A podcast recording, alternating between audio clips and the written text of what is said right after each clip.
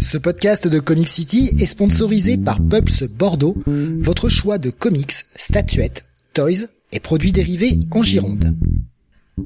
Ouvert du mardi au samedi de 11h à 19h et le lundi de 14h à 19h, toute l'équipe vous attend 56 rue du Loup ou sur la page Facebook du magasin. Et n'hésitez pas à les contacter pour toute solution VPC. Pulps Bordeaux, le comic shop qu'il vous faut.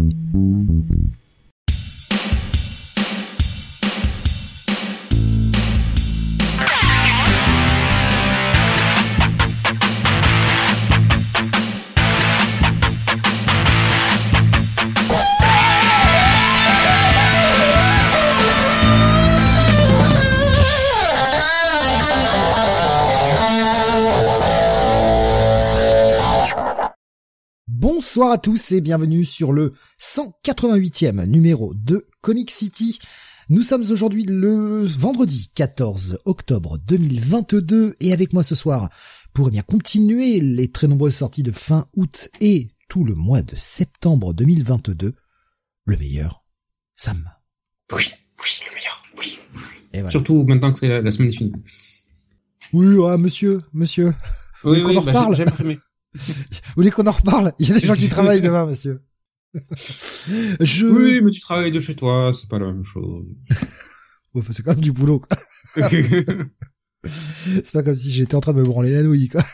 Euh, le pire, Euh, c'est que tu pourrais en plus. Oui, mais en bossant. J'ai deux mains, il faut bien que les deux servent. Écoutez, madame, moi aussi, j'ai une affaire très dure entre les mains. Les vitesses sont dures à passer. Ouais, ouais, la mienne aussi.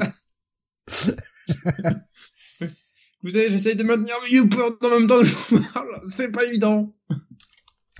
Euh, je suis désolé hein, pour le, le petit rip du, du live euh, au tout début. Au moment de, de vouloir changer la scène, bah, j'ai- mis ce clic, j'ai coupé le live, je l'ai relancé aussitôt, mais ça vous a fait un gros freeze. Je suis vraiment, vraiment désolé. Euh, voilà. Bon, j'espère que vous avez pu récupérer euh, le live euh, directement sur YouTube. Toutes mes excuses. Hein, ça. Ça fait plus d'un an que sur YouTube, ça ne m'était jamais arrivé. Faut bien une première. Bon, je m'en serais bien passé. Après tout, je m'en serais bien passé, mais euh, ouais, je, je suis vraiment désolé. Euh, c'est vrai qu'on nous parle là de, bah, de- du, en parlant de, de Rip, hein, euh, Hagrid, celui qui jouait Hagrid. T'as peut-être pas vu Sam. Euh, ça me dit vaguement quelque chose, mais je dois Dans- dire dans- que les Harry Potter n'ont Ouais. jamais été euh, Mais, mais très haut dans ma petite le truc à lire ou à regarder. L'acteur qui, euh, qui jouait Hagrid euh, va décéder euh, aujourd'hui. Ben, désolé pour ces fans. Il était pas vieux, hein, je crois 72 ans, quelque chose comme ça. Oui, c'est ça. Pas, pas, pas si vieux que ça. Euh, bah voilà, pour euh, pour bien commencer l'émission, Oui, histoire de bah, bien morts. l'ambiance. Sachant qu'on a perdu aussi l'Angela Lansbury cette semaine. Ouais, on en, on en a parlé vaguement hier et euh, on- ce qu'on a parlé aussi. Alors je- du coup, je sais pas si tu l'as vu, Sam. Moi, j'ai été passé complètement à côté de l'info. Euh, C'était Mhm. dans tous les comics Marvel cette semaine. Tom Palmer? Oui, on l'a perdu il y a quelques semaines aussi. Été passé complètement à côté du truc, ce qui fait que quand ils ont fait leur page, euh, leur euh, leur page un petit peu euh, posthume là, euh, sur dans comme ils font malheureusement trop souvent en ce moment euh, chez Marvel, Ben, ouais, mais comme chez DC. Ça ça m'a surpris quoi. Je ne savais pas du tout euh, qu'il était Mhm. décédé. Bon, il a eu une longue vie, hein, Tom Palmer. Hein. Je Oui, crois oui, qu'il est puis- mort à plus de 90 ans, mais ouais, ça fait Très, toujours un choc parce qu'effectivement, son nom était associé à Marvel pendant très très longtemps. Ah bah très très longue carrière, le monsieur. C'est certain. Oui, au style extrêmement euh, reconnaissable. Voilà. Comics euh, ancré par Tom Palmer, ça se voit tout de suite. En ce moment, putain, j'ai l'impression que ça Mm. s'arrête jamais quoi. Ouais, bah, tout- je crois que tout l'été, en fait, il y avait un mort dans le, on va dire dans le monde connu, voilà. Et puis après, ne, ne parlons pas de, de- des morts qu'on a euh, chez nous de façon perso, euh, C'est ça. qui, euh, bah, qui, qui s'enchaînent, hein, malheureusement. Mm. Bon bah là, ça fait deux en trois mois, quoi, tu vois, c'est bien, quoi. Ah, génial. Ouais, enfin, bon. Malheureusement, c'est la vie. On va dire ça comme ça. Donc on va parler de choses plus joyeuses maintenant, parce que merde. Putain, quand même. Un Euh, peu, what's oui. up? What's up? Qui est décédé la semaine dernière? Waouh, super Alors, le de what's qui vais-je signer l'arrêt de mort cette semaine? Euh, Non, on va parler de ton WhatsApp, Sam. Euh, quelque chose qu'on avait euh, dit, on, on, garderait pour la fin éventuellement euh, si euh, si on avait le temps. Mais bon, vu qu'on a été obligé de couper l'émission en deux, tellement il y avait le truc, on a gardé ça pour cette semaine. Tu vas nous parler d'un animé que tu as regardé, une série animée. Ouais, bah en fait, je vais parler seul du premier et on parlera de ensemble du second. le premier, c'est l'animé appelé Primal par euh, un réalisateur dont je ne vais pas essayer de prononcer le nom parce que je vais le massacrer, à savoir euh, Tartakovsky, voilà. C'est nickel. C'est ça, qui est en fait euh, ben, Moonboy et Devil's Dinosaur mais version adulte. On va le dire comme ça. Ouais. Disons que quand j'ai vu les premières images, ça m'a fait penser à ça parce qu'effectivement, ça raconte les euh, aventures euh, l'histoire de euh, Spear and Fang, qui est donc euh, l'un un, homme des cavernes et l'autre un bon gros tyrannosaure Rex, qui ont un passé tragique et qui, au travers de ce passé, vont nouer un lien et vont partir. Comme ça en vadrouille à travers cette terre fantasmée, fantasmagorique, qui emprunte à pas mal de genres. Euh, y a, on, sent les hommages à Conan, on sent les hommages à euh, voilà tout cet imaginaire, tu sais, un peu début du XXe siècle, pulp, noir, c'est et franchement, euh, les deux premiers épisodes, je me suis dit c'est sympathique, mais est-ce que ça vaut vraiment les accolades et tous les euh, avis ultra positifs que je voyais un peu partout euh, par, chez certains. Et en fait, c'est quand je suis arrivé sur l'épisode 3, euh, 4 et surtout l'épisode 4 où là je me suis dit OK, c'est un truc spécial. Euh, parce que comment s'appelle l'épisode 4 déjà? C'est le Terror, Terror Under the Red Moon. Qui est fantastique. Voilà, qui euh, qui m'a complètement embarqué dans le truc et euh, dans, dans l'histoire. Et je pense que l'épisode 6 aussi est un de mes préférés de la saison 1. Et euh, enfin, ça a été c'est une vraie vraie vraie bonne série, ultra brutale. Il y a zéro dialogue dans le truc puisque euh, Spear, qui est le, le, personnage humain, en fait, est un homme des cavernes mais qui n'a pas de langage en fait, qui est encore à ce stade très primitif donc tout doit passer par l'action. Ce qui est, quand on connaît, je veux dire, les méthodes de narration, même actuelles, où beaucoup de choses doivent passer par le dialogue, où il faut quasiment l'enfoncer dans la gueule de nous autres spectateurs ou lecteurs pour qu'on comprenne bien le thème et les sous-textes et tout le truc. Vous allez comprendre, bande de, bande de cons, voilà. Là, tout doit passer par l'action, le langage corporel, les euh, micro-expressions orales du R, des, des personnages parce que euh, voilà, Fang ne fait que hurler de, du cri de tyrannosaure et euh, c'est c'est de l'expression monosyllabique. Donc forcément pour se comprendre, c'est toujours et pourtant ils y arrivent. Donc tout tourne autour de ça, autour de des différents dangers qu'ils explorent dans ce monde préhistorique où tout est dangereux en fait voilà, il n'y a pas un coin de nature qui où il n'y a pas un truc un peu de un peu étrange, bizarre, complètement cinglé, euh, toujours mortel et cette relation entre ces deux personnages qui partagent en fait le même traumatisme de base et qui vont se lier durant toute la série et c'est ultra prenant. Voilà, les personnages, on s'y attache. Je vais pas dire quasiment tout de suite, mais presque, parce que on on est avec eux dans cette lutte au quotidien pour survivre et la relation entre les deux est ultra touchante. Donc euh, voilà, si vous n'avez pas encore regardé Primal, la première saison est disponible en, en Blu-ray. Euh, la saison 2 vient d'être diffusée, je crois qu'elle est disponible sur la plateforme euh, Molotov, si je me trompe pas. Aucun lien avec la Russie, je précise. Euh, mais euh, j'ai regardé, c'est disponible sur aucune autre plateforme légalement. Voilà, euh, et c'est c'est une grosse grosse grosse claque pour moi. Voilà, c'est euh, sans, sans, aucune ambiguïté. Ça m'a fait en plus super plaisir quand j'ai fini le, le, le, disque et que j'ai regardé le making of de découvrir hein, que c'était réalisé par un studio français parce que la réalisation est de ultra bonne qualité. Voilà, c'est euh, en plus ils, ils essayent des genres différents sur son, le, le type de scénario, ils s'adaptent en permanence au scénario Enfin, c'est euh, c'est vraiment vraiment vraiment excellent. Je, très sincèrement, entièrement séduit, conquis et euh, j'espère que la saison 2 sortira en Blu-ray très rapidement. T'en avais entendu parler où, Sam, de cette série? J'avais jamais entendu parler. Euh, en suivant quelques personnes sur quelques réseaux sociaux, euh, voilà, qui ont des goûts euh, relativement affinés, et c'est comme ça que j'en ai entendu parler. Ça, ça revenait en fait de manière régulière, notamment ces derniers temps parce que la saison 2 a été diffusée il y a pas longtemps, et en fait chaque épisode, il y avait des discussions, et donc je me suis dit bon, va falloir que je m'y mette parce que ça, voilà, ça me parle un peu, et voilà. Donc, j'ai j'ai bien fait. En fait, c'est j'ai pu le regarder parce que en fouillant un peu, je dis, eh, mais la saison 1 est dispo en, Blu-ray. Voilà, pas besoin de me faire chier avec une plateforme de streaming. J'ai pu y aller. Au niveau des réactions que je vois sur euh, sur Discord, euh, Rubius nous disait c'est le mec qui a fait la bonne série Clone Wars. Samurai Jack disait euh, également Sam, euh, pardon, Alexin disait également Samurai Jack. Mm euh, Cap Cap disait il y a zéro dialogue parce que c'est du Tartakovsky. Il narre toujours par l'action et le graphisme. Oui. Et ça fait du bien parce que comme je dis, pas de pas d'explication de texte euh, long comme le bras. Les thèmes, bah, tu les comprends euh, à travers le déroulement de l'action et de l'histoire les-mêmes. Il y avait euh, Grey qui nous disait perso, j'ai découvert Primal dans un podcast où Dan Slott le recommandait.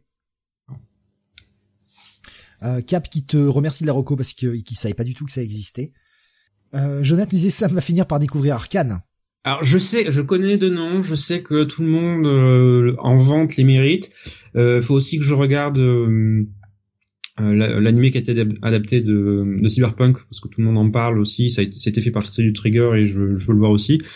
Mais il faut que j'ai le temps. Voilà. Donc et comme les plateformes de streaming sortent de moins en moins leurs trucs en, en DVD ou Blu-ray, ça devient compliqué. Arrête de bosser. Oui. Voilà, t'arrêtes de bosser, puis t'inquiète pas, il y aura plus de problème. Alors, non Netflix, c'est en fait c'est variable. Certains trucs ils les sortent, certains autres ils les sortent pas du tout en DVD Blu-ray. Euh, Disney Plus, euh, très clairement, euh, rien à foutre. Hein. Voilà, ils se le mettent en, ils se mettent les DVD et le Blu-ray. Euh, on n'en veut pas. Voilà, on veut pas de votre argent. Voilà, c'est comme ça. et Warner Bros, ça, ça dépend. Voilà. Autre, donc voilà, chaudement recommandé par toi, Sam. Oui, gros gros coup, gros coup de cœur de ma part.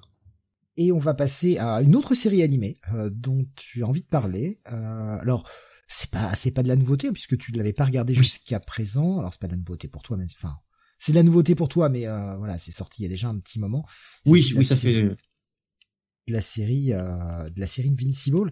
Je vois Tommy qui nous dit oui, et, encore hein, pour avoir aux plateformes de streaming, quand ça ne sort pas carrément du catalogue peu de temps après, comme HBO Max. C'est pour ça. C'est pour ça que moi je je suis très euh, très revendicateur d'avoir ces, ces sorties en DVD Blu-ray. Je comprends que tout ne peut pas sortir parce que de toute façon ces plateformes elles ont un milliard de programmes. La plupart passent en dessous du radar parce que c'est euh, voilà il y a c'est l'assommoir en fait pour les gens. À un moment tu peux pas suivre tout ce qui sort. C'est juste humainement pas possible. Voilà mais que les séries qui sont comme ça euh, ultra ultra euh, qui ont qui ont bénéficié vraiment d'une aura particulière ne ressortent pas enfin c'est complètement débile et c'est le problème aussi de, des plateformes de streaming c'est que le jour où ça disparaît de la plateforme de streaming bah tu tu peux tu l'as dans l'os ouais soit parce que la plateforme a fermé soit parce qu'elle n'a plus les droits parce qu'elle a arrêté de le mhm. diffuser bah, peu importe enfin on se retrouve dans la merde et et ouais et bah je pense que enfin honnêtement hein, c'est leur choix, ils font ce qu'ils veulent à pas vouloir les sortir, mais grâce à eux, le piratage a encore de belles années devant, devant elle. Hein.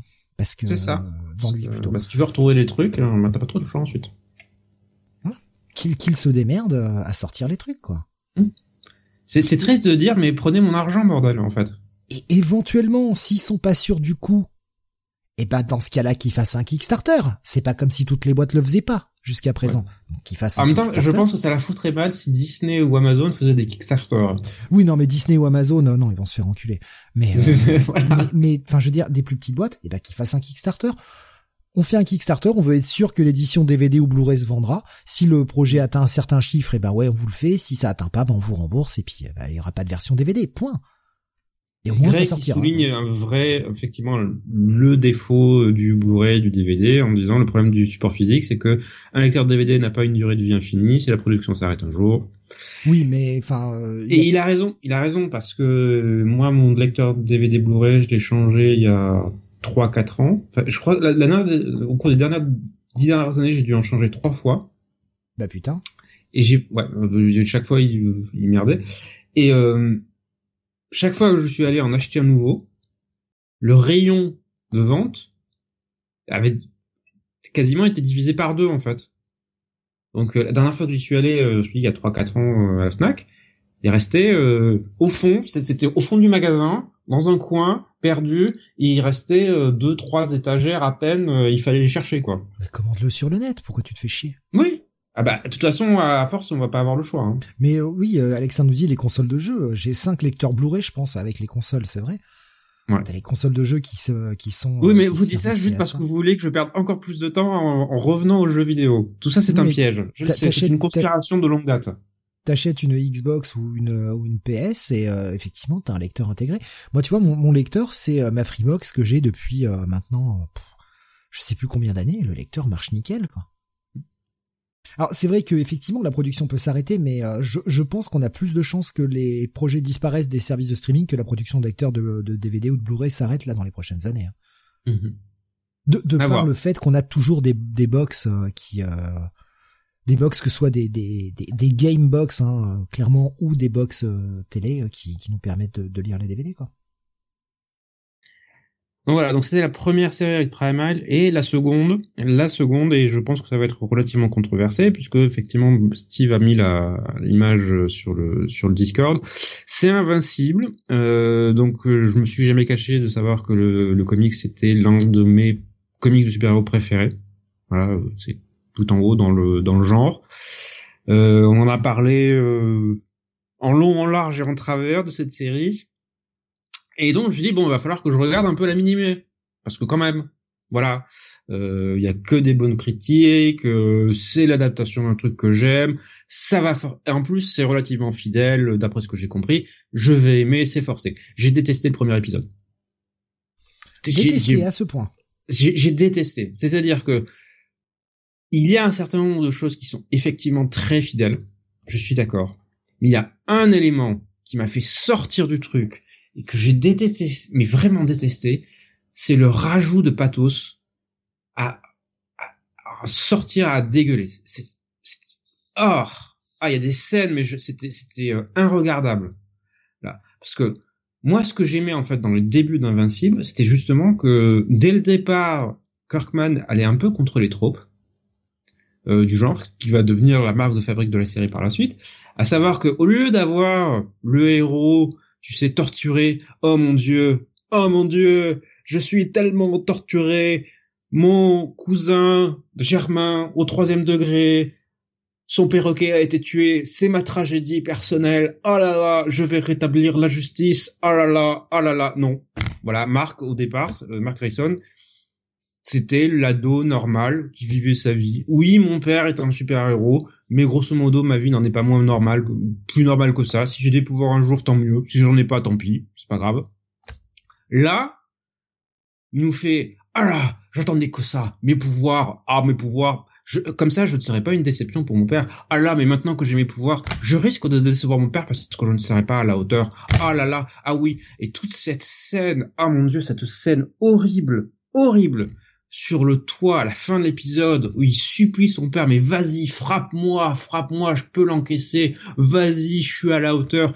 Ta gueule, putain, putain, depuis quand Mark Grayson est une putain de pleurnicheuse? Parce que c'était ça, c'est une pleurnicheuse dans cette adaptation. Oh, j'avais envie de le baffer en fait. J'ai envie d'aller trouver Robert Kirkman et de lui baffer, mais putain, pourquoi t'as changé ton script? Il était très bien comme ça.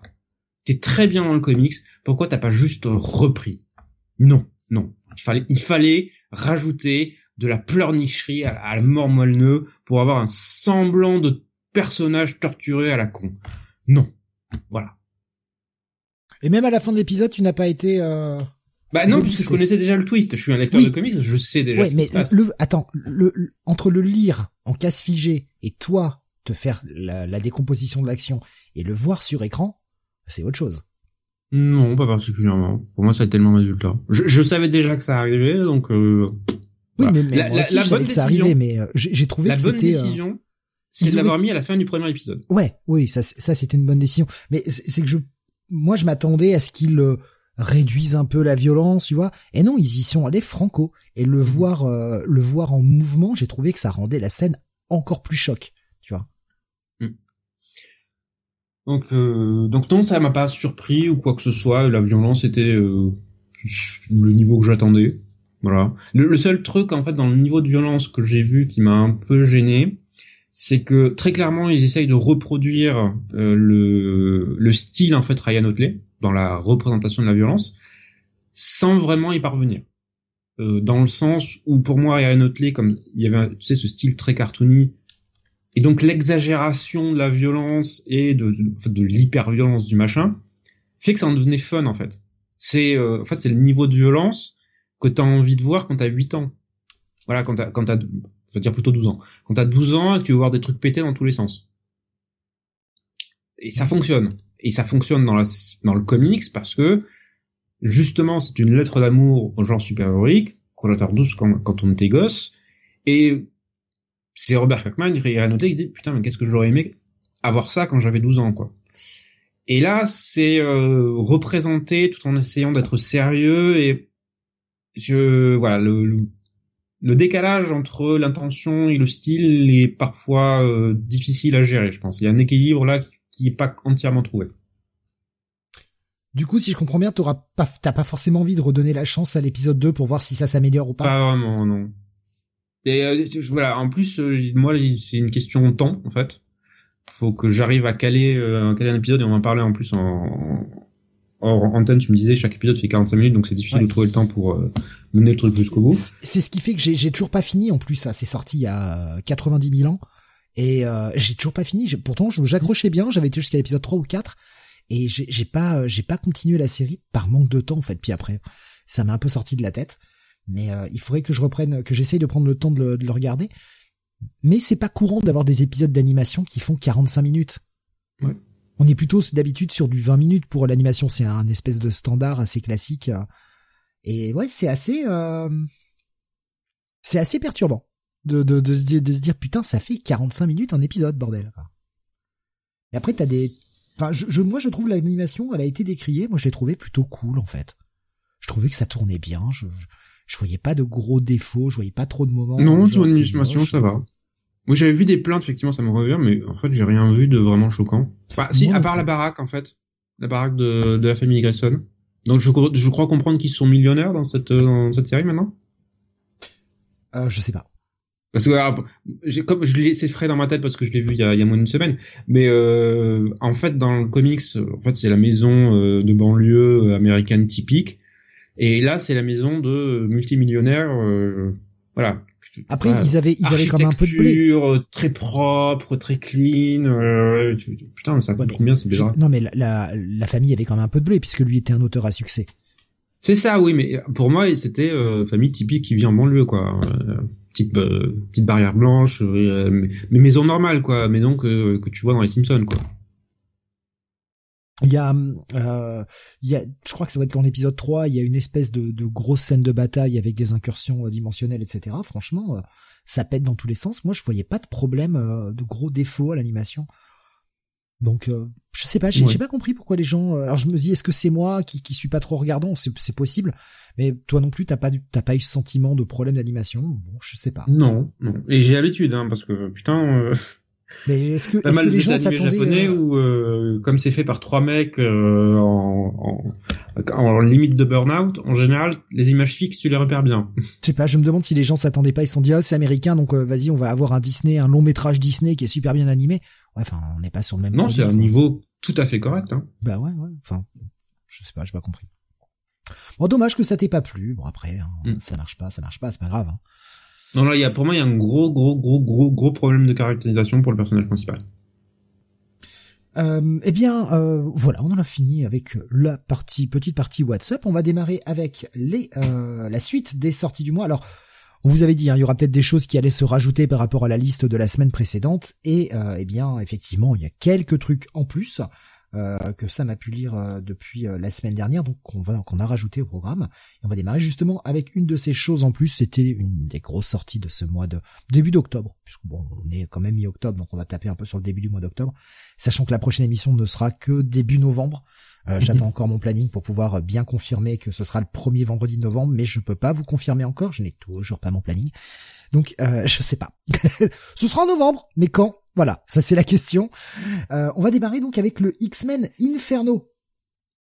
Oui, oui, oui, oui, je, bah, mais elle coule pas, mais, je te laisse tout seul là-dessus. Hein. Moi, j'y vais pas. Hein. Enfin, j'y suis pas allé. Je me suis, euh, je me suis dédié sur ce truc, euh, sachant que je ne comprends toujours pas pourquoi. En fait, comment je l'ai acheté Parce que je me revois en fait dans ma librairie, voyant. En plus, en plus, j'ai pris la version collector. Hein. J'ai pas pris la version simple. Donc, pour dire là, il, s'est passé un truc. Mais pourquoi?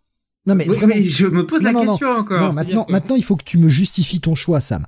Mais pourquoi non, que non mais pourquoi un truc qui t'intéresse pas à la base, tu as pris une version collector?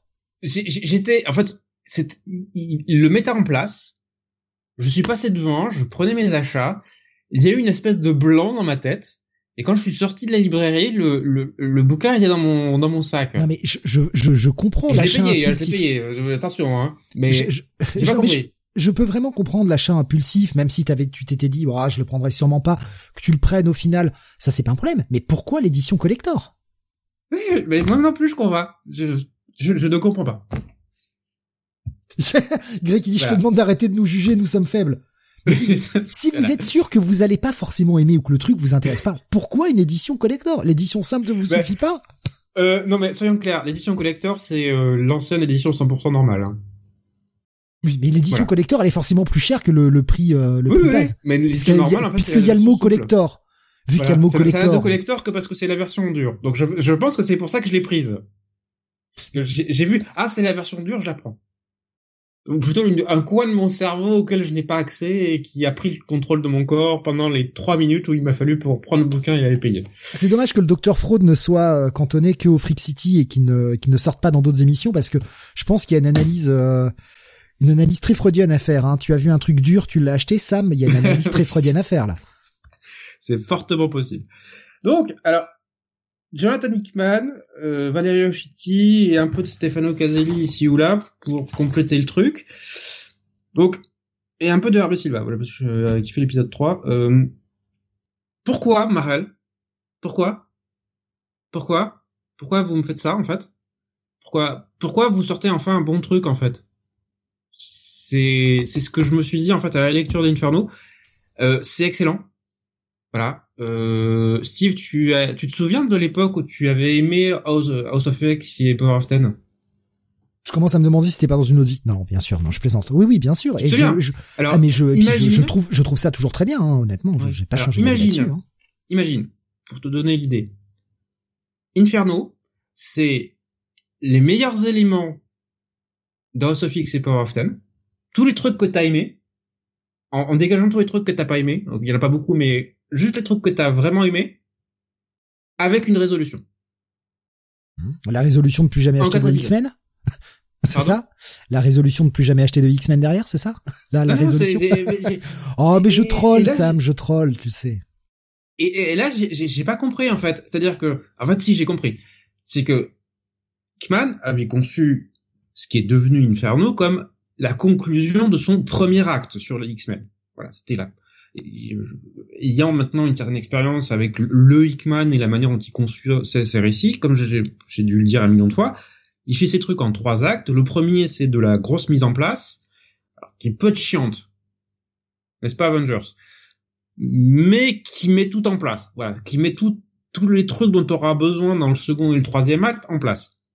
Puis il te fait tout exploser à la fin du premier acte, ce qui t'amène à ton second acte où là ça monte en puissance de manière de, de dingue et t'arrives sur ton troisième acte où après tout le développement pyrotechnique en fait du deuxième acte, t'en as plein les yeux, plein les oreilles et tu te dis putain ça peut pas ça peut pas monter plus haut. Il arrive sur le troisième acte et en fait il t'assène un coup de boule en plein en plein front en te disant maintenant je vais toucher au cœur en fait.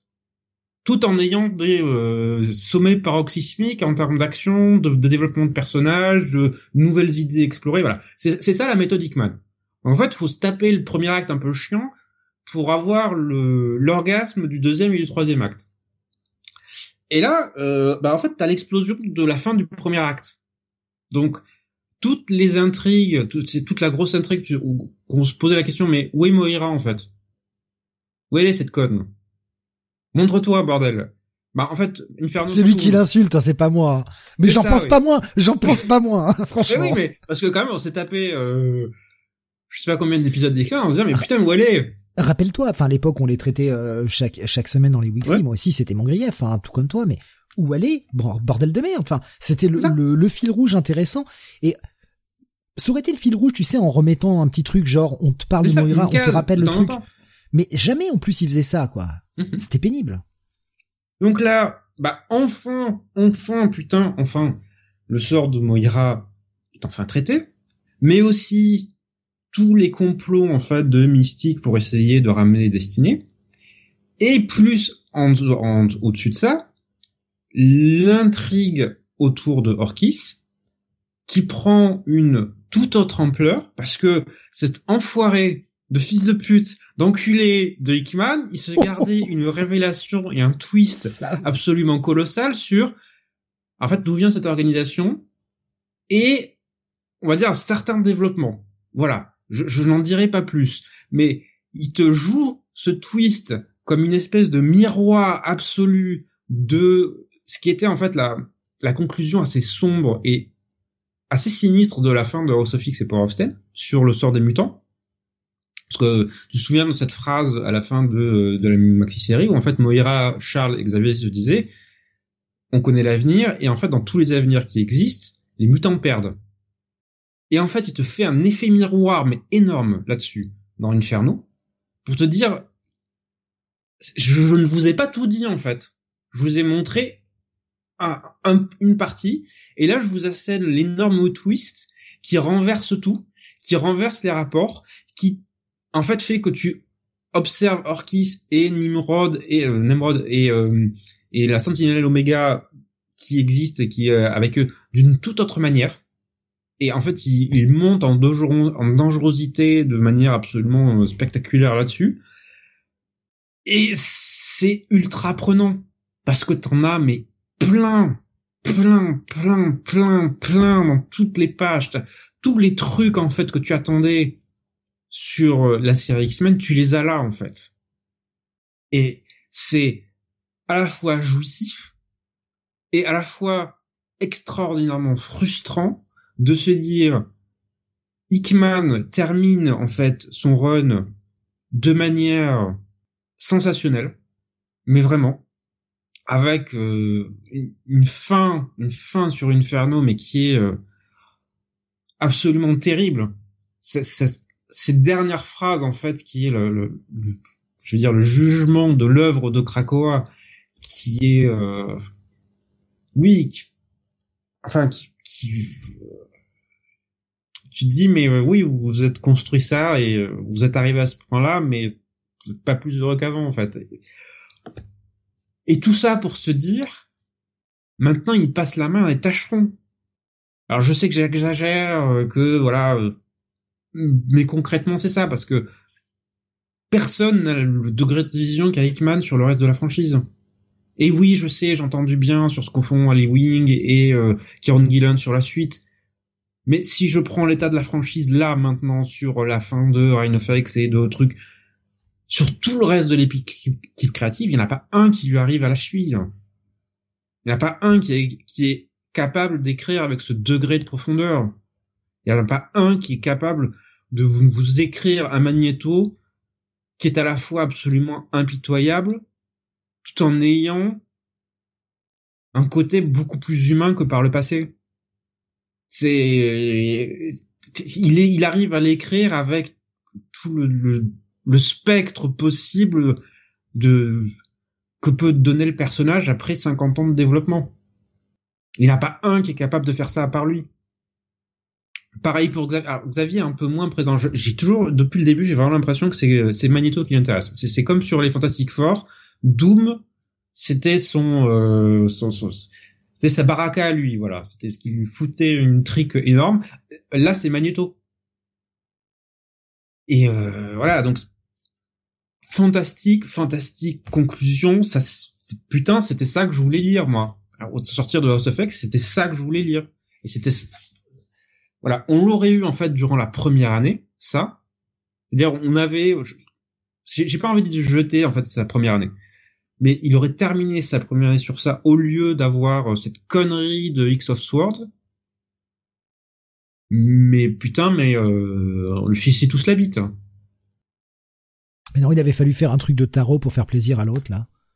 Voilà. Donc, euh, bah oui, quasi coup de cœur en fait, parce que putain, je, et je suis partagé, je suis partagé parce que d'un côté, je me suis dit à la fin du truc, putain, j'ai envie de relire du X-Men, ce que je n'ai pas eu depuis que j'ai arrêté en fait, euh, depuis que X-Men est parti, quoi, depuis un an, un an et demi. Putain, j'ai envie de lire du X-Men, tout en me disant bordel, j'ai pas envie de lire ce qui se font en même temps, tout en me disant bordel, Ali Wing et, euh, Karen Gillen arrivent. Putain, ces cons sont quand même à deux doigts de me donner envie d'aller lire Axe, enfin, le prochain event du machin là ils en sont là, quoi. Donc, voilà. Hickman, il fait quoi maintenant Il doit être sur Substack? Euh, il est sur Substack, mais ils ont commencé à teaser son prochain euh, gros projet chez Marvel, donc euh, oui, on, nous irons tous ramper, dont moi, pour aller lire. Alors là, moi, je peux dire que je suis pas prêt de ramper devant du Hickman. Hein. Mm. peut bien se le mettre au cul, son truc, et aller se gratter les amygdales avec. Hein. Donc voilà, donc à posséder, malheureusement. Alors prenez-le dans la version que vous voulez. Hein souple, dur, euh, comme vous voulez, mais. Justement, bah, ça demandé le prix, Anata avait répondu, hein, 16 euros le souple, 20 euros le hardcover. Euh, 20 euros 99, il me semble. Allez, un petit en plus. Ah bah. Allons-y. Voilà. Voilà, voilà. Donc on commence l'émission en vous disant, euh, il faut lire du X-Men maintenant. C'est pas triste quand même. C'est malheureux d'en arriver là. Hein. Baboussa qui disait, euh, euh, ça me le vend bien, ce tome. Euh, Tommy qui nous disait, j'ai pas encore entamé euh, la période des X-Men, il a toujours pas lu Oxepox, mais de ce qu'il a entendu, on peut passer de Oxepox à Inferno direct. Oui, oui, c'est-à-dire que, pour tout vous dire, le seul truc où j'étais pas vraiment perdu, perdu, voilà, mais je dis, ok, ça vient de là, mais je l'ai pas lu, et voilà. C'est que maintenant, Cypher est maqué. Voilà. Il est marié, ok, connaît pas la dame, mais j'ai compris. Oui, le mariage a eu lieu pendant Ten of Swords. C'était une des épreuves de l'affrontement. Hmm. Mais quand je dis que Ten of Swords, c'était bon. non, on va pas repartir là-dessus. Il faut que je baisse ma tension. Faut que je baisse ma tension.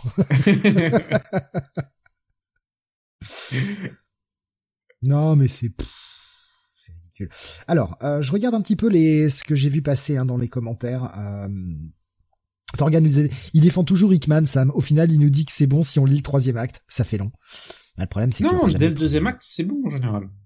Il y aura pas de malheureusement de troisième acte. Euh, non, non, parce que malheureusement, faut, rester dans le statu quo parce que c'est tellement bien le statu quo. Spider-Man nous disait sur euh, sur YouTube, euh, Ten of Swords m'a fait arrêter le run de Hickman. Peut-être que je m'y remettrai un jour. Ah bah un saut de Ten of Swords en fait. Je crois qu'on est... bah, non, il l'a lu et ça l'a fait arrêter. Oui. Non mais saute et euh, c'est trop tard, il l'a lu, il peut pas sauter. Et il revient et va lire Inferno. Voilà. Tu peux pas, bah, tu peux pas oublier. Tu, si tu, une fois que t'as lu Ten of Swords, tu peux plus l'oublier. C'est malheureusement oui, te dit. C'est pour ça euh, que je ne veux pas le lire, bordel, malgré votre campagne euh, quasiment euh, qui relève quasiment du harcèlement là. Faut quand même le dire. Sam, pour quelle somme tu le lis? Euh, Suffisamment pour prendre ma retraite et avoir une, une psychothérapie derrière. On va attendre quelques années. Comme ça, il y aura, il y aura moins à, à financer. en mode bâtard. Oui, oui, oui. oui, ah, mais comme ça a été dit, franchement, euh, lisez House of X et Power Stone et passez directement sur euh, Oh, non, il y a deux trois épisodes de X-Men qu'il faut impérativement lire. Oui. Quand même. Dans la première année. Mm. Ouais, ouais. Il y a, il y a l'épisode là du, du dîner euh, des ambassadeurs là, qui est, qui est vachement bien, qui, qui, est super bien. Euh, ouais, il y a l'épreuve là, le, tout ce qui est la discussion euh, Cyclope, Nightcrawler et tout cet épisode est vachement bien aussi. Mhm. Et dans, dans Ten of Swords, euh, ouais, je crois que c'est le c'est le dernier numéro euh, X-Men de Ten of Swords, le numéro 15, qui est absolument pas à rater. Hein. Il est très très bon celui-ci. C'est le seul numéro de Ten of Swords qui est bon d'ailleurs. À mon goût. Je précise, au cas où il y en aurait besoin, mais euh, ce, celui-ci, euh, il est vraiment, vraiment très très bien. Les premières planches de Peña pour le prochain projet Dickman euh, Substack sont magnifiques, nous disait Anata. Et il sortira en comics physique, donc on pourra en parler. Alexandre nous disait les trois épisodes avec Laura dans la zone chelou, j'ai plus le nom en tête. les enfants de la, de, c'était avec les enfants de la voûte. C'est quoi, c'est 17, 17, 18, 19 là? Euh, non, c'était deux épisodes, c'était les épisodes 16 et 17. Ouais, bah c'est ce qui m'a fait arrêter, ouais. Sachant que ah, j'ai adoré ces épisodes, j'ai arrêté là. En fait, ça non, non, mais c'est-à-dire que l'épisode 16, vous pouvez le, premier épisode de ce, de ce, deux épisodes. Le premier, vous pouvez le sauter parce qu'il ne se passe rien. En fait, c'est euh, la mission où euh, Cyclope envoie euh, Laura, Cinch et Darwin justement dans cet espace contrôlé par les enfants de la voûte. Il ne se passe rien. Voilà. Et tout d'un coup, en fait, Hickman se réveille sur l'épisode suivant, et là, putain, on a une vraie histoire. Ouais, bah, pour moi, il s'est réveillé trop tard. L'épisode d'avant a été, euh, la goutte de trop. Moi, ça avait été vraiment la goutte de trop, euh, cet épisode-là. J'ai fait, allez, c'est bon, quoi. Si t'as vraiment rien à dire, euh, ce sera sans moi. Peut-être un jour, je donnerai sa chance à Inferno, mais je suis pas pressé. Je, suis sorti du truc, en fait. Je suis mhm. vraiment sorti du truc, j'en suis sevré, j'ai plus de, j'ai plus envie. Ça mm. m'intéresse plus. Euh, Tommy qui me dit au fait ils vont maintenir le coup du Hellfire Gala en tant qu'événement qui va se dérouler tous les ans. Bah oui, puisqu'il y en a eu un deuxième là, euh, Hellfire Gala. Oui, sauf que c'est plus un crossover, c'est juste, c'était juste un one shot, je crois. À voir où on en sera l'année prochaine. Hein. Est-ce qu'on sera toujours dans cette euh, dans cette mouvance là, ou est-ce qu'on sera passé à une autre époque des X-Men? On sait pas. Il y a des crossovers qui arrivent hmm. pour la fin de l'année, le début de l'année prochaine. Je sais pas. Je sais pas. Moi, je t'avoue que j'attends un relaunch, mais sans grande conviction. On verra. Mais du coup, tu recommandes euh, comme la lecture, tu as un, bon à lire ou carrément à posséder pour toi? Bah, à posséder, hein. Putain, t'es vraiment faible. Hein. Oui. oui. Il y avait euh, Beaumasque tout à l'heure qui a dit un truc qui m'a fait marrer. Euh, attends, j'essaie de le retrouver. C'est frustrant de voir que Zarski peut faire des Rain, mais Hickman a été dégagé à l'acte 2 de son run. disait-il. Euh, même pas à l'acte 1, en fait.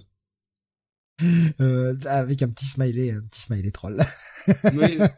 Mais oui. Ouais, mais c'est pas du troll. ah, ça. On repart, on refait la bagarre comme la semaine dernière. Qui sait, va y avoir bagarre. Pour moi, l'émission de la semaine dernière. Où je disais que c'était de la merde, Devil's Reign, et Steve disait que c'était un chef-d'œuvre absolu. Qui euh, T'exagères pas du tout, là. T'exagères pas du tout. Non, non pas du tout. Ah, il y a eu bagarre. Hein. Ah, il y a eu, il y a eu baston, il y a eu engueulade. Oh là là. Alors, pour être très sérieux, Devil's Run, c'est juste que c'est très moyen. Oui, bah, oui, moi j'aime beaucoup. Toi, t'aimes pas. C'est, c'est pas grave. C'est pas grave. Je veux dire, tu as perdu toute crédibilité à mes yeux, mais bon. Non, j'allais dire la même chose. tu vois, on est raccord au moins. On est d'accord sur un truc. on se rejoint sur la fin. Nos cœurs sont reliés. attendez, attendez. Hein. Il y a quand même une autre franchise là ce soir au programme, euh, franchise chère à notre cœur tous les deux. Peut-être y avoir bagarre encore. Hein. Mm. Ah, parlera de Flash en fin d'émission. Oh, est-ce que est-ce qu'on atteint le pic de l'engueulade avec Devil's Rain? Ah, on en parle tout à l'heure. Restez, il y aura peut-être du sang. On va euh, passer à euh, DC maintenant, enfin Urban pardon, avec la sortie euh, enfin des, des sept premiers épisodes de la série Deathstroke Inc. C'était au sein d'un Batman euh, bimestriel. Bimestriel, c'est ça. C'était quel numéro Excuse-moi, parce que du coup, j'ai pas le numéro, numéro 2. Batman Infinite bimestriel numéro 2, sorti euh, en septembre. Euh, donc, bon, les épisodes de Batman, je les avais déjà, donc je m'en fous. Mais j'ai comparé en fait les prix VO du TPB Distroke. C'était à 20 balles. Donc en fait, le mag était beaucoup moins cher. Donc allons-y. Ouais, alors je vous ai pas pris la cover du Batman bimestriel, je vous ai mis une cover de Deathstroke, euh, voilà. Une Virgin cover euh, sortie, euh, sortie du numéro 1, voilà. C'était juste histoire d'avoir quelque chose pour illustrer. Alors moi je les ai lus en VO à l'époque de la sortie. toi tu ne les avais pas lus du tout? Non. Donc ça a été ta découverte. Qu'est-ce que tu as pensé de cette série? Euh, Que ça se lit très bien en chiotte. Eh ben elle va peut-être plutôt la bagarre Non mais très bien en chiottes parce que ça se lit vite. Voilà, on n'est pas on n'est pas vraiment embarrassé par le texte. Les scénarios sont vite résolus. Le mystère qui est mis en place, on va dire, autour de cette nouvelle organisation Trust qui a embauché euh, Deathstroke et Black Canary pour aller arrêter des méchants. Bah, on voit, il n'y a pas vraiment de twist en fait. On voit venir le truc de très très très loin. Williamson qui écrit la série ne se cache pas vraiment vraiment. Voilà. Est-ce que c'est une mauvaise série? Non. C'est une série qui est très sympathique, relativement superficielle, faut quand même le dire. Euh, mais qui est euh, ouais, sympatoche. Je suis absolument pas d'accord quand tu dis que c'est relativement superficiel. Hein. ah si, Bah non, je suis pas d'accord avec toi.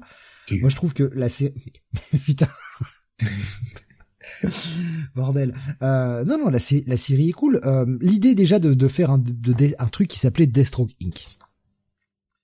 Tu dis, ok, Deathstroke, une équipe, bon, Deathstroke euh, qui a sa propre série, c'est pas un truc mot, hein, euh, c'est déjà arrivé plusieurs fois, il y en avait en plus récemment avec le New 52. Et là, on, on, le fout pardon, en tandem avec Black Canary. Et là, tu dis, ok, alors c'est quand même deux personnages qui, à ma connaissance, ont un peu de mal l'un avec l'autre. Quoi. Ils sont pas vraiment les mêmes buts. Il arrive à nous lier ça sous fond d'une d'une espèce de corporation qui les a engagés, et tu sens que l'un comme l'autre, ils ont des des petits trucs euh, pour être là-dedans, qu'ils acceptent de faire le job, mais parce qu'ils ont autre chose en tête derrière. Il y a toujours cette euh, cette espèce de, de notion de, de Destro qui va basculer, de Black Canary qui va tout faire péter. Et ça a le bon goût d'aller visiter pas mal de pas mal de gros coins de l'univers d'essai euh, qu'on n'a plus trop l'habitude de voir. Euh, je suis pas euh, je suis pas le plus grand fan de Gemworld, mais voilà, t'as un petit passage à Gemworld, t'as un petit passage en mhm. House of Secrets, des choses comme ça. Je trouve qu'en termes de mystère et en termes de côté un peu espionnage et et agent double, ça tient bien, ça tient bien la route. Le seul défaut, c'est peut-être que le mystère se révèle un peu trop vite, parce que derrière on a Shadow War donc finalement, le mystère, euh, au bout de, de 6-7 épisodes, euh, c'est réglé. Et on va passer sur autre chose. Mais j'aurais bien, euh, j'en aurais bien pris un petit peu. World et la House of Secrets Ah oui. dans quel épisode? Alors le le Gemworld ils y passent ça va être l'épisode 3 une espèce de version un peu pervertie du Gemworld et la House of Secrets ça va être l'épisode 5 je crois le 5 ou 6 Attends. Euh, dans l'épisode 3, c'est avec euh, Cheetah qui est dans un des contes de la Reine des Fables. Oui, qui, qui est une version, une espèce de version pervertie de Gemworld, de, de, ce que je me rappelle. Oui, mais c'est pas Gemworld, hein, c'est. C'est pas Gemworld. Elle, non, mais dans ma tête, elle lui a créé une, un monde fantastique. Euh... Je les ai, je les ai pas relus dans ma tête, c'était Gemworld, mais euh, ouais, je, vois, je les ai pas relus puis, euh, bah, depuis que c'est sorti en VO.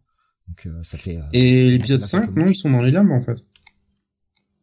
Oui, sauf qu'il se retrouve, il se retrouve dans les larmes, mais regarde, regarde la maison. C'est la House of Secrets, Sam. Euh, non, c'est la maison de. Ah oui. Ah ben j'avais jamais fait le lien avec la maison de Proteus en fait. De Promé... Non, c'est de Prométhée. Hmm. C'est la House of Secrets. Clairement, enfin, je veux dire, la représentation, elle est là. Hmm. Mais euh, oui, bon, euh, enfin voilà, ils, y passent. Il y a, il y a ce twist justement à partir de l'épisode 5 où tu te dis putain la, la série se barre euh, dans une direction. Moi, j'aime, franchement, les retournements de situation sont cool. Alors, est-ce que ça vient du fait que tu les aies tous lus d'un coup, que moi j'ai eu la sauce qui est montée de mois en mois C'est ça, oui. Je, je, pense que c'est ça, parce que moi, je les ai lus d'une traite. Alors, c'est pour dire que, franchement, quand je dis sympatoche, c'est que moi, j'ai passé un bon moment de lecture. Mais comme j'ai tout lu d'une traite et que chaque épisode se lit relativement rapidement, bah voilà, parce que j'ai dû passer 5 à 10 minutes sur chaque épisode, parce que voilà, ça se lit en se lasser assez facilement. Comme je disais, euh, pour une fois, euh, Williamson nous assomme pas avec euh, une querelle de texte, pas mal de double pages. Donc ça, ça va vite, hein. Mais c'est vrai que moi j'ai aimé ce rythme, mais en même temps c'est que Williamson gère bien, comme toujours, comme il faisait sur Flash, sa, sa, narration, son côté sériel de, de l'histoire, avec un, un, bon cliffhanger à chaque épisode qui te donne envie de retourner voir le suivant. Ça perd peut-être en lecture TPB. Mais moi, Deathstroke faisait partie des séries que je lisais euh, assez haut euh, sur la pile euh, chaque semaine où ça sortait, tu vois.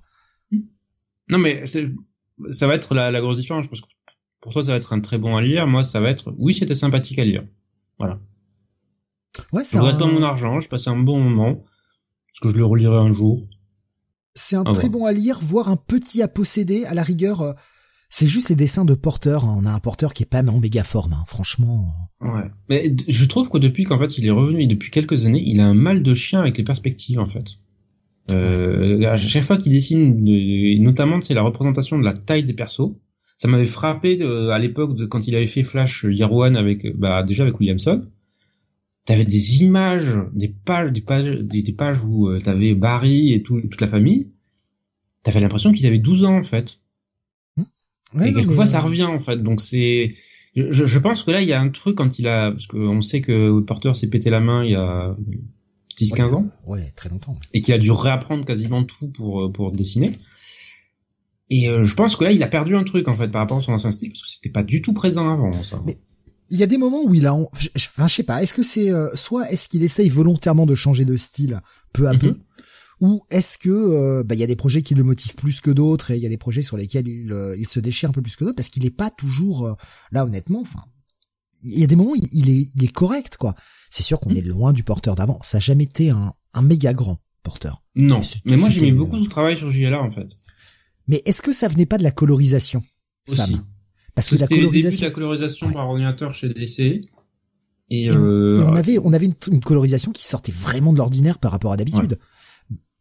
Parce qu'après, quand tu regardes ses dessins, ses visages, etc., c'est pas non plus euh, incroyable. Hein. Mm c'est très correct hein, et attention mais c'est pas c'est pas le, dessinateur où j'ai envie d'aller acheter le projet à chaque fois tu vois mais là je trouve que son style baisse et il y a y a eu des fois sur certains épisodes de Flash notamment quand il passait avec Williamson ça allait c'était cool et il y a d'autres épisodes où tu te dis putain ah est-ce est-ce qu'on lui a pas donné le truc pour qu'il le rush parce qu'il est capable de dessiner assez vite alors moche mais assez vite et, et, là sur de sur que je le trouve euh, pas toujours enfin euh, assez assez inconstant en fait oui je suis assez d'accord. Disons que quand il est dans les doubles pages, c'est où il charge pas mal. Là, ça va. C'est inspiré. Même si parfois c'est trop chargé, t'as du mal à savoir où tu dois porter ton regard. Mm. Ça, ça c'est un peu noyé, c'est euh, difficile à concentrer. Mais ensuite, t'as des pages où, comme je te dis, il se chie sur la perspective des persos et euh, tu te dis, mais euh, depuis quand ce perso a 12 ans, en fait? Ouais, Black Canary, il y a des moments, c'est, c'est, euh, tu te dis, attends, c'est une gamine, quoi. Ouais, elle peut. En fait, c'est-à-dire que j'ai eu l'impression parfois qu'elle, soit elle avait 12 ans, soit elle en avait 85. En fait. Donc voilà, la ménopause est passée par là à un moment. Hein, Voilà. Dina, tu, tu te laisses aller là. Hein. c'est ouais, pour moi, c'est ce qu'il y a de, de plus mauvais entre guillemets euh, sur Deathstroke Inc. C'est vraiment la partie graphique. Ah, ça c'est pas désagréable encore une fois. Non, c'est pas c'est pas horrible, mais euh, ça aurait été tellement... on aurait eu un artiste un peu plus euh... Saint, un, un, Ivan Reese par exemple. Euh, sachant que en fait, Howard dessine les quatre premiers épisodes. Et ensuite, c'est euh, Paolo euh, Pantalena qui reprend euh, qui reprend le dessin sur les épisodes suivants. Qui, qui est assez proche malgré tout, je trouve. Ah, je sais pas, parce qu'il a un style beaucoup plus euh, mangaisé. Ouais, mais ça, ça dénote pas des masses, je trouve, avec ce que faisait mm. Porter. Et Stéphane Segovia fait le 7. Ouais. Et lui, c'est plus traditionnel et euh, limpide et ça passe très bien. C'est beaucoup plus sympa aussi. Mm. oui, puis t'as enfin la révélation sur Respawn. Bon, ça m'a un peu ah. cassé les couilles d'avoir la révélation de Respawn dans Distroke au lieu de l'avoir dans Robin. Ouais. Qu'est-ce que t'as pensé de cette révélation, sans dire ce que c'est évidemment. Euh, plutôt cool, franchement. C'est bien. Hein. Ah, l'idée, s'appuie sur la continuité. On se dit ouais, c'est un truc que je verrais bien ce personnage faire. Voilà. Non, c'était bien. Franchement, c'était hmm. bien. Bien vu.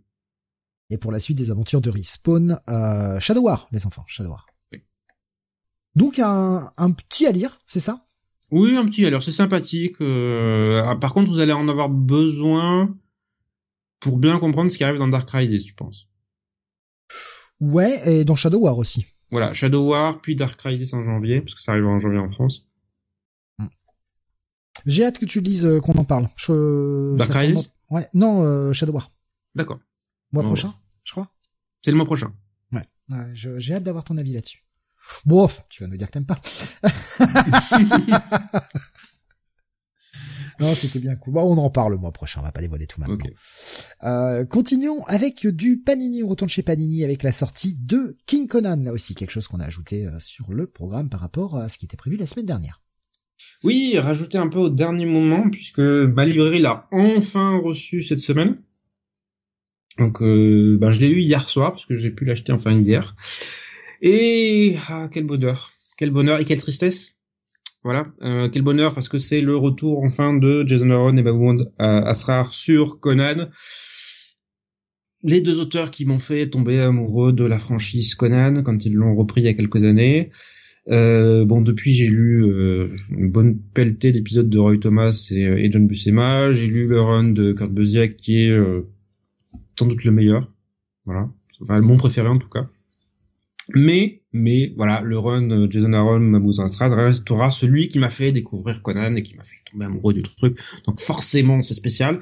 Et donc c'est un peu triste de se dire, ils ont six épisodes pour finir, pour terminer ce qu'ils voulaient raconter sur Conan.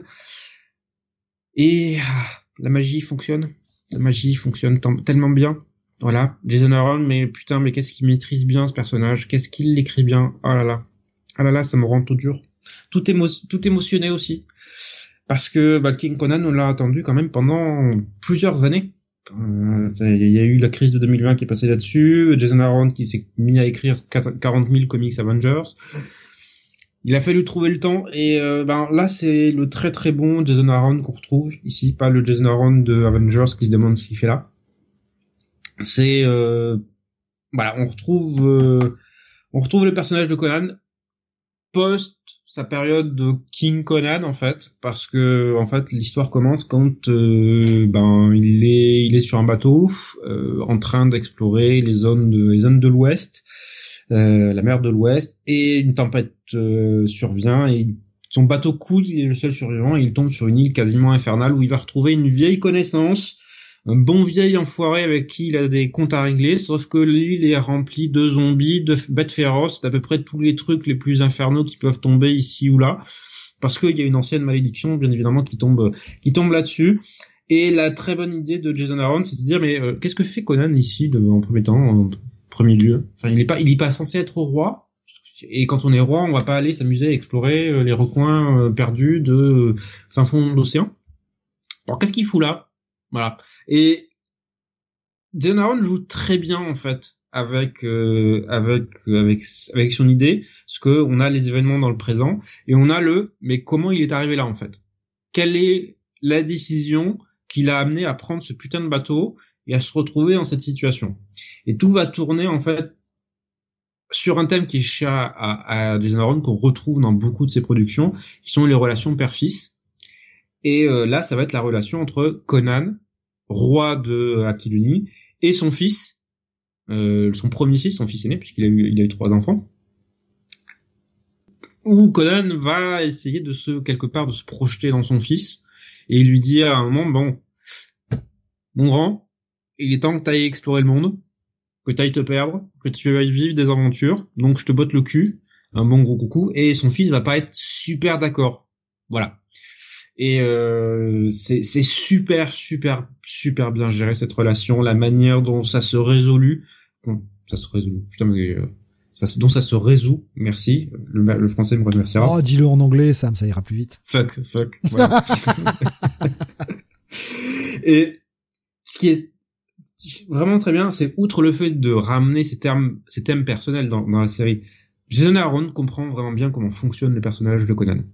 Et euh, à savoir euh, ben, le, thème traditionnel de, de Howard qui était la civilisation, la prétendue civilisation contre la barbarie, mais aussi cette euh, soif et cette quête de liberté absolue de Conan, qui est son moteur absolu, et cette, ce désir toujours plus grand d'aller découvrir ce qui se passe de l'autre côté. Voilà. Que, que personne ne l'entrave et qu'il aille toujours plus loin dans cette découverte. Et euh, tu finis la série, tu finis la mini, tu te dis putain mais pourquoi vous écrivez pas encore 50 épisodes là-dessus? Pourquoi j'ai pas euh, 50, 100 épisodes sur la même thématique encore et encore et encore? Parce que parce clairement la licence a pu la licence. Je sais, je sais, je sais. Et c'est triste, c'est triste parce mais que oui, non, mais c'est, tiens ce personnage, C'est très con. Enfin, on en a parlé de nombreuses fois, mais euh, je, je, je, comprends pas de, de pas de pas se, se, battre un peu pour la garder quoi. C'est moi aussi je comprends pas. C'est voilà, c'est vraiment dommage. Donc on aura toujours ces épisodes, on aura toujours cette cette exploration, on aura voilà et ça quittera pas ma, ma bibliothèque, ça va être quasiment voilà, il y aurait pas eu Inferno, ça aurait été mon coup de cœur. Soyons soyons clairs parce que c'est euh, c'est du très très haut niveau en termes de Conan. Donc ouais, c'est c'est euh, c'est Inferno ton coup de cœur de ce mois-ci, Sam Ouais. Enfin de, de ce qui reste là. Ça. De ce qui reste euh, pour pour cette émission. Je sais. Je sais. Il y a il y a, y a eu il y aurait eu un truc qui aurait pu aller chercher. Voilà, on en parlera euh, quelque part dans l'émission. Mais voilà, Inferno est arrivé, tellement un cran au-dessus que on peut pas l'empêcher. Grey nous dit on sait toujours pas ce que Titan va faire de la licence. Non. Mm. non euh, si Jim Zub la reprend, non? Ah, c'est Jim Zub Ah putain, j'ai pas vu passer l'info. Voilà. Euh, donc à voir ce que ça va donner parce que Jim Zub avait écrit une douzaine d'épisodes de Conan euh, version Marvel. Savage Sword, non? Euh, il avait écrit quelques épisodes de Savage Sword, mais il avait, il avait repris aussi la, la série Conan the Barbarian après le départ de Jason Aaron, en fait. Ah ouais.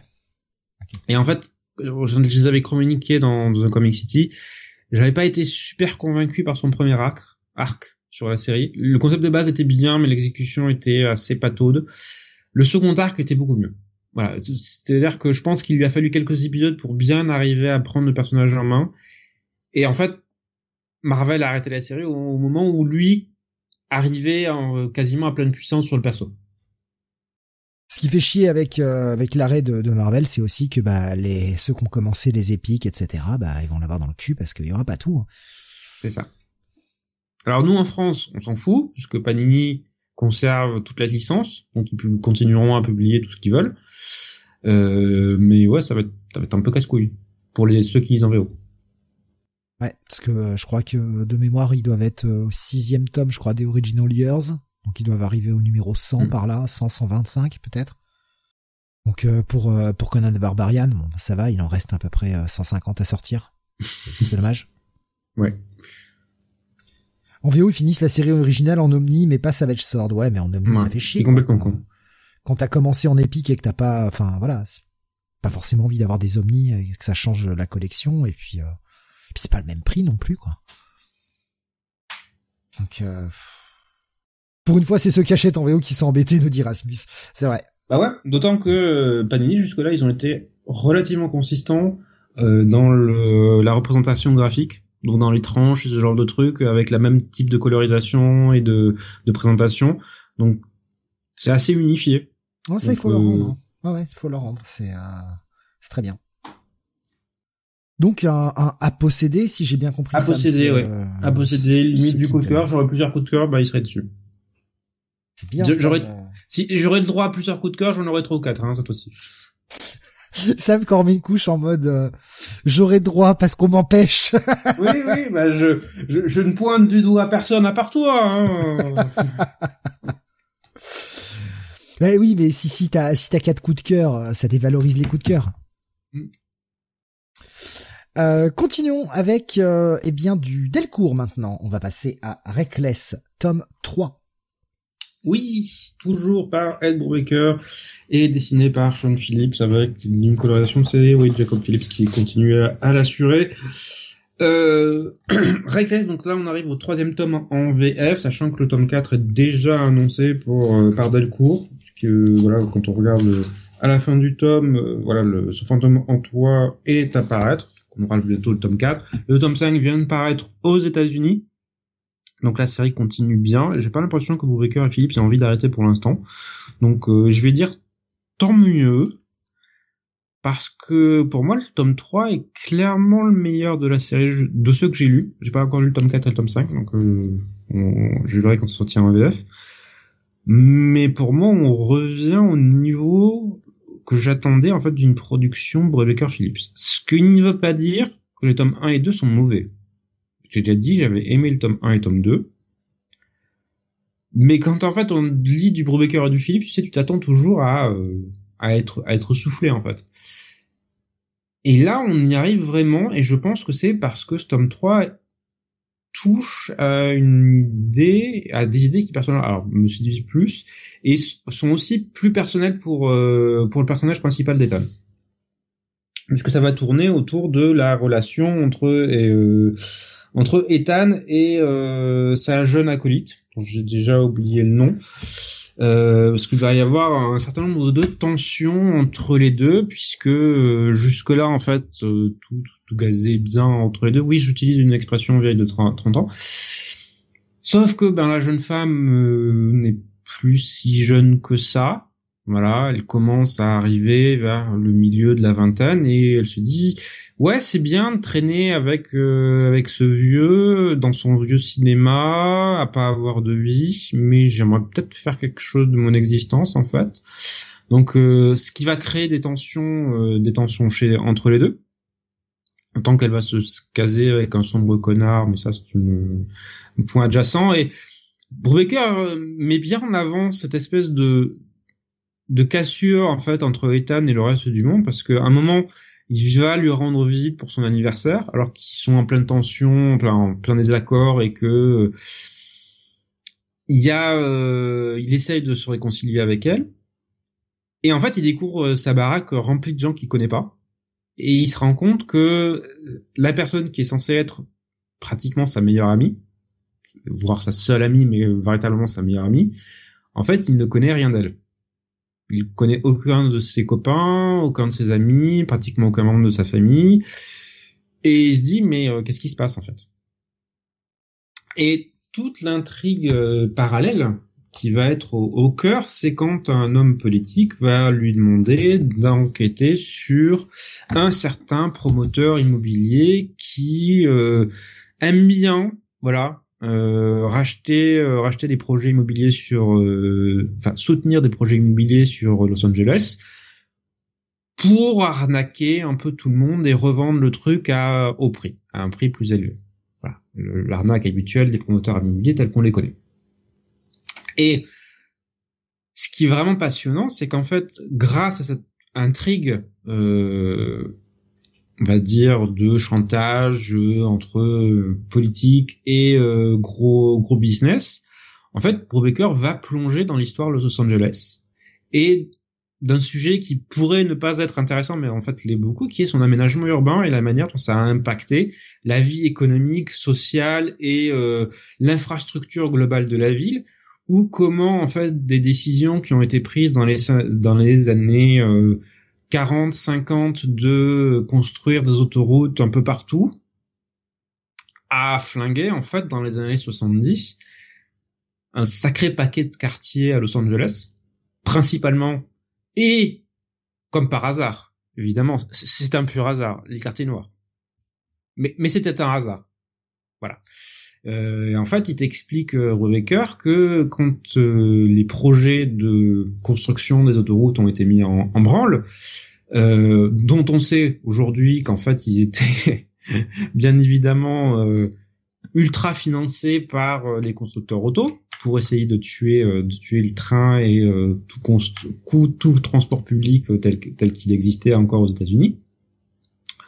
en fait, ça a été bloqué pendant dix ans et euh, ce qui s'est passé, c'est qu'en fait, ils ont créé des zones franches qui tombaient sur les quartiers noirs, où en fait, euh, ben plus rien ne pouvait se construire. La zone était paralysée. En fait, vous, en fait, vous aviez comme choix soit d'accepter de vendre, soit de rester et de crever. Et ça explique en fait la dégénérescence urbaine de Los Angeles sur tout le la seconde partie du XXe siècle, et en fait, ça explique le visage actuel de Los Angeles aujourd'hui. De pourquoi c'est une ville qui n'en est pas vraiment une, en fait. C'est euh... quand tu vois l'architecture de Los Angeles, ça, fait peur, quoi. Euh... C'est pas, une ville, c'est pas une vraie ville, quoi. Il y, y, a pas un cœur, en fait, dans cette ville. Donc, t'as toute cette enquête qui est liée, qui rejoint en fait euh, ce cette, cette intrigue personnelle qui, euh, qui secoue Ethan profondément. Et du coup, euh, bah, t'as as un vrai sentiment d'attachement en fait. D'autant qu'il te, évidemment, c'est Brubaker, donc il te rajoute un petit twist bien sombre à la fin, bien noire, qui t'annonce, ah, va se passer des trucs. Attention. Voilà. Des gens vont mourir. Donc, euh, excellent tome 3. Voilà, si vous avez encore des réserves après la lecture des deux premiers tomes, franchement foncez sur ce tome 3 parce que il est... Euh, on, voit un peu la direction qui commence à se dégager sur le personnage, on voit que et Phillips arrivent à le creuser enfin, à dégager des choses, à montrer que ce n'est pas cette espèce de armoire un peu insensible à tout. Non, il y a, euh, encore un petit cœur qui bat là, là-dessous. Voilà. Euh, je regarde un petit peu. J'ai pas vu beaucoup de réactions concernant euh, ce ce Reckless pour le moment. Euh, il y avait une question de Spider-Man qui nous disait quelqu'un jeté un œil au comics Nocturnal sorti cette semaine, ça m'intrigue. Oui, euh, oui, j'ai regardé. Euh, je ne l'ai pas pris parce que même si j'ai tendance à bien aimer Burton, euh, Dan Burton qui fait le dessin, la colorisation m'a un peu m'a un peu rebuté en fait. Parce que je pense que c'était de la colorisation en application directe sans ancrage dessus. Et euh, il doit y avoir un truc sur la séparation des couleurs. Ah, c'est de la peinture. Et euh, c'est ce que me dit Gray. J'ai eu un peu de mal. Hein. Très sincèrement. C'est un peu vieilli visuellement. Ouais. Mais mais je sais pas. J'ai jeté un œil. Ça a l'air intrigant. Euh, Par contre, le problème c'est que c'est visuellement assez sombre. Alors ça ressemble mieux sur le bouquin. Euh, c'est ça sort chez euh, Menin et ils ont fait du vraiment boulot. Euh, moi, j'ai pris le tome en, en, en librairie, j'ai pas eu de problème euh, que ce soit trop sombre ou que j'arrivais pas à distinguer les choses. C'était c'était bien clair. Ouais, je sais pas, ou c'est peut-être mes yeux qui sont fatigués, j'en sais rien, mais moi ça me paraissait un peu sombre. Et euh, j'ai, bon, il faudra que je je, je, je teste ça de à tête un peu plus reposée, je pense. Euh, Gigos nous disait euh, beaucoup aimé ce tome 3 de Reckless. Dommage que l'intervalle entre les tomes soit si espacé, soit si espacé, pardon. Oh, il y a que 3, 4, 5 mois entre, entre chaque tome. Non, c'est même 4 mois parce qu'ils ont sorti 3 tomes euh, l'année dernière. Euh, c'est ma cataracte, ouais, non mais euh, peut-être. Ah ouais, on va toucher Love Time en ce moment. Hein. Peut-être. ça fait ça fait un peu peur. Euh, on sait jamais. Euh, continuons. Euh, donc à, à posséder Sam, si j'ai bien compris. Oui, à posséder. On va repasser chez Panini avec de l'ancien. Cette fois-ci, euh, nous allons parler euh, d'un l'omnibus euh, Captain America par Mark Wade. Oui, oui, ça va être ma première opinion controversée de, de la soirée. Je pense qu'il va, qu'il va poser débat. donc, Captain America par Mark Wade qui reprend en fait quasiment tout son travail. Je dis quasiment parce qu'il en manque en fait. Il manque son dernier micro run qu'il avait fait avec Chris Samney euh, qu'il avait fait aux alentours du 685 quelque chose comme ça, aux alentours du 700 là, un peu avant le 700. Euh, post Nick Spencer. Donc ça, ça n'a pas été ajouté, donc ça fait pas vraiment complète. Mais vous avez son premier run pré Heroes Reborn, son retour euh, post euh, voilà Heroes Return, euh, la maxi série Captain America Sentinel of Liberty euh, il y a le, les one shot Heroic Age qu'il avait fait avec Kurt Busiek et Patrick Zircher euh, qui sont là-dedans, qui sont euh, en lien avec Iron Man. Donc il y a, y a, beaucoup de choses. Le truc fait plus de 1000 pages. je n'ai pas particulièrement apprécié. Je vais le dire clairement.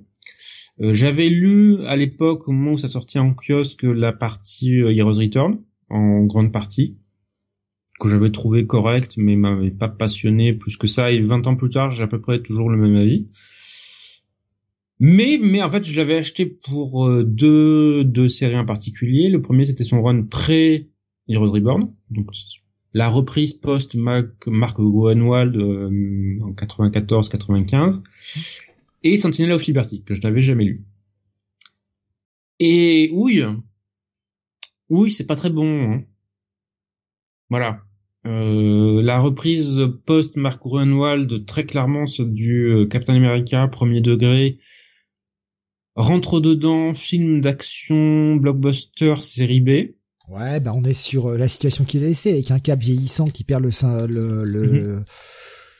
qui perd le, le, bénéfice du sérum de super soldat et qui est euh, en train de perdre ses pouvoirs et qui, qui finit par euh, par claquer quoi. C'est ça. Et donc Mark Waid doit trouver une explication de comment je ramène le personnage et essayer de le de remettre un coup de jus parce que bah, à l'époque pour donner un peu le contexte, à, sur la fin du, du run de Mark One, la plupart des séries Avengers ne se vendaient pas ou se vendaient mal, donc le, deal euh, Heroes Reborn était en cours de en cours de signature en fait avec Jim Lee et Rob Liefeld. Et un certain nombre d'éditeurs de chez Marvel évidemment étaient pas franchement ravis à l'idée que certaines de ces séries soient exfiltrées par vers euh, vers des gens qui étaient partis de la boîte euh, il y a plusieurs années. Donc ils ont essayé de revivifier un peu les choses et de d'aller chercher des équipes créatives qui euh, qui donnent envie aux lecteurs de revenir. D'où l'arrivée de Waid et Ron Gardner pour essayer de redonner un coup de coup de pied au cul en fait à la série. Oui, enfin quand tu sais qu'elle va s'arrêter, ben, c'est comme euh, c'est comme le pari de mettre un Tony Stark jeune quand tu sais que oui. que le truc euh, le truc va s'arrêter sous peu. Bon bah Mm. Et le truc, c'est que je pense que même ne s'attendait pas à ce que ça ait une réception aussi positive à l'époque. Parce que j'ai cru comprendre que euh, tout le monde se stickait le, haricot là-dessus euh, avant que l'Eiffel reprenne, et c'est pour ça que Mark Wade et, euh, Ron Gardner ont repris le titre quand on est arrivé sur Heroes Return. Mais franchement, j'ai pas. Heroes Return est un peu pato quand même. Un peu, oui. On, on, est sur la symbolique en fait je, je les ai, euh, j'ai relu le début euh, assez récemment en fait, il y a, il y a quelques mois, donc ça, ça me reste encore un peu en tête. J'ai juste relu le début, j'ai dû lire 4-5 épisodes de la reprise, mais euh, on est vraiment sur oh là là, qu'est-ce qui définit Cap, etc. Et en fait, c'est un truc. T'as l'impression qu'on est toujours sur le même genre d'histoire en fait avec Cap, mm. trop souvent, trop souvent avec quelle est sa place, quel quel symbole représente-t-il?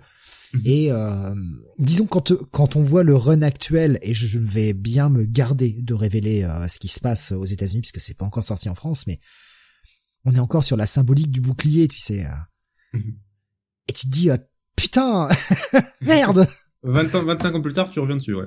Ouais. Bon après, ce que ce que ce qui est fait actuellement par Colin Kelly et Jackson Lanzig est super cool. Mhm. C'est très intéressant et mais on est sur la symbolique du bouclier. Tu fais putain, mais merde quoi, bordel, arrêtez avec ça. Et en fait, ce qui est assez marrant, c'est qu'au fond, quand tu lis ces deux runs, le premier euh, post pré-Heroes Reborn et l'autre euh, Heroes Return, en fait, t'as deux approches différentes. Pré-Heroes Reborn, c'est ultra porté sur l'action et c'est euh, très, euh, comme je dis, premier, premier degré et avec très peu de fond en fait. T'as, pas beaucoup de profondeur. C'est euh, action, action, action, action. Voilà, il faut, faut délayer, faut avec des intrigues qui sont au final assez génériques en fait. Euh, voilà, il faut préserver le, le le bouton nucléaire américain, faut truc, faut machin. C'est très générique. Ouais. Et comme tu le dis, post quand on arrive sur Heroes Return, j'ai l'impression qu'il a voulu en fait Mark Wade rajouter du fond en fait. Mais moi je, je le définirais comme ça. Je, je, vois vraiment une cassure. Alors certes, il y a la période Heroes Reborn entre les deux, donc mhm. euh, à peu près un an mais c'est-à-dire que pré-Heroes Reborn, on est sur euh, non, le symbole ne peut pas mourir, même si Captain America est mort, il faut qu'il revienne, on peut pas se passer du symbole, etc. Et post-Heroes Reborn, on est totalement dans l'approche inverse avec est-ce que ce symbole est encore nécessaire? Est-ce qu'on a mhm. encore besoin de lui? Et, on a un run qui, enfin un run, ou en tout cas ces deux runs-là, on va dire, pour le départ, parce que je, m'arrête au départ de, Captain America euh, Heroes Return, puisque comme je vous dis, j'ai pas, j'ai pas, mhm. euh, sont loin dans ma mémoire et je, les relis là euh, de temps en temps, euh, vraiment. On a vraiment cette espèce de, d'opposition en fait entre les deux. D'un côté, c'est non non le symbole peut pas mourir, faut le faire revenir à tout prix. Et de l'autre côté, c'est putain, est-ce que finalement Captain America est encore nécessaire quoi? Alors la réponse, encore euh, la réponse, à notre époque? Vous l'avez pas lu, hein? Je vous donne la réponse puisque la série sort toujours. Réponse oui. Voilà, vous vous en doutez. Mais je, je trouve qu'on a deux approches qui sont radicalement opposées. Et pourtant, c'est le même auteur. C'est ça. Ce qui est euh, assez perturbant et ça donne des comics qui sont mais euh, en termes d'expérience de, lecture, mais c'est surtout que ça a un an d'écart parce qu'il serait passé dix ans entre ces deux runs. Tu pourrais comprendre, l'auteur a changé, on veut réexplorer le mhm. thème, mais là il s'est passé qu'un an quoi. C'est d'un côté, non non, Captain America est absolument pertinent, faut vraiment qu'il revienne machin, alors qu'on sait que la série va être annulée en interne et on nous fait ça, tu sais, genre l'espèce de cri de désespoir en mode pitié, ne cancellez pas la série. Et quand la série revient enfin, ouais, finalement, est-ce que c'est utile euh, maintenant euh, On dirait que le... si tu grattes un peu, c'est peut-être moi qui vais chercher trop loin. Hein, c'est peut-être de la suranalyse, mais limite, ça donne cette impression de bon, de toute façon, maintenant que c'est passé en les mains d'autres personnes, on s'en fout, c'est plus pertinent, quoi. C'est assez bizarre, je trouve, comme euh, comme approche.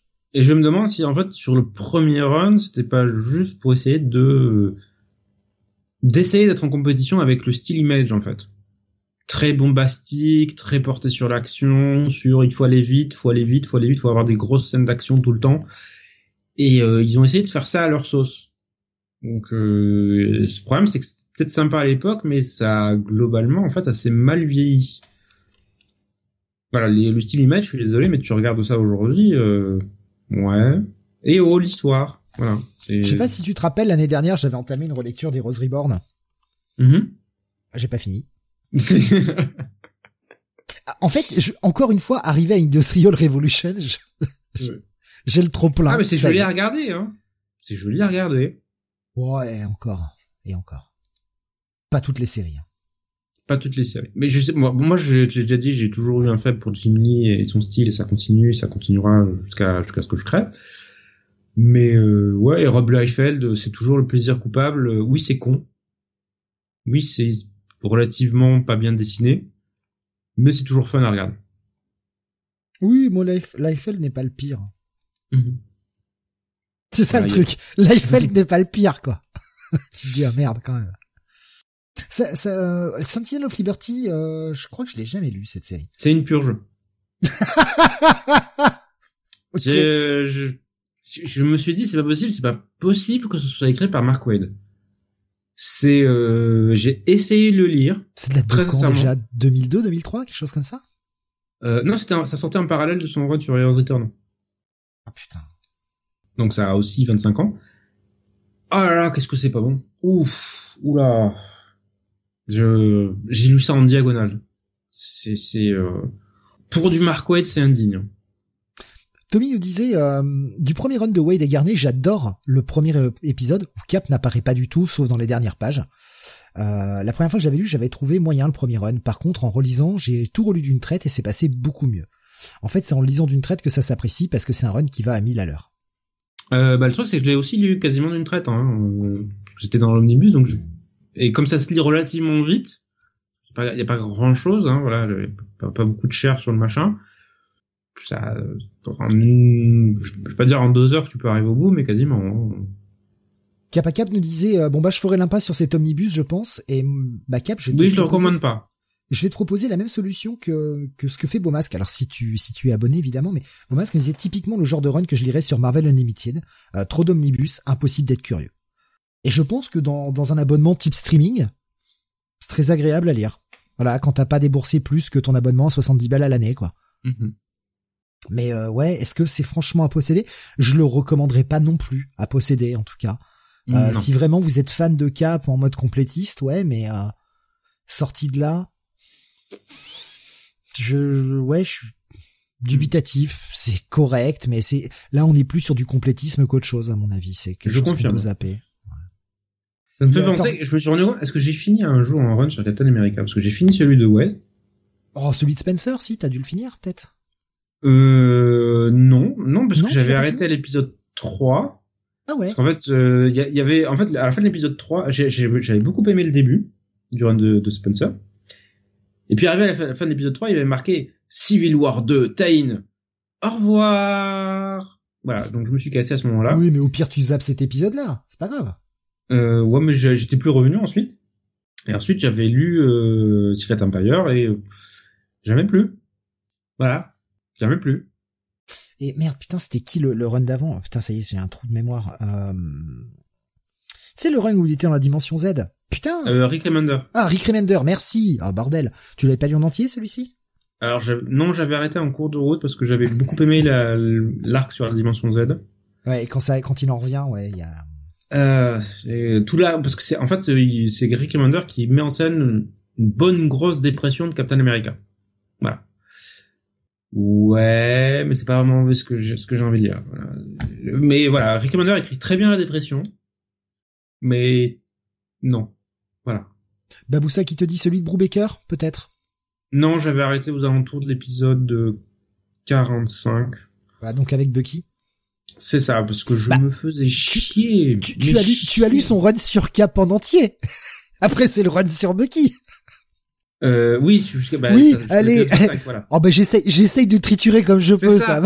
mais euh, oui, non mais un jour, faudra que je le finisse le run de, de Brubaker. Mais euh, moi, je me souviens que j'avais beaucoup aimé la première année de son run sur euh, sur Cap. La seconde année avait été impactée par Civil War et tu sens qu'il y a du meublage en cours de route, voilà, pour arriver jusque là. Euh, le, à partir du moment où, où t'as tout le truc sur la succession, où Bucky reprend la suite et où voilà et où Bucky on a le reprend le rôle de Captain, de Captain et toute la conspiration avec avec Cranouge, c'est chiant. Ben. Parce que c'est tellement délayé, tellement décompressé. Le, le, problème, le problème de ce run sur Bucky, hein, je l'ai dit et je l'ai déjà dit et répété, mais euh, pour ceux qui ne le sauraient pas. Enfin, moi, ce que je trouve le gros problème, c'est que quand on a eu Bucky qui prend le rôle en fin de cap, qui accepte de le de prendre le manteau, on est sur la même construction que ce que nous faisait Brubaker juste avant, c'est-à-dire des trucs du passé qui mhm. viennent hanter Cap.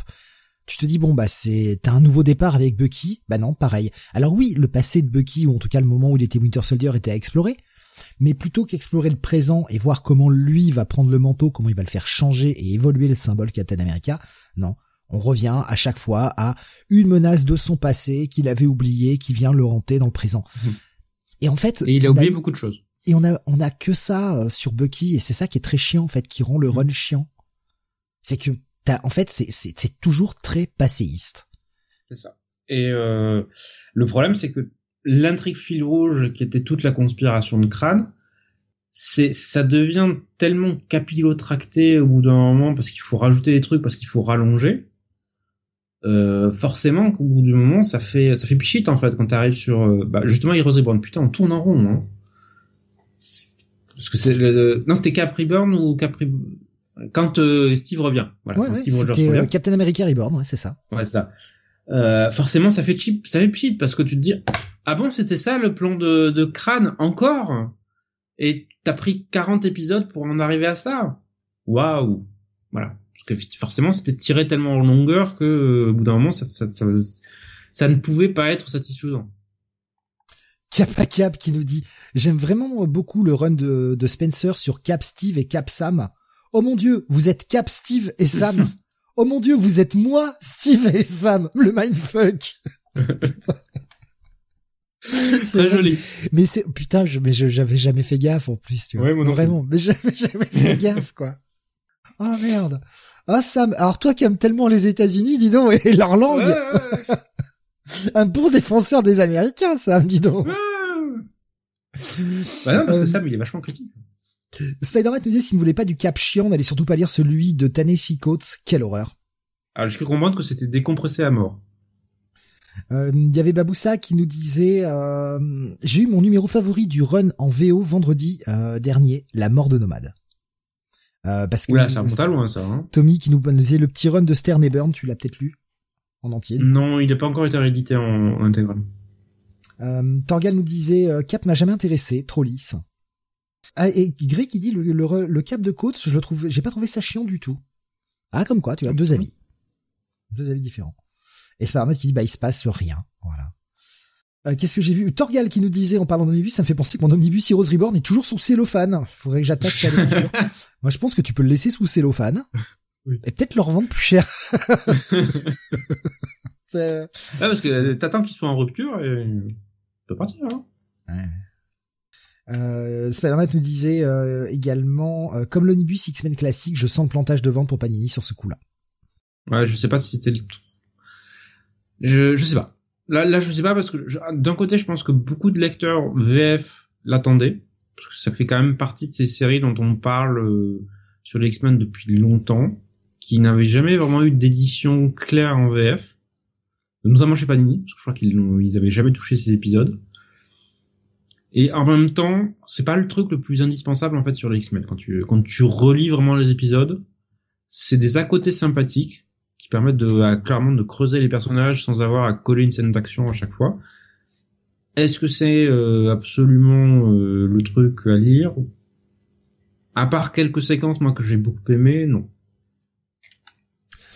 Jonathan nous disait, je note que le, la plus mauvaise série Captain America en ce moment en VO, c'est celle avec Sam.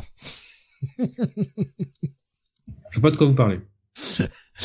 Apparemment, ouais. Bah, moi, j'y suis pas allé, mais euh, Jonathan, il a été la, la série actuelle, euh, donc c'est Cap, Cap Symbol of Truth, euh, je crois, qui est donc la, la série avec Captain America, euh, Sam Wilson. et apparemment c'était pas très bon. Et Jonathan a même abandonné la lecture. Lui qui pourtant est relativement sadomasochiste et va lire des trucs même quand ils sont un peu pourraves. là il a il a abandonné quoi. Euh, on le, rire, on notera le petit rire mi-sarcastique, mi-sadique de Steve. Mais oui, oui, oui, je ne l'ai pas caché. Donc un. Ah, franchement, je vais être honnête. Ce Captain America par Mark Wayne, en version omnibus comme ça, au prix où ça coûte, ah, je vais peut-être dire un petit à éviter quand même. Ouais, si vous n'avez pas trop les moyens, que vous n'êtes pas fan de Cap, et que vous voulez, franchement, il y a mieux, hein, Cap. À, à lire vraiment pour les fans, et à posséder pour pour les complétistes, voilà. Mais euh, mais vraiment, enfin, c'est c'est plus très pertinent aujourd'hui. On a on a fait plein de choses, plein d'autres choses sur Cap entre temps. Euh, il y a quand même ce début de run euh, pré Heroes Reborn et cette suite post Heroes Reborn, donc on a quand même toute une dynamique qui change. Il y avait, je crois, 12 épisodes qui sont faits par Wade avant Heroes Reborn. Euh, oui, il y a 12 épisodes. Ouais. ouais bah, ça va du 444 au 454, quelque chose comme ça. Ouais, donc ouais, ça fait 13, ça fait 13 épisodes. Euh, mhm. ben ouais, c'est 13 épisodes presque pour rien, puisque de toute façon, euh, passé Heroes Reborn, bah pouf pouf, tout a disparu et il y a plus grand chose qui revient. Mhm. On remet un peu les choses à plat, donc euh, c'est presque 13 épisodes inutiles. Donc grosso modo, quasiment la moitié de l'omnibus, quoi. Oh, peut-être pas la moitié, un tiers, on va dire, de l'omnibus. Euh, non, un quart. Parce qu'il y a la série post, euh, enfin la série Heroes Return fait 25 épisodes. Ouais. Ensuite, vous avez 12 épisodes de Sentinelle ouais. ouais, Liberty. donc, un euh, quart, ouais. Ouais, un quart. Ouais, enfin, ça fait un quart du truc qui, ouais, c'est une histoire sympathique, mais, mais du coup, elle est déjà annulée euh, dès qu'on passe au run mhm. suivant, donc. Ouais. C'est. Bah, elle est pas annulée, puisqu'elle continue à compter dans la continuité, mais, euh, c'est pas vraiment suivi des faits euh, particuliers. C'est ça. On n'en reparle plus, quoi. C'est comme si ça avait pas eu lieu. Ça a eu lieu, mais ça compte pas. voilà. Parce que jamais il reparle du fait que, oh mon dieu, j'ai perdu mon super sérum, j'avais plus de force, quoi. Non, non, jamais, hein. Ouh là là. Ça pourrait donner des idées, attention. Hein. Euh, bah voilà, pour, euh, pour ce Captain America Omnibus. Euh, tu, tu peux rappeler le prix, c'est quoi, 70 balles? Ouais, je crois que c'est 70, ouais. Hmm. On va continuer avec de l'indé. On revient sur l'indé, une nouveauté. Euh, de, c'est quoi C'est sorti en septembre, hein, ça, je crois. Pas, pas fin août, c'est sorti. Ouais, c'est courant septembre. Ou début octobre, premier semaine octobre. Je sais pas, enfin, celui que tu aimes dans les ténèbres de Me Your Love in the Dark euh, en VO, série de chez Image. Oui, signé par Scotty Young et George Corona. Euh, série sortie l'année dernière en VO, qui avait été un de mes petits chouchous, en fait. Euh, parce que j'avais sérieusement, et ça continue, réduit la voilure de ce que je lis en VO. Et euh, en fait, la série s'était maintenue dans mes lectures avec euh, persistance et de mon côté beaucoup de plaisir, parce que ça a été une petite surprise totale en fait. Euh, donc de quoi ça parle? Ça parle du personnage de euh, de Rohan, qui est une jeune artiste en quête d'inspiration et qui pour essayer de débloquer, parce que très clairement la, la du mal à produire ces nouvelles œuvres, va aller s'enfermer dans une maison prétendument hantée, euh, isolée de tout et de tous. Et là, elle va se rendre compte que ben le fait que la maison soit hantée n'est pas vraiment une simple rumeur. Euh, il y a vraiment quelque chose d'autre avec elle dans la maison. Et elle va commencer à nouer une vraie relation avec ce quelque chose d'autre. Jusqu'où ça va aller, ça, ben, je vais vous laisser le découvrir en lisant la série. Mais je dois dire que j'avais été vraiment très très agréablement surpris par le déroulé de la série, la manière dont ça a avancé, la direction que ça prenait. Euh, lors de ma première lecture, j'avais été un peu surpris par le, le final que j'avais trouvé un peu rapide. Et en fait, à la relecture d'une traite, je me suis rendu compte, oui, ça va, c'est pas, euh, c'est mieux géré que dans mon que dans mon souvenir en, en, épisode single. Il y a plusieurs étapes, il y a voilà donc ça, ça c'est bien géré je trouve. Et euh, vous ne serez pas surpris euh, en attendant que en fait euh, Scotty Young avait commencé à travailler là-dessus et à l'écrire durant le confinement Covid, ce qui explique que le personnage reste enfermé en fait dans la baraque euh, durant les cinq épisodes. Voilà. Et quand je dis enfermé, je veux vraiment dire enfermé, enfermé. Donc il y a, y a ce sentiment d'isolement qui est fortement retranscrit dans la série. et toute cette relation qui commence bien et qui va pas bien se dérouler. Voilà. Donc, euh, si vous voulez un truc qui sort un peu de l'ordinaire, qui est franchement bien réalisé, allez-y. Pour moi, c'est euh, encore une fois une très bonne lecture et du bon scotillon. Ah, hmm. bagarre. Bagarre. La bagarre. Euh, je sais pourquoi ça t'a plu, Sam. Mhm.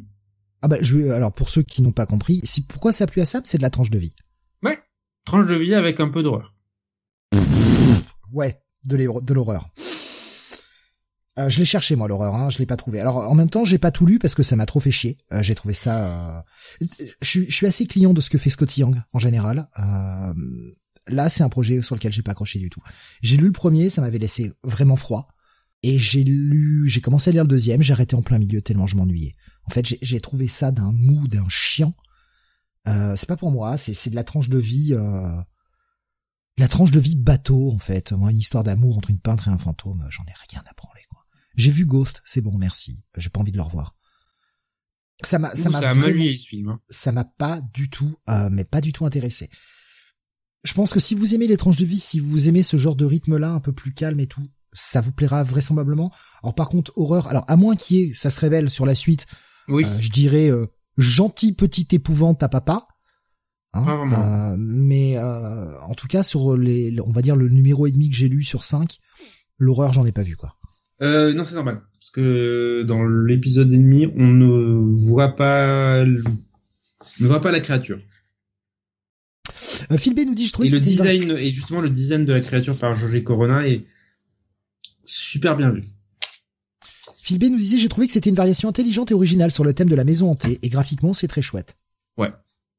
Non oui non mais euh, graphiquement ça allait. Franchement c'était correct. Euh, moi c'est vraiment le le le, le rythme euh, et je enfin, je trouvais ça chiant. Je trouvais qu'il se passait rien quoi. Après toi toi t'aimes bien aussi tout ce qui est manga sur la peinture etc. Bon moi c'est pas mon kiff. Mhm. Donc peut-être que si ça aide à apprécier ce truc là. Moi la, la création de de l'art en lui-même, se poser la question sur l'art et tout, c'est pas quelque chose qui me en tout cas, pour le côté peinture, c'est pas quelque chose qui me touche, c'est pas quelque chose sur lequel je suis sensible. Voilà. Bon, pour moi, je voilà, j'ai trouvé ça chiant. Je dis pas que c'est mauvais, j'ai juste trouvé ça chiant en fait. Mais euh... oui, ça n'a pas touché à tes centres d'intérêt personnel. Ouais, c'est ça. Mais voilà, pour moi, c'est ouais, c'est plat quoi. Mais euh, je, je préfère nettement son, son projet suivant qui n'est pas encore sorti en VF et j'ai hâte que ça arrive. Euh, Twig, Twig qui est un bijou pour moi, un méga coup de cœur ce truc. J'ai euh, j'ai adoré de bout en bout. Euh, Bomas me dit c'est gothique et les gothiques sont chiants. oh mais j'aime bien pourtant d'habitude le gothique. Non mais là ça n'a pas fonctionné mais c'est pas grave. Hein. Encore une fois, si, vous aimez, sachez que voilà vous allez lire la tranche de vie quoi. Donc euh, si vous n'êtes pas sensible à la tranche de vie, évitez. Euh, je pense que ça va pas être pour vous. Euh, Jonathan nous avait dit bon début de cette série mais ça stagne assez vite je trouve sympathique mais c'est plus un à lire qu'à posséder. Hmm, non, je trouve que ça stagne pas, au contraire. Je trouve que ça, ça se développe relativement vite. Bah ça, ça dépend ce que t'appelles vite, quoi. Moi, quand j'ai lu un épisode et demi sur euh, sur cinq et que je me suis fait chier, j'appelle pas ça aller très vite, mais bon, encore une fois, les, les attentes, hein, les attentes de chacun. Ça va être quoi pour toi, un, petit à posséder? Ouais, un petit à posséder. Sorti donc dans la collection Urban Indies. On continue avec, pardon, excusez-moi, j'ai la voix qui se barre. On continue avec le Batman Infinite, tome 4. Euh, du, c'est le, run de, Joshua Williamson. Excusez-moi, j'ai. Oui, avec les épisodes 118 à 121 de Batman et en segment du Batman 124, backup de Batman 119 à 121 et. Ce qui est déjà. Donc, comme tu dis, reprise, mini reprise de Joshua Williamson, puisqu'il ne signera que deux tomes entre ce tome 4 et Batman Shadow War le mois prochain. Euh, donc il doit faire 8 épisodes en tout sur Batman avant que Tim Darsky ne débarque et reprenne le titre en main. De manière, petit, run, petit run d'attente, quoi. C'est ça, de transition en fait. Euh, qui lui sert en fait à servir de relance de, de lance de rampement à... Qu'est-ce que je raconte? Je suis fatigué de rampe de lancement. Voilà, c'est mieux.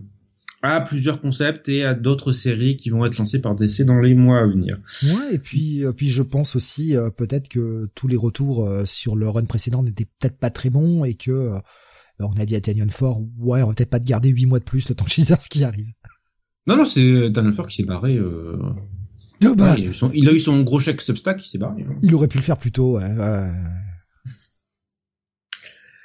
Donc, euh, de quoi ça va parler euh, D'une petite enquête qui va amener Batman en dehors de Gotham, puisque ça va l'amener dans l'état de je sais pas trop quoi, puisque j'ai retenu, j'ai pas retenu le nom, mais c'est un des états fictifs de deux décès, euh, une petite île perdue au fin fond de Tour du cul du monde. Oh, c'est Madripour, quoi.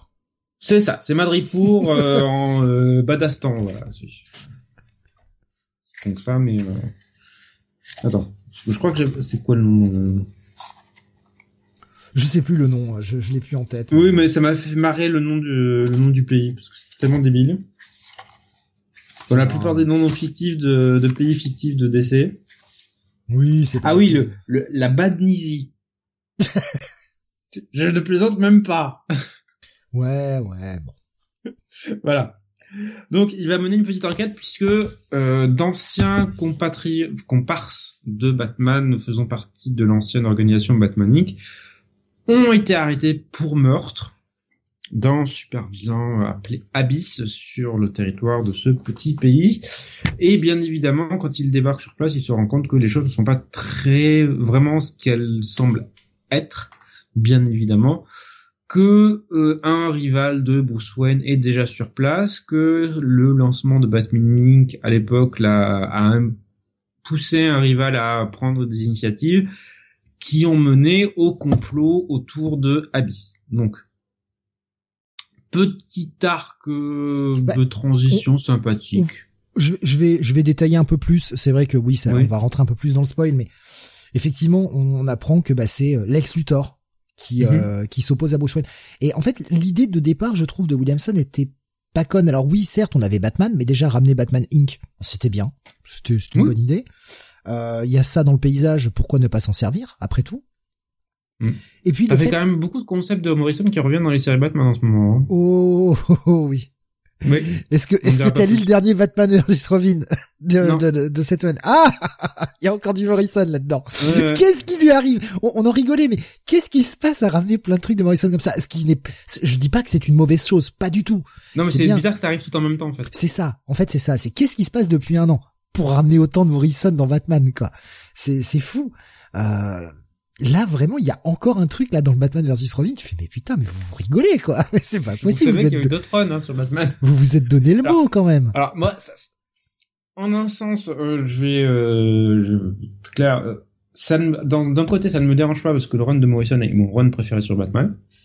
De l'autre ça me dérange parce que je, je l'ai déjà dit je n'aime pas le retour en arrière en fait. Pour moi les franchises doivent avancer. Alors c'est pas pour moi c'est pas tant du retour en arrière, c'est justement exploiter le passé pour faire du neuf. Et ne pas créer sans cesse de nouveaux concepts qui sont tous plus cons les uns que les autres, alors qu'on a des bonnes choses sur lesquelles on peut bâtir de nouvelles choses qui servent de terreau en fait pour créer de, de, nouveaux, de nouveautés. Moi j'aime bien, ça fait appel à un univers, ça fait appel à la continuité, c'est ce que j'adore en fait. Donc moi au contraire, je suis content de voir réutiliser des idées pour qu'un auteur se les approprie à nouveau et euh, en fasse quelque chose de neuf. Si c'est pour juste bêtement répéter, ça n'a aucun intérêt. Hmm. Mais, c'est mon problème, c'est que très souvent, c'est que ce n'est que ça en fait. Et hmm. j'ai peur sur les éléments de Morrison parce que Morrison les a déjà explorés, a déjà bossé dessus, donc et vous ferez pas mieux. Hein. Vous pouvez vous appeler Chibzarski, Ramvé ou Markwell, vous ne ferez pas mieux que Grant Morrison. Ouais, euh, c'est un jugement de valeur assez dur quand même. Moi, je trouve ça un peu euh, bon. Mais après, oui, c'est ta, façon de penser. Euh, je, là, en fait, le, truc qui était intelligent, je trouve, avec Williamson, et ce qui est dommage parce que ça sera pas suivi, euh, étant donné que bah, il ne fait qu'un bah, arc. C'est l'une des critiques que j'ai, c'est que c'est assez vite expédié en fait. Mais oui, alors j'allais y venir. En fait, c'est qu'on a on a cet affrontement Bruce Wayne, Lex Luthor. Et ça, ça c'était cool déjà qu'on ait un peu plus de Bruce Wayne le rappelle. devant. Surtout qu'on a cette situation d'un Bruce Wayne qui a perdu sa fortune. Mm. dont Lex Luthor connaît l'identité secrète depuis le run de Jeff Jones sur JLA, mmh. ce qu'on a tendance à oublier. Et puis euh, le fait que Luthor ait racheté oui, Batman Inc. Batman Inc. Je, je, trouve que ce sont des bonnes idées. Dommage que bah pour le moment on n'ait pas vraiment pu voir euh, la suite quoi. Voilà, mais c'est en fait c'est le souci, c'est qu'il a quatre épisodes là-dessus, et au final, il pose beaucoup de choses intéressantes dans les premiers épisodes, et puis il doit conclure son intrigue sur Abyss dans les deux derniers, et il n'exploite pas le truc à fond en fait. Il faut juste, ok, il faut que je résolve ça, c'est le point principal, le reste, ouais, bof, on verra. Le nouveau personnage de la flic était pas mal aussi. Oui, j'avais bien aimé et euh, à voir parce qu'il y a les backups traitent justement reviennent sur le sur ce personnage pour euh, lui donner un nouveau rôle euh, sur euh, sur le truc. Oui. Pourquoi pas. Faudra voir. Bah, voilà, pour une, pour une fois qu'on a un nouveau personnage qui fait pas trop cliché, je trouve. Hmm. Ça peut être sympa. Ouais, faudra faudra voir, faudra voir par la suite. Après l'ennemi Abyss, bon. C'est un, c'est un peu générique, hein, quand même le dire. Alors, je, je, je n'aime pas la colorisation de Tomé Moré, hein, ça vous le savez. Euh, oui, ça c'est qui est le qui est le, le coloriste euh, attitré sur Batman euh, toujours. J'aime pas j'aime pas les tons qu'il choisit, j'aime pas la façon qu'il a de coloriser. Mais la représentation graphique de on va dire du pouvoir de Abyss était pas si mal rendue. Euh, la petite déception, c'est quand même que George Molina n'assure pas entièrement les quatre épisodes. Parce que il y a pas mal de, il, reçoit pas mal de coups de main hein, pour arriver au bout du truc. Ouais, c'est bien le problème. Il y a pas un putain Ce qui est dommage parce que putain qu'est-ce qu'il est bon. Ouais, mais il y a pas un auteur qui est capable de tenir un rythme, c'est dingue. Hein. Alors, vous me direz, oui, il est, mais il n'arrive pas tout seul, mais il est aidé par Michael, euh, Michael Voilà, quelqu'un qu'on connaît bien sur Batman et qu'on est toujours content de retrouver dessus. Mais ça aurait été bien. Voilà. J'ai, en fait, quand j'ai lu l'épisode, le truc, je me suis dit putain, il a tout donné sur son premier numéro, qui est euh, visuellement une belle claque, et euh, en fait, il s'est cramé. Ouais. Mm. Mais ouais, mais c'est. Dès le deuxième, bon bah j'appelle les copains. Et les copains, ils sont nombreux. Hein. C'est le problème. Euh, après, bon, le le l'arc est pas mauvais. Non. Ça se laisse lire. ok, correct. Je pense que ça aurait pu même être réduit en trois en fait. Pour ce qu'il en fait, oui. Voilà. Une fois que tu as fini le truc, tu dis, bon, tout ça pour ça, bon, ça aurait pu être fait en 3 et pas en 4. Bon, je vous passe mon avis sur euh, le backup, là, qui revient sur... Euh... Je sais même plus ce que c'était. C'était sur euh, la gamine... Putain, comment c'était ça déjà? Oh, putain, l'espèce de robinet... Gotham Academy. Ah oui, d'accord. Ah, c'était, c'est, pas le, le, la petite robinette japonaise, là? Japonaise, pardon? Bah, c'était Gotham Academy. Ah putain, oui, alors ce Elle vient de là, mais ah, d'accord. Ouais, non, mais j'ai pas lu Gotham Academy parce que je. Euh, moi non plus, et je ne la lirai pas en fait. Même non, si j'avais eu des tentations dans le passé. J'avais lu le premier épisode, je me c'est quoi ce truc? Je vois pas où ça va. Donc Déjà, c'est quoi ce concept? Voilà. Et en fait, en lisant ce, ces backups, je me suis dit, c'est pas pour moi. On est d'accord que la gamine est détestable. On veut l'écrire de façon mignonne, mais en fait, elle est détestable. Euh, oui, c'est une gamine, quoi. Ah mais vraiment, euh, enfin j'ai trouvé ça mais horrible. En termes de caractérisation, j'ai trouvé ça horrible. mais voilà, donc tous les jeunes persos comme ça quoi. Mm. Ah c'est c'est Ouais, je pense qu'on est trop vieux, mais je, franchement, je pense que même euh, même si j'avais lu ça il y a 20 ans, euh, j'aurais pas trouvé mm. ça bon, quoi. Je l'aimais bien, Maps, dans Gotham Academy, nous dit Gigos. Ouais, mais c'est pas pour moi. Ça m'a, ça m'a juste convaincu de ne plus jamais rien lire sur ce perso. Pour moi, ça va être un, bon petit à lire. Voilà, pas plus, hein, franchement. Euh. Oui, ça, ça vaut pas plus. C'est correct. Si vous aviez euh, lâché le, le run de, de, Tom King ou le run de Tanyon Ford, vous pouvez tenter. C'est un petit run très court. Euh, ça vous séduira peut-être. Mhm. Sinon, attendez le prochain. Ou prenez Shadow War. J'ai déjà dit que Shadow War c'était bien. j'ai vaguement cru comprendre, oui. Ah, j'ai beaucoup aimé, hein, franchement. On en parlera le mois prochain, mais j'ai beaucoup aimé Shadow War. On va rester sur l'univers de Batman, Sam, avec euh, la sortie du... Euh... Ah bah attends, petite question avant euh, que je vois passer là. Mhm. Euh, Cap qui nous dit, est-ce que vous me conseillez le run de Jeff Jones sur Aquaman période New 52 et son run sur la Justice League dans l'ensemble Parce que Dark Side War, j'ai beaucoup aimé, mais j'avais pas tout lu ce qui était avant. C'est Sam qui m'y a fait penser en parlant du Thor qui connaît l'identité de Bruce. Mhm. Euh, Aquaman, Jeff Jones, ouais, tu peux y aller. euh, période New 52, c'est très correct, c'est très, cool. The Trench, tout ça, c'est très sympa, ça se laisse lire. Mhm. Le run sur la Justice League dans l'ensemble, je pourrais pas donner un avis, j'ai lâché. Euh, alors, le run de Jeff Jones sur euh, Justice League, première année assez ratée en fait. Euh, je pense que son association avec Jim Lee ne fonctionne pas. Et je pense que son approche de vouloir faire quelque chose de super accessible sur la Justice League fait que on a des scénarios qui sont relativement plats. À partir du moment où Jim Lee s'en va, on commence à retrouver notre, notre Jeff Jones. Le vrai Jeff Jones, euh, voilà. Il retrouve euh, Ivan Reis euh, sur le sur la série et franchement ça décolle. Et ensuite on a on a quelques hauts et quelques bas. Euh, bon, Trinity War, on sait tous que c'est pas très bon, mais que Forever Evil est très bien ensuite. Et j'ai une certaine affection sur la période post Forever Evil jusqu'à jusqu'à Dark Side War qui est euh, qui est une vraie claque. Voilà, qui est du bon Jeff Jones épique à mort euh, comme on aime. Ah, et Gigos nous dit Throne of Atlantis qui était le crossover avec Aquaman est super cool. J'ai pas lu du tout, moi, cette période de Justice League. euh, J'avais lâché le truc. Ça m'a, ça m'a T'as lâché à partir de quand passé le premier arc. En fait, je crois que j'ai lu le deuxième. J'en garde plus de souvenirs. Ah, et, c'est une purge, je le deuxième arc. Et je, ouais, j'en ai plus de souvenirs et j'ai dû lâcher par là. Je me suis dit, bon, ouais, bon, je m'en fous, en Hmm. fait. Ah, donc t'as pas lu Throne of Atlantis? Non. Ah, Ah, putain, euh, si, attends, si, j'ai dû, attends, je sais plus. Oh, C'est c'était il y a crossover 10 avec ans maintenant. euh, comment voulez-vous que je me souvienne de ça Non, non, je, je, je sais plus. J'ai peut-être lâché pendant. Me je sais que tu l'avais lu. Hein. Ouais, c'est possible. T'as dû lâcher après, en fait. Ouais, mais tu vois, j'en j'en ai pas gardé un si grand souvenir que ça. Mm. Ça mériterait peut-être la relecture, mais c'est aussi le, le les Atlantis, oui. c'est le ça- c'est le problème aussi des lectures en, en mode boulimique ou euh, en mode tu tu tu t'enchaînes euh, plein de plein de singles euh, chaque semaine et tu passes à autre chose la semaine d'après et la semaine d'après Mhm. enfin et au bout d'un moment tu perds un peu pied des fois ah ouais mais je ouais j'ai pas Dire que tu n'as pas lu Dark Side War. alors. non jamais non non je j'ai pas lu ça m'intéressait pas à l'époque peut-être que maintenant il faudrait que je redonne sa chance au produit mais Bah, c'est, pour moi, c'est du niveau que tu attends d'un Jeff Jones sur du super-héros, en fait. C'est-à-dire prenant, épique, avec des bons passages d'action, enfin, c'est, euh, c'est, c'est vraiment repris par la suite, hein.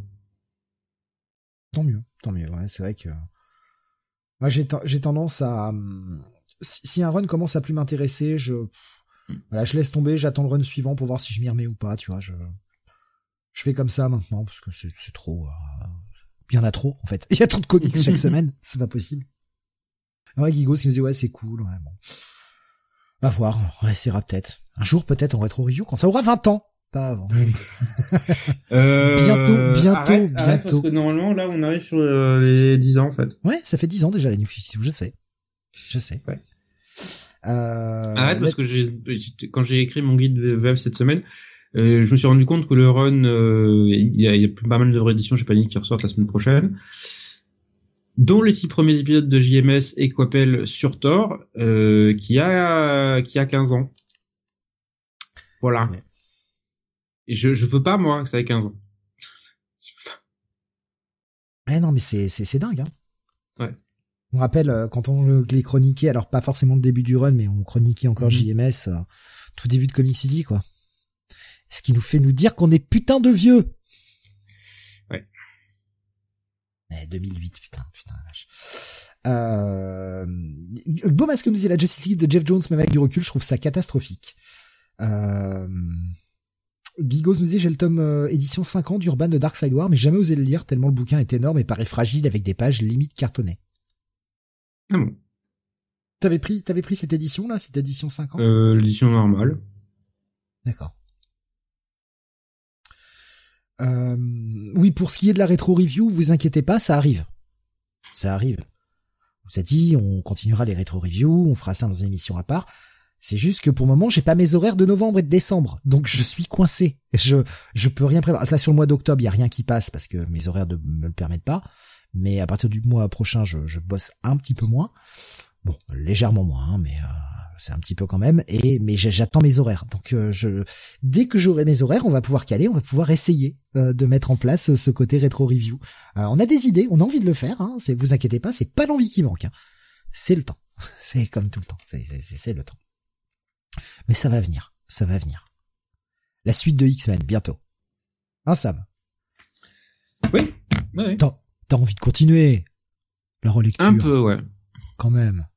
Lire du X-Men, ça fait tellement longtemps. Bon, t'as lu Inferno, ça. Oh, mais oui, mais t'es un traître, en fait. oh, t'es un traître. T'as, t'as craqué, ça. T'as lu du X-Men. Bouh. Oh, pas bien. Ouais. Tommy qui nous dit rétro review. Désert, on arrive où? Tommy euh, qui nous dit rétro review Spider-Man Chapter 1. Non, mais rigolez pas, c'est prévu. Hein. Ah. Euh, t'inquiète pas, je vous l'imposerai pas à ceux qui veulent pas le faire, mais moi j'ai déjà un partenaire qui, qui est prêt à faire Chapter 1 avec moi. Et oui. Et oui. Chapter 1, messieurs dames. Chapter 1. On va voir si c'est... Mais on va voir si... Oh putain d'enfoiré Putain, carrément non, Pour avoir des coups pareils, franchement, j'ai très peur que votre patrimoine génétique vienne souiller le, le pool génétique humain, en fait. Jonathan qui dit ah, mais qui? Parce que pas moi, putain. Non, mais vous inquiétez pas, je, je vous assure, j'ai déjà mon partenaire. Euh, de promis, je, je l'imposerai pas aux gens qui veulent pas le relire, mais euh, mais oui, il y a quelqu'un qui a envie de le lire, qui ne l'a jamais lu et qui va le lire avec moi, qui va le découvrir. Et moi, je vais le relire parce que je l'ai pas relu depuis depuis tout ce temps.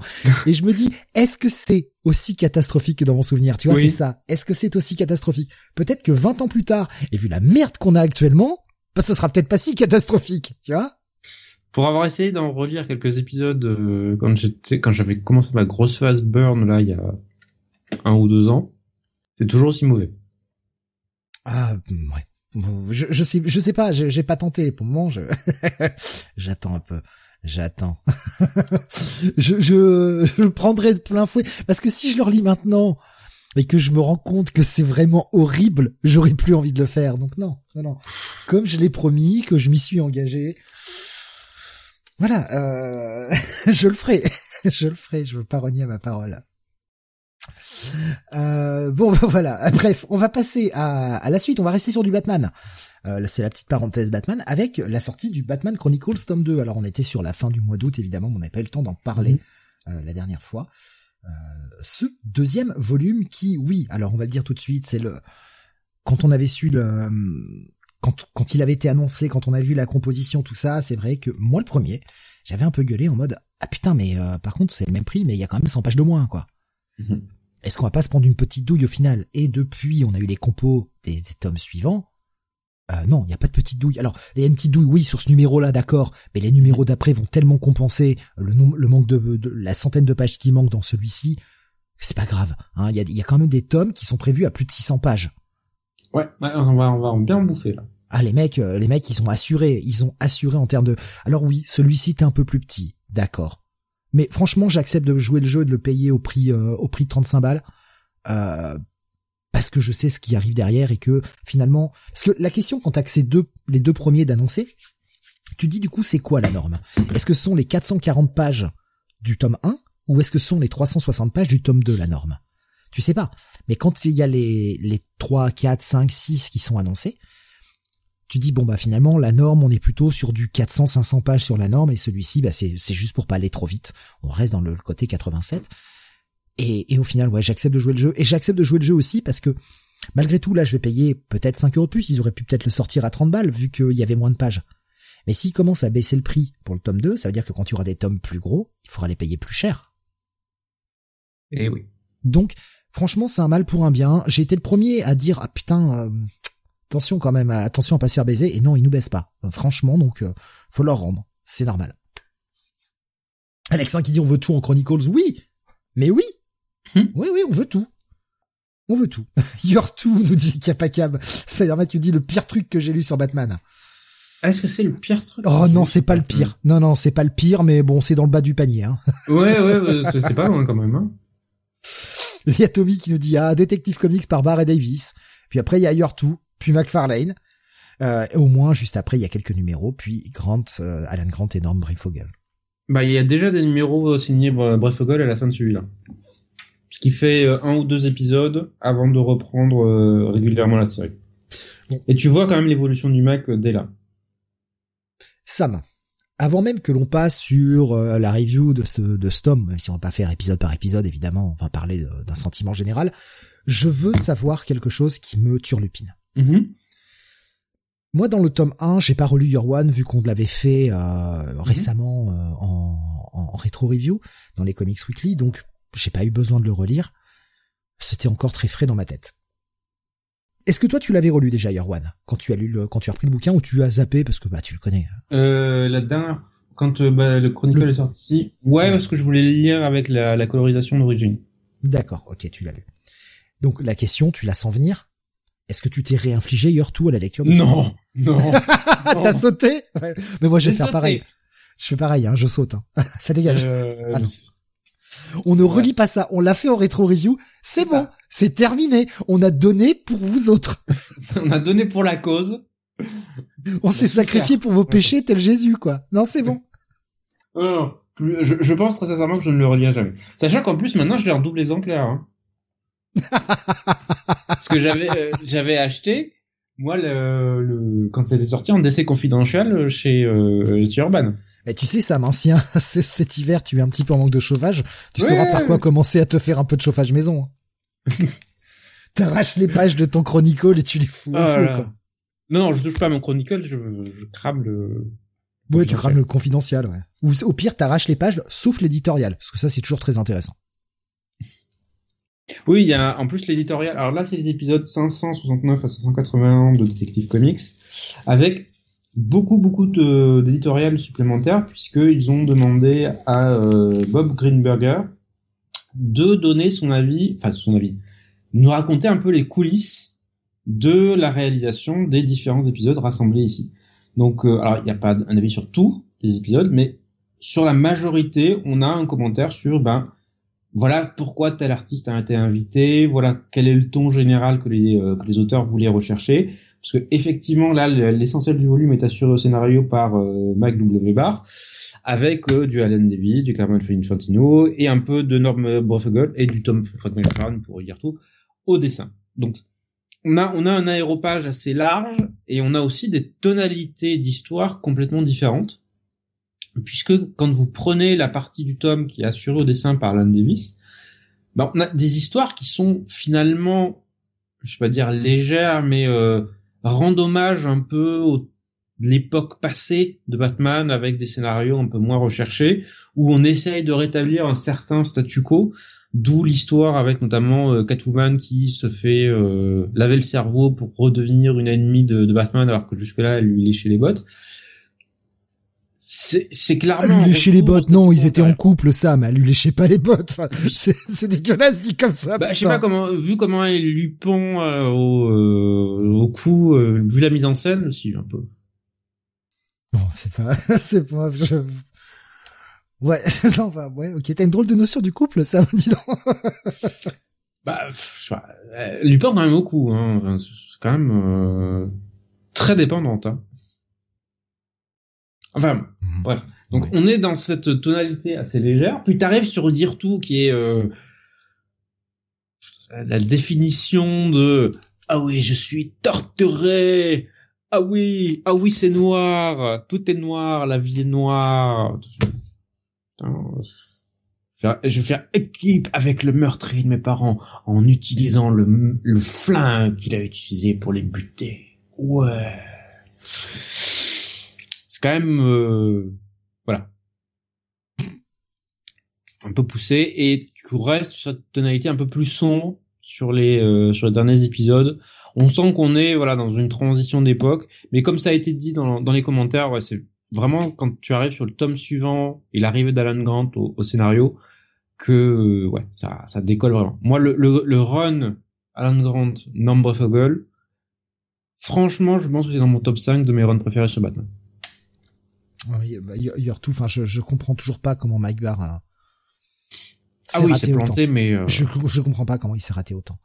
Mhm. C'est vraiment l'antithèse de Batman. Enfin, c'est il y a, y a, rien qui va quoi. C'est du grim and gritty pour faire du grim and gritty, mais. Euh. Tout à fait, tout à fait. C'est sombre pour faire sombre et je, je comprends que l'idée en elle-même soit séduisante c'est Batman obligé de faire équipe avec le, le meurtrier de ses parents. C'est une idée sur le papier qui effectivement c'est sexy, voilà. Mais l'exécution, oh, il y a rien qui va. Hein. Tommy qui nous dit anecdote, Batman essaie de se venger du Joker dans la mini-série Legends justement à cause du lavage de cerveau qui survient dans le run de Barr et Davis. Mhm. Euh, d'ailleurs, je me souviens pas si le Joker s'en prend plein la figure par Batman. Déjà, quand à la fin de, du double épisode, là, il lui tabasse bien la gueule. C'est Robin qui l'arrête. Hein. Parce qu'il est prêt à le buter. Euh, non, mais tu m'as piqué ma, tu as piqué la femme que j'aime. Euh, tu m'as détruit ma relation. Je vais, te, je vais te détruire, enfoiré. Quoi. Euh, Spider-Man nous disait le mec accepte de bosser non seulement avec un mec de la mafia, mais en plus le meurtrier de ses parents. Et là, il nous met ça en caps. Mais comment ça a pu passer le putain de stade éditorial? Mais, on est dans une époque où on faisait du noir pour faire du noir, du, du C'est ça. Mais la manière dont c'est mis en scène, enfin, on, on, en a parlé quand on a fait la rétro-vue, on va pas la refaire, mais la fin de ce premier épisode dit, oui, je ne peux pas vaincre le, le chauffeur, le, faucheur. Le seul moyen de le buter, de l'arrêter, c'est avec l'arme qui a tué mes parents. Tant, Quoi? Et, moi, je me souviens de notre réaction à tous les deux, mais mais pourquoi? En fait Pourquoi en fait? Pourquoi? Il y a, y a un million d'autres manières. C'est-à-dire que dans, dans, toute la liste de tous les trucs, de toutes les stratégies, de toutes les idées que tu pouvais avoir, celle-là n'était même pas dessus en fait. Hein. C'est donc je sais pas. Peut-être quand euh, parce qu'il se faisait euh, Salma Mouché, peut-être que Leslie Tom Tompkins qui l'a soigné l'a l'a un peu trop drogué et que ça explique qu'il en soit arrivé à cette conclusion. Mais, mais c'est quand même. Euh, c'est parce que c'est un flingue magique en fait, Sam. Je vois, je vois que ça fait l'idée. Non mais, enfin, c'est pas comme si les États-Unis ça regorgeait pas de flingues. C'est ça, oui. C'est-à-dire que déjà le mec Batman qui prend un flingue, tu te dis bon, déjà on est à l'antithèse du personnage. Mais soit, je veux bien accepter l'idée. Allez, en me forçant, vraiment. Je, je, fais un effort. Hein. Mais le flingue de ses qui a tué ses parents. Putain. Putain. non. Jamais quoi. Putain de merde. C'est euh, oui, non, c'est-à-dire que euh, moi je, le mec se prend une savate tracté que ça explique pourquoi Alfred est chauve en fait. Spider-Man nous dit le mec se prend une savate, il redit son serment sur les armes à feu. Nabus a proposé que Mike Barr a respiré le nuage de Tchernobyl cette année-là, peut-être. oh mais ouais, mais c'est c'est c'est. Euh... Voilà, donc en fait c'est juste con en fait. oui, c'est très con. Et euh, voilà, le reste de la mini du même acabit. Je crois que je me souviens bien de mon, mon argument final. La seule qualité que je trouvais au truc, c'était Todd McFarlane décide bien les capes de Batman. Voilà. C'est vrai. C'était la qualité du bouquin de la mini. C'est tout. Ah, la qualité, c'est que ça ne fait que quatre épisodes, hein, heureusement. Oui, oui, aussi. On nous aurait fait ça en un graphique novel, ça aurait été bien. Petit graphique novel de 100 pages. C'était parfait. Hein, euh, ça aurait été très bien et tu nous mettais pas ça dans la série principale, c'était très bien, mais bon, écoute. Hein. on apprenait aussi que Bruce Wayne aimait séduire les futures sœurs. Enfin, Oui, oui, oui, les futures, les futures bonnes sœurs. Ouais. Je vais m'engager dans les ordres et, oh, et dédier ma vie à Dieu. Bonjour Bruce et la culotte s'envole. eh, tu veux pas goûter ma bite avant d'aller faire un vœu de virginité? De non, pas de virginité, pardon, de de célibat. Célibat. Faut goûter avant de se décider. Oh mais putain. Voilà, c'est la fin de la story, on est tous les deux fatigués, mais. pas, peut-être que, peut que Mike Barr a un truc sur les nonnes. très bien, voilà. Il, a peut-être un truc sur les nonnes, tu sais, c'est peut-être un de ses fétiches, euh, et il en a profité pour le caser là, tu vois, j'en sais rien. je pense que c'est l'uniforme en fait. oh, regarde, on est tous les deux habillés en noir. C'est bon, on peut se marier, quoi. J'ai un truc pour les femmes en uniforme aussi, donc voilà. Catwoman, euh, Talia, euh... comment ça faire, hein Tommy qui nous dit en parlant de graphic novel, il y a le GN Batman Full Circle qui fait suite à Year 2. Je sais pas si c'est ressorti chez Urban. Je sais pas du tout. Euh, attends, je crois que c'est dedans. Normalement, c'est dedans, attends. Ah, c'est pas encore, ce sera en 90. Euh, alors c'était dans le quand ils avaient ressorti justement Year 2 dans DC Confidential, le, le Full Circle était dedans. Baboussa nous dit euh, mais les 12 c'est mieux. Ah oui.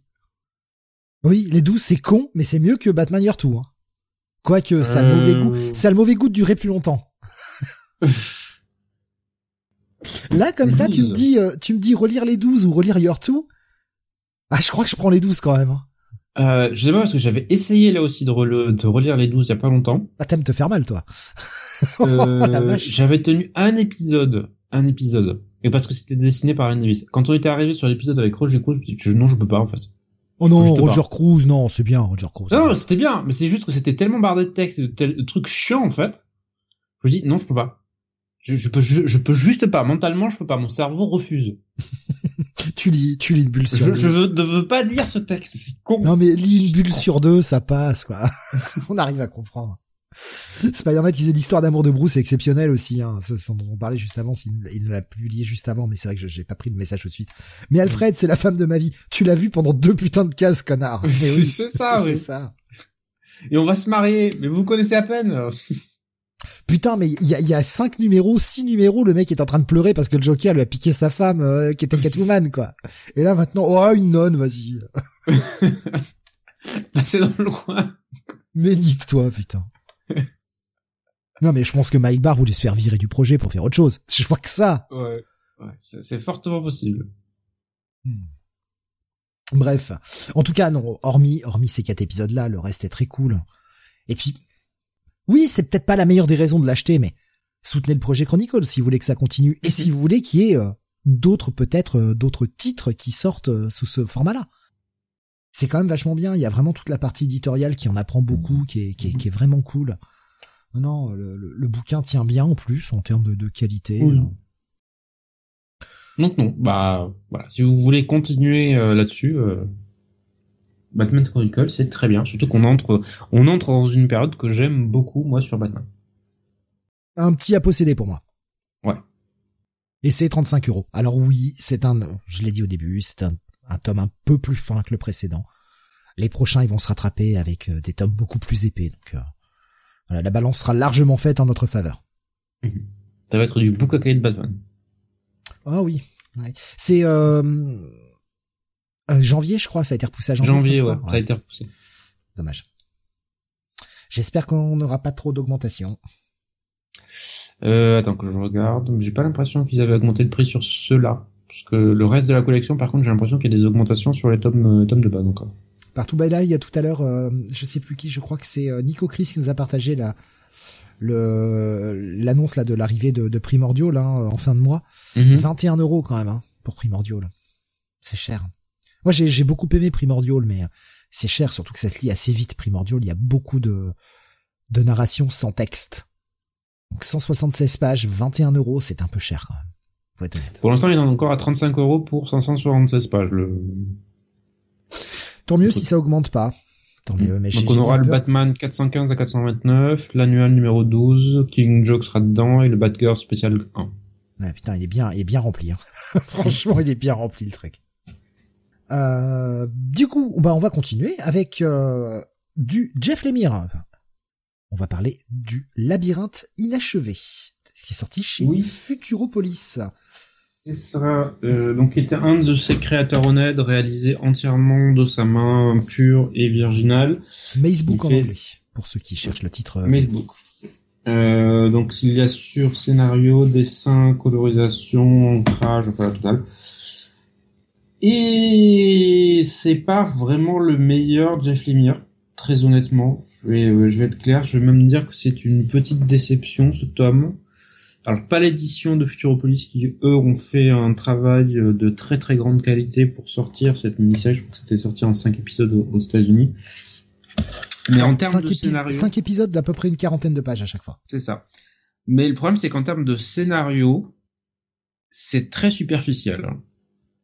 J'ai été même surpris que la, de la direction choisie par euh, par l'émir là-dessus parce que en fait ça raconte euh, l'histoire d'un homme qui a perdu sa fille donc un enfant qui est encore mort voilà je n'en dirai pas plus sur les thématiques récurrentes chez l'émir euh, qui commence en fait à faire des rêves où euh, il il a l'impression que quelqu'un essaye de l'appeler, jusqu'au jour où en fait il pense recevoir un message de sa fille décédée. Et il va devenir obsédé par l'idée de retrouver sa fille perdue en fait dans une espèce de version parallèle et labyrinthique de la ville dans laquelle il vit. Et donc, il va essayer de retrouver, d'aller atteindre le cœur du labyrinthe. Sauf que le cœur du labyrinthe, c'est très exactement ce qu'on pense que c'est, et que le chemin que prend le personnage est très exactement ce qu'on pense qu'il est. Voilà. Il n'y a, pas de surprise le truc est balisé, le message est générique et déjà vu, et même si on dirait que c'est classique comme message, en fait l'exécution est tellement euh, tellement prévisible, parce qu'il y a, y, y a, zéro surprise, que tu as, que moi quand je suis arrivé à la fin du tome, je me dis ah c'est tout, c'est tout ce que tu avais en, en, stock en fait. Tu n'avais pas de surprise de ou quoi que ce soit t'avais un point A à un point B et euh, malgré le fait qu'il y ait un chemin labyrinthique, en réalité c'est quasiment une ligne droite.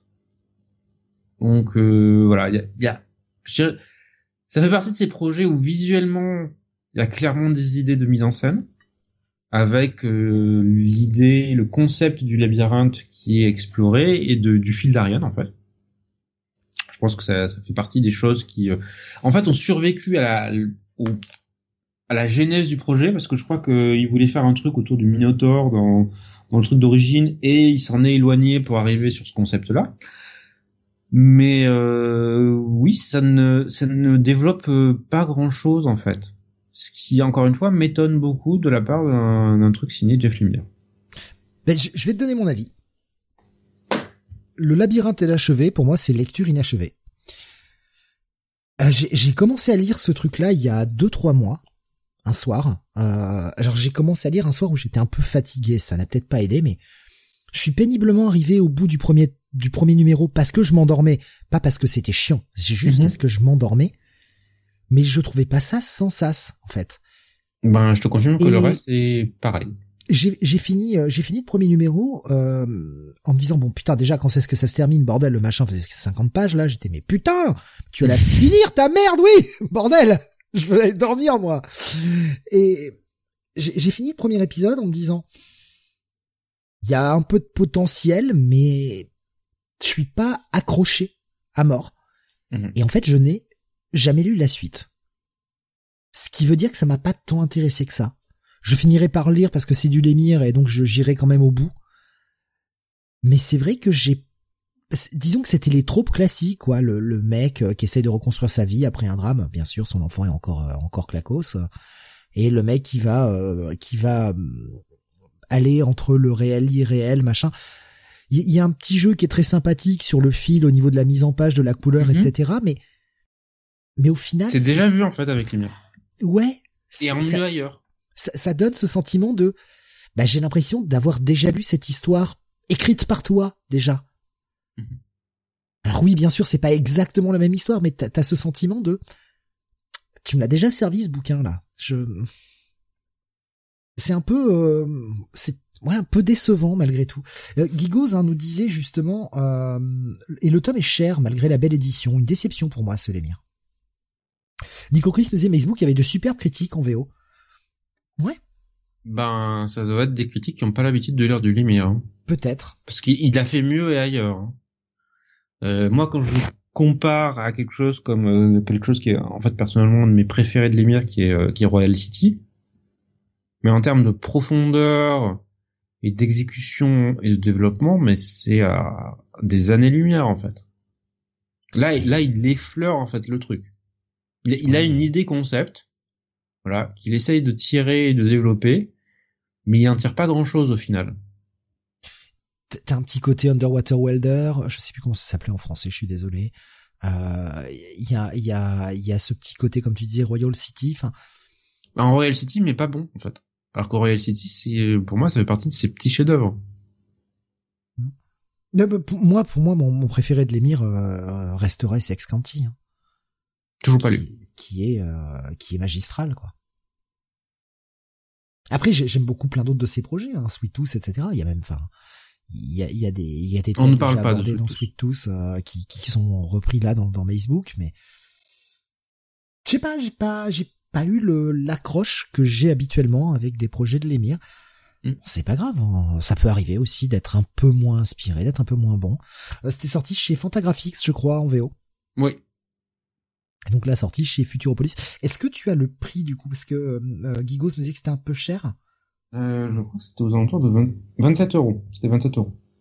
Ouais. Après, on est sur cinq épisodes, une quarantaine, cinquantaine de pages. Donc mhm. euh, il y a quand même, euh, il y a quand même de la matière. Sachant qu'on avait les backups, on a eu quelques bonus à la fin. Et que le truc fait 250 euh, pages en fait. Nico Chris, il nous partage un, petit screen, je pense que ce soit du métacritique, ça. 9,4 pour la, la, la, critique, justement, et 9,1 pour les utilisateurs. Non, non, non. Ouais. ouais est-ce que moi, je mets, franchement, je lui mettrais plutôt un 6. Hein.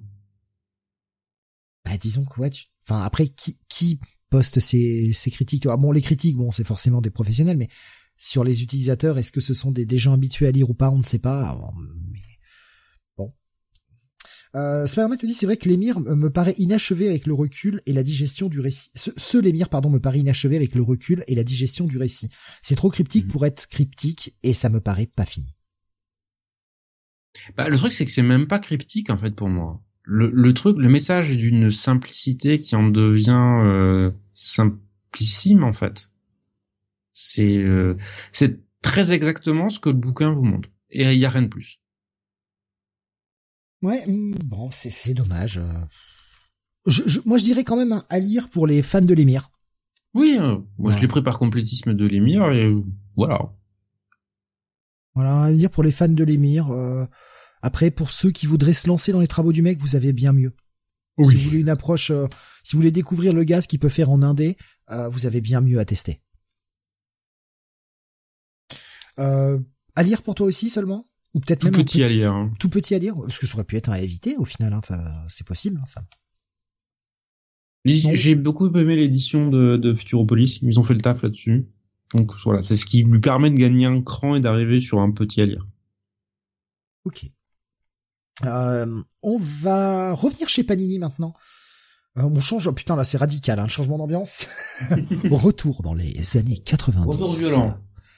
Retour au moment où les gros muscles et les capes euh, étaient légion cou monnaie courante. J'allais dire légion courante, ça ne veut rien dire. Nous allons parler de Warlock et les gardiens de l'infini, Warlock and the Infinity Watch. Donc c'est l'intégrale 92-93. C'est ça qui rassemble les épisodes 1 à 13, écrites par Jim Starlin et dessinées par André, avec euh, André Medina au dessin, Tom Rainey un peu. Je voulais vraiment le lire euh, pour pouvoir le, chroniquer avec toi et j'ai malheureusement pas eu le temps cette semaine. Je, suis un peu déçu. Je voulais, euh, je sais pas si ça a bien, euh, si ça a bien vieilli ce truc-là. Non. Putain, ce nom d'un cache direct là comme ça. Non, non, c'est en fait, le truc, c'est que c'est pas mauvais, mauvais. Voilà. C'est juste que c'est une série qui est marquée par son temps. C'est euh, un peu le problème. C'est clairement une série produite au début des années 90, ou une période où il fallait produire euh, encore et encore plus, avec un Jim Starlin qui, je pense, était un peu surexposé par Marvel puisqu'il avait, euh, il avait quand même pas mal de séries à ce moment-là. Outre Warlock, euh, il y a, euh, Infinity War qui s'interpose entre en plein milieu. je crois qu'il écrivait Silver Surfer en même temps. Il a un passage sur Thor. Il, y avait séries un, un, bon gros paquet. Ce qui fait que même s'il retrouve son personnage de prédilection qui est Warlock et évidemment il ramène Thanos dans la foulée derrière, ben en fait il raconte pas grand chose. Hein. C'est-à-dire que la série, c'est Warlock qui, au terme de Infinity Gauntlet, a récupéré les gemmes de l'infini. Et euh, les instances, on va dire, divines de l'univers Marvel qui viennent nous dire, ouais, mais en fait, est-ce que tu pourrais ne pas l'avoir, s'il te plaît, et rendre les gemmes? Donc, euh, on voit... Euh, on voit l'univers en fait Marvel qui devient comment il s'appelle déjà Infinity l'univers Marvel? Oui Infinity oui. Oui oui c'est ça c'est ça qui vient lui dire ben non en fait euh, voilà et en fait c'est le tribunal vivant qui dit euh, attends Infinity non c'est Eternity Eternity Eternity voilà Eternity et euh, au terme du truc c'est le, tribunal vivant qui euh, convainc Warlock de rendre en fait une partie des, euh, des joyaux de l'infini et de les confier à des gardiens. D'où les gardiens de l'infini. Comprenez le jeu de mots.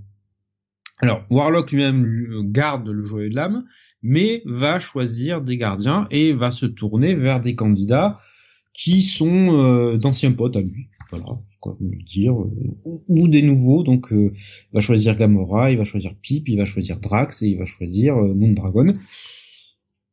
Alors, euh, alors je, précise tout de suite pour ceux qui ont l'habitude du mode du Marvel moderne, Gamora, Drax, tout ça ne sont pas encore les personnages que vous connaîtrez maintenant. Oui. On est sur des, des, versions anciennes des personnages, donc si vous êtes habitué qu'aux versions de maintenant, vous n'allez pas les reconnaître. Hein. Mhm. Et, et, il y a un sixième qui n'est pas encore révélé dans ce dans ce tome-là. Alors je suis curieux. Alors moins curieux que les Moondragon qui continuent de se balader en bikini pendant l'essentiel de l'épisode. Voilà, extraterrestre, elle a pas froid, Sam. C'est ça, oui. Bah, disons que euh, quand t'as des épisodes où elle est clairement à moitié à poil, te dis, ok, oui, non, ça, ça ne passerait pas en fait ça aujourd'hui. Mais en fait, ce qui m'a surpris, c'est que c'est pas, pas une catastrophe, mais très souvent, en fait, Jim Starlin, si tu prends ses autres écrits chez Marvel, il y a une vraie profondeur dans le propos c'est j'explore une thématique, j'explore euh, j'explore un sujet, je le développe et il y a un vrai propos de fond. Là, le propos de fond, il est allé se faire sodomiser. C'est euh, j'écris parce que euh, Marvel me paye bien et que j'ai besoin de développer certains trucs en même temps pour arriver à Infinity War. Est-ce que ça ne viendrait pas de la trad? Mais c'est pour, pour du Starling en fait, c'est très super-héros basique. Est-ce que ça ne viendrait pas de la trad, Sam, le, manque de profondeur, peut-être? Non, je pense pas. Attends, qui est sur la trad là-dessus Parce que de toute façon, il n'y a pas beaucoup de texte. Déjà, ça, ça règle la question. Mais euh, non, non, non, ça va, c'est c'est Thomas Davier, bon, qui est pas exceptionnel dans, dans sa traduction en général, mais comme je te dis, il n'y a pas énormément de texte, donc ça va assez vite sur chaque planche. C'est juste, euh, c'est juste que je pense qu'il voulait pas trop s'emmerder sur cette série. Baboussa nous dit le premier épisode est cool, je garde mes titans. Oui. Euh, et Warlock avec un petit cœur, mais si c'est très bien. En vrai, le problème c'est que la série est trop entre les events. Oui, alors là, ça m'a dérangé parce que en plein milieu, en fait, tu termines le premier arc qui lui-même n'est qu'une redite d'une ancienne histoire de, Warlock.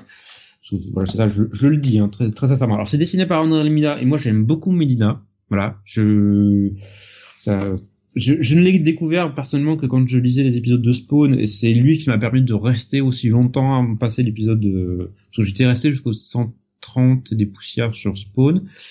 Et euh, en fait c'était grâce à Melina que j'avais poussé aussi loin. Visuellement ça ça claquait bien. Là je le retrouve dans, dans toutes ses forces et euh, ouais ça ça permet ça permet de tenir le coup. Mais sinon, c'est euh, premier arc, je rassemble, je rassemble les gardiens et j'affronte un ancien ennemi que personne n'a vu depuis 40 ans, dont tout le monde se fout.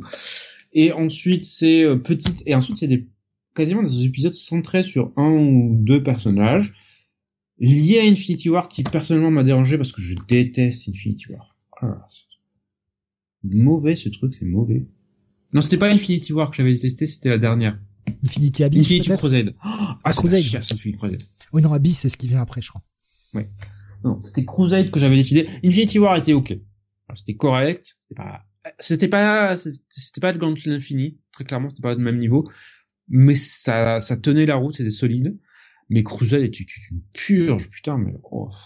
Comment parler de religion sans avoir rien à dire sur le sujet? Crusade c'est pas fou, mais Abyss c'est pire, nous dit euh, nous dit. Ah je l'ai pas lu. Ah ouais Abyss, mais après c'est beaucoup d'années après Abyss, ça va être 2001, 2002 peut-être Abyss, quelque chose comme ça. Je, Abyss, j'en garde un très mauvais souvenir. Euh, je me rappelle que c'était, je, suis même pas sûr d'avoir été au bout tellement je, je trouvais ça chiant. Il y avait plus la même magie. Euh... Je pense. Bah les années 90 c'était fini. Hein. Donc voilà, donc c'est correct en fait. Warlock et les, les Gardiens Infinis. Est-ce que c'est indispensable? Ça va. Voilà. Je, va. vous survivrez si vous ne le lisez pas. Si vous êtes complétiste de Jim Starlin, allez-y. Mais voilà, ça, ne dépasse pas pour moi le sympathique.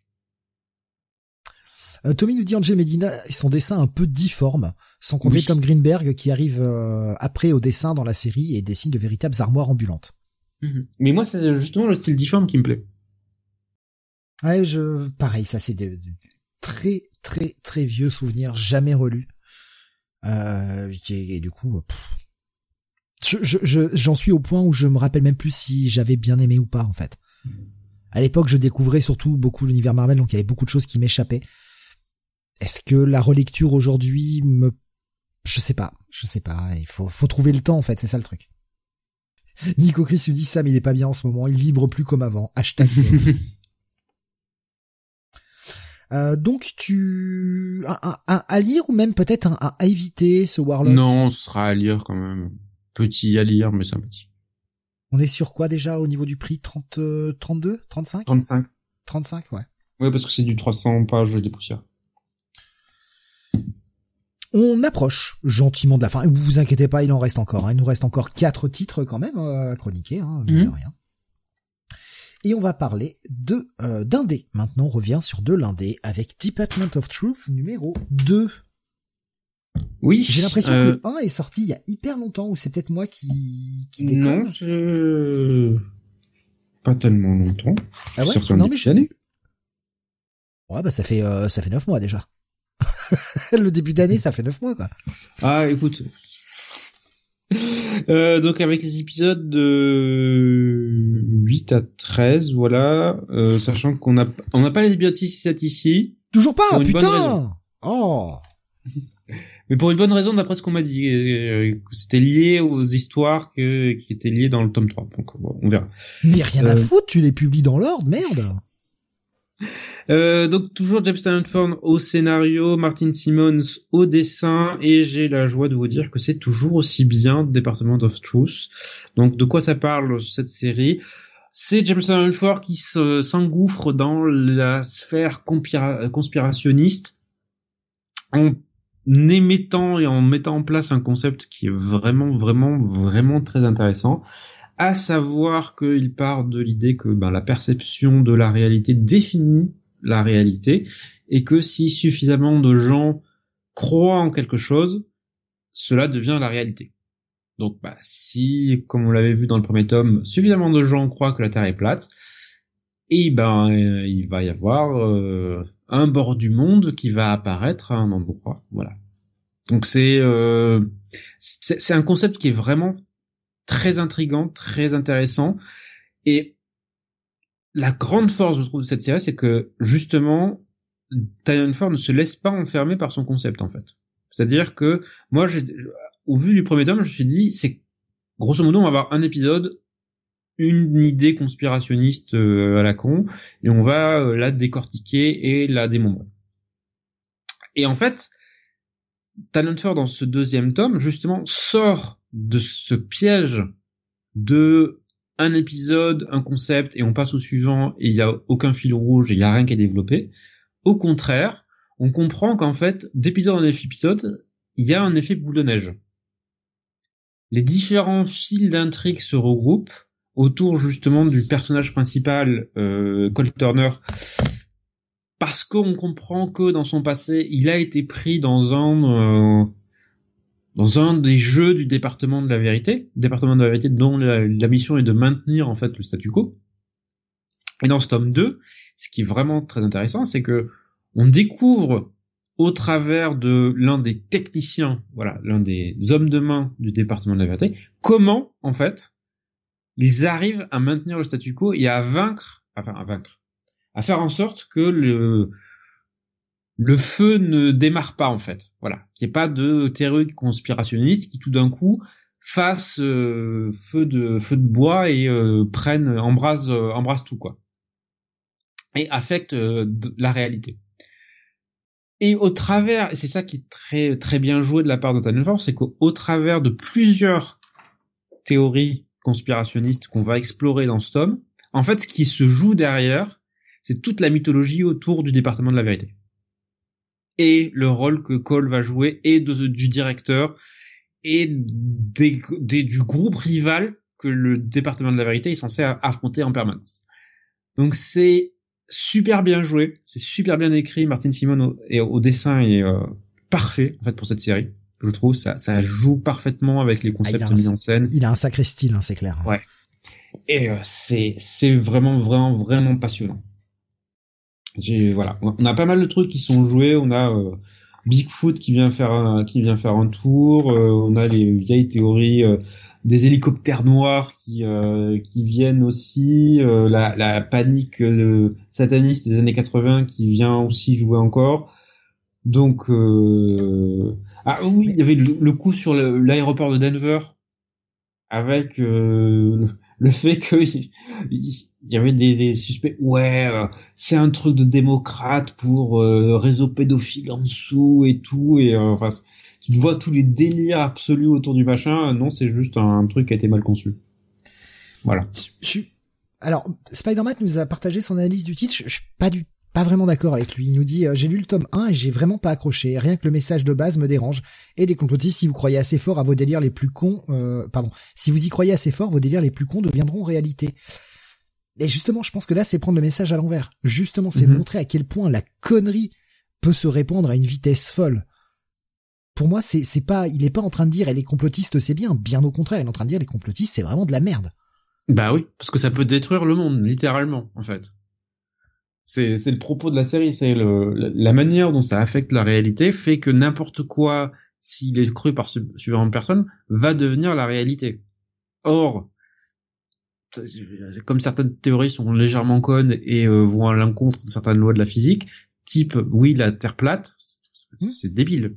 Quand on y réfléchit trois minutes, Oui, ça ne tient pas la route. c'est débile et que malgré la débilité de ces trucs-là, ça se répand comme des feux de paille et qu'il faut, euh, il faut des gens pour pour empêcher que ça se répande ce genre de conneries quoi. Mhm. Et euh, il nous dit, je, je sais pas, je l'ai compris comme ça perso, car la réalité est modelée par les désirs, par les, dé- les désirs des complotistes. Oui, mais justement, on est sur des gens qui les combattent. Mhm. qui, qui euh, c'est pour ça que, ben, pour moi, c'est pas le message de euh, les complotistes, c'est bien. Au contraire, Ah, au contraire. c'est pour moi le message, il est euh, les Attention. complotistes, c'est c'est très con et la connerie a tendance à se répandre bien plus vite que l'intelligence et la réflexion.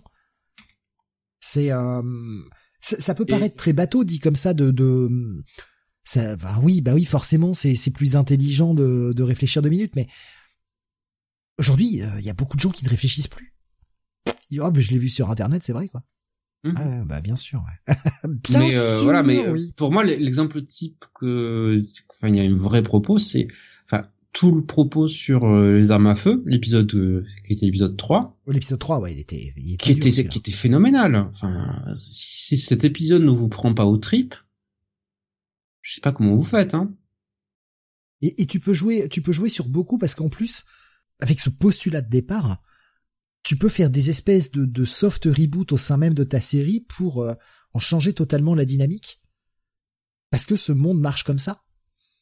Tu peux avoir une, une idée euh, qui fait que bah, le, le monde tourne et ça te crée un terreau fertile pour plein d'histoires. Mais pour moi, la, la finalité est vraiment, mais euh, bordel, les complotistes, vous êtes vraiment des mongols, quoi. Et j'aime beaucoup l'argument de schizophile qui dit euh, qui a c'est vrai, qui, qui est très vrai. À savoir, ça parle de la post-vérité et que pour certains, les faits sont supplantés par les croyances. Ouais, ce qui est totalement.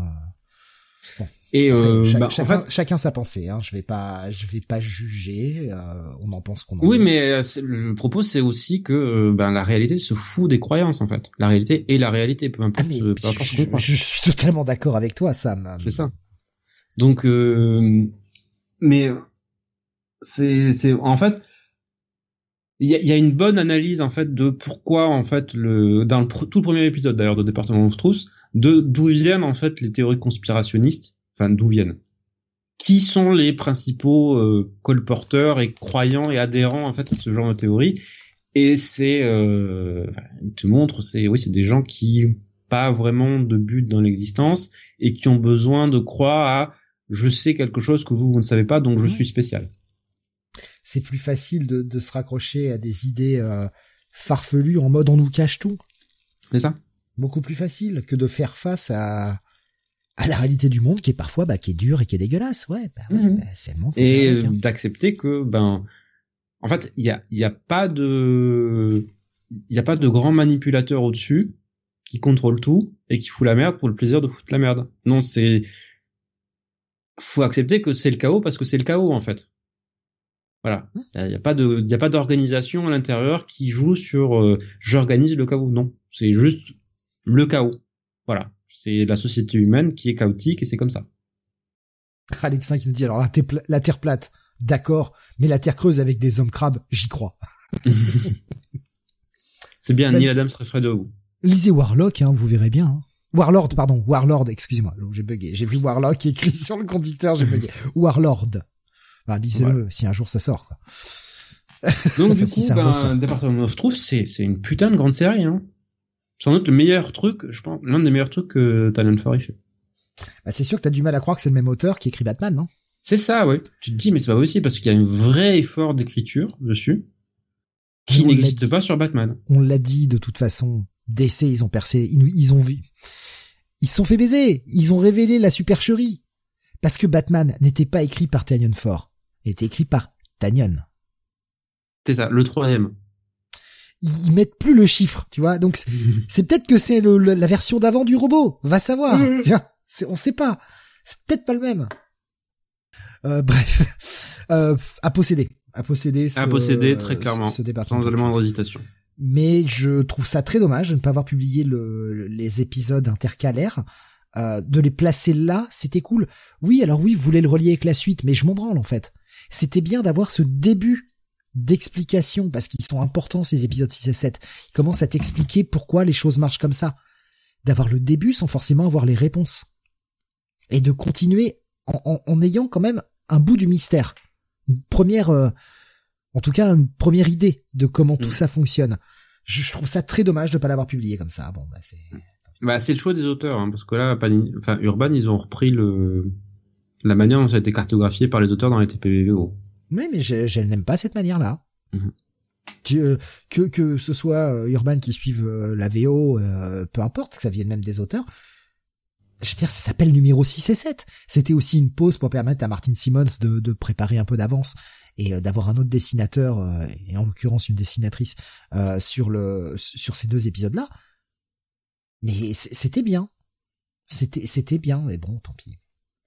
Nico Chris il disait je voilà je j'en ai j'en avais rien je crois que c'est c'est Nico Chris qui disait ça rien à foutre de cette série je crois enfin je crois hein. oui c'est ça j'en tellement rien à foutre de cette série je la lirai jamais Ok. Mais je comprends, je peux comprendre aussi. Euh, on va continuer. Alors, c'est le moment de la bagarre, Sam. Ah oui. Ah, c'est le moment baston. Pour le scandale. le scandale. On avait prévu aurait la bagarre, comme avec Devil's Reign la semaine dernière, puisque nous allons parler toujours de chez Urban, eh bien de Flash. Euh, évidemment, Flash qui est euh, bah, la série qui va nous faire nous déchirer, tel qu'a pu le faire Devil's Reign. parce que parce que voilà. Alors, avant qu'on attaque, euh, qu'on attaque pardon notre engueulade. Excusez-moi, je bafouille. Ah, c'est pas la bonne couverture, attention. Ça c'est l'intégrale.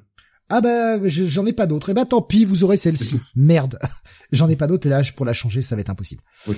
Euh, tant pis, je suis désolé. Excusez-moi, j'ai pas pris la bonne couverture, pas grave. je me suis planté. Euh, bon bah voilà, oh, c'est une couverture de Flash. Bon, c'est tous les mêmes. Hein. c'est un mec rouge quoi, putain.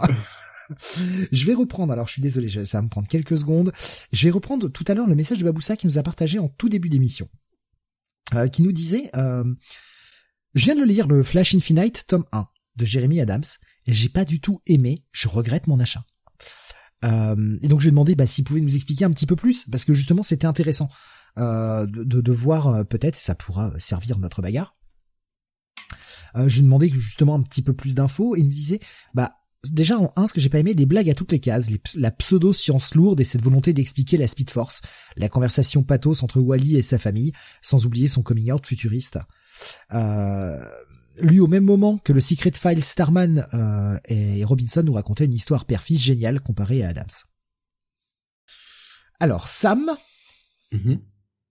ce premier tome de, de James Remy Adams, t'avais trouvé ça, de, de, mémoire, tu me diras si je me plante, mais je crois que de mémoire, t'avais trouvé ça sympa sans plus. Ah non, j'avais trouvé ça très bien. T'avais trouvé ça très bien? Ah pardon. Ah oui. Pardon. Je m'insulte là. Attention. non, mais excuse-moi. Bon, euh, bah, tu sais, on entraide tellement ça, au bout d'un moment, je, je, sais plus. Je, je croyais que t'étais, euh, c'était cool, mais tu vois, c'était pas non plus incroyable. Quoi. Non, moi je voulais, c'était la confirmation derrière. C'est-à-dire que c'était tellement bien d'ailleurs, ce tome ce premier arc qui euh, réhabilitait entièrement Wally, que je me disais, ok, mais est-ce qu'il va réussir à confirmer derrière? Est-ce que ce n'est pas l'auteur d'un seul succès en fait Et euh, bah, c'est scandaleux la suite. C'est vraiment scandaleux. La, bagarre va être sur celui qui aime le plus cette série, je crois. C'est ça, oui. C'est scandaleux que ce soit aussi bien. C'est pas, c'est pas bien. On a teasé tout ce qu'on a pu, mais faut arrêter au bout d'un moment. C'est que ce soit aussi bien. C'est bien. Vous n'avez pas le droit. C'est très très bien. Franchement, moi j'adore j'adore la façon qu'il a d'écrire le. Je trouve qu'il s'est vachement bien approprié le, le, personnage et il fait vraiment bien évoluer toute la famille autour, tout le supporting cast. Alors j'avais quelques réserves en fait sur les premiers épisodes du, du deuxième tome, parce que voilà bon, euh, Will Conrad au dessin, Herc, euh, c'était pas mon dessinateur sur Flash préféré, et euh, c'est beaucoup d'épisodes de mise en place et euh, mais qui vont très vite. Voilà, c'est relativement court. Mais à partir du moment où Fernando Pazarin arrive à l'épisode 775, alors là, mais euh, tout l'arc du 775 ben, jusqu'au 779 là qui est dans le qui est dans le tome, ah mais c'est que du bonheur. Hein. Que que que que du bonheur. C'est tellement fun en fait. Tellement fun à lire. C'est ultra rythmé ça n'arrête jamais. Voilà, euh, c'est-à-dire qu'on est dans un arc, euh, cet arc là qui est en cinq parties. Je voulais pas que ça s'arrête en fait, parce que chaque épisode, tu balances un nouveau truc. Allez, hop, hop, hop, hop. Tu, tu parles de l'arc Eclipso? Oui. Hmm. Bah déjà le retour d'Eclipso. Putain. oui, oui, et puis bien, bien mis en scène, et qui, en plus, est dans une situation que je n'avais pas vue jusque-là, puisqu'il l'emmène sur, euh, on va pas dire où, mais dans un autre endroit, et ça, c'est d'autres enjeux du coup. Voilà. Où il doit en plus aller sauver ses enfants parce qu'il se retrouve mélo au machin et à la copine de sa fille. Putain, mais quand j'ai vu qui était la copine ah, de sa fille, je me suis dit ah oui, oui. J'ai hurlé de joie quand j'ai lu ça en VO. J'ai hurlé de joie. Putain, c'est trop bien. Ils habitent dans la même rue putain, on veut le barbecue maintenant. Et, et dans un des derniers épisodes VO, ils se croisent enfin. Ils font, faut qu'on se fasse un barbecue. Ouais, vas-y, demande à ma femme d'organiser, je demanderai à Linda d'organiser ça. putain, mais c'est trop bien, c'est trop bien. je peux même pas dire, en fait, que c'est du fan service parce que c'est bien écrit, en fait. Mais je m'en fous, mais si c'est du fan service, je m'en fous. C'est du fan service pour moi, ça me va moi. Je, voilà, c'est-à-dire que si vous aimez l'univers DC, c'est-à-dire que c'est même pas si vous aimez seulement Wally, parce qu'effectivement Wally est très bien écrit, c'est super bien développé, avec la famille en plus de Wally autour, donc c'est toute la mythologie, qu'on, en fait tout le truc qu'on espérait qu'il soit développé à partir du moment de la naissance des enfants de Wally, on l'a maintenant. Voilà, il a juste fallu attendre 20 ans pour l'avoir. Mais c'est au-delà, c'est-à-dire que on a vraiment avec Jeremy Adams quelqu'un qui aime l'univers étendu de DC, qui se dit mais pourquoi j'irai pas faire, pourquoi j'irai pas m'amuser avec les jouets aussi? En fait, oui, il y a déjà, il y a déjà ça, il y a le fait qu'il va, qui va explorer l'univers DC, tout ça, qu'il s'appuie sur ce qui a été euh, déjà construit sur le personnage de Wally, qu'il remet bien en avant avec toute sa famille, parce que la différence entre Barry et Wally, elle est là, c'est que Barry, il a ce côté, oui, il y a toute la Flash Family, mais il n'a pas de famille euh, au sens sans mhm. du terme. Ok, il a Iris, mais c'est tout. Tandis que Wally, il y a toujours le même truc de la de la Flash Family, mais lui, il a aussi ses gosses, il a sa femme, mhm. il a vraiment, il a vraiment une famille au sens génétique du terme. Ça. Et il manque plus qu'il ramène G et Max et c'est parfait. Voilà. Peut-être. Et Jesse Quick? Peut-être. Voilà. C'est un, non mais Sam, Sam, Sam, je vais te le dire. Reste dans le coin. Voilà. Sam, je vais te le dire. C'est un peut-être qui veut dire oui en fait. T'inquiète pas, ils arrivent. Ils arrivent, putain, ils arrivent. ils sont là.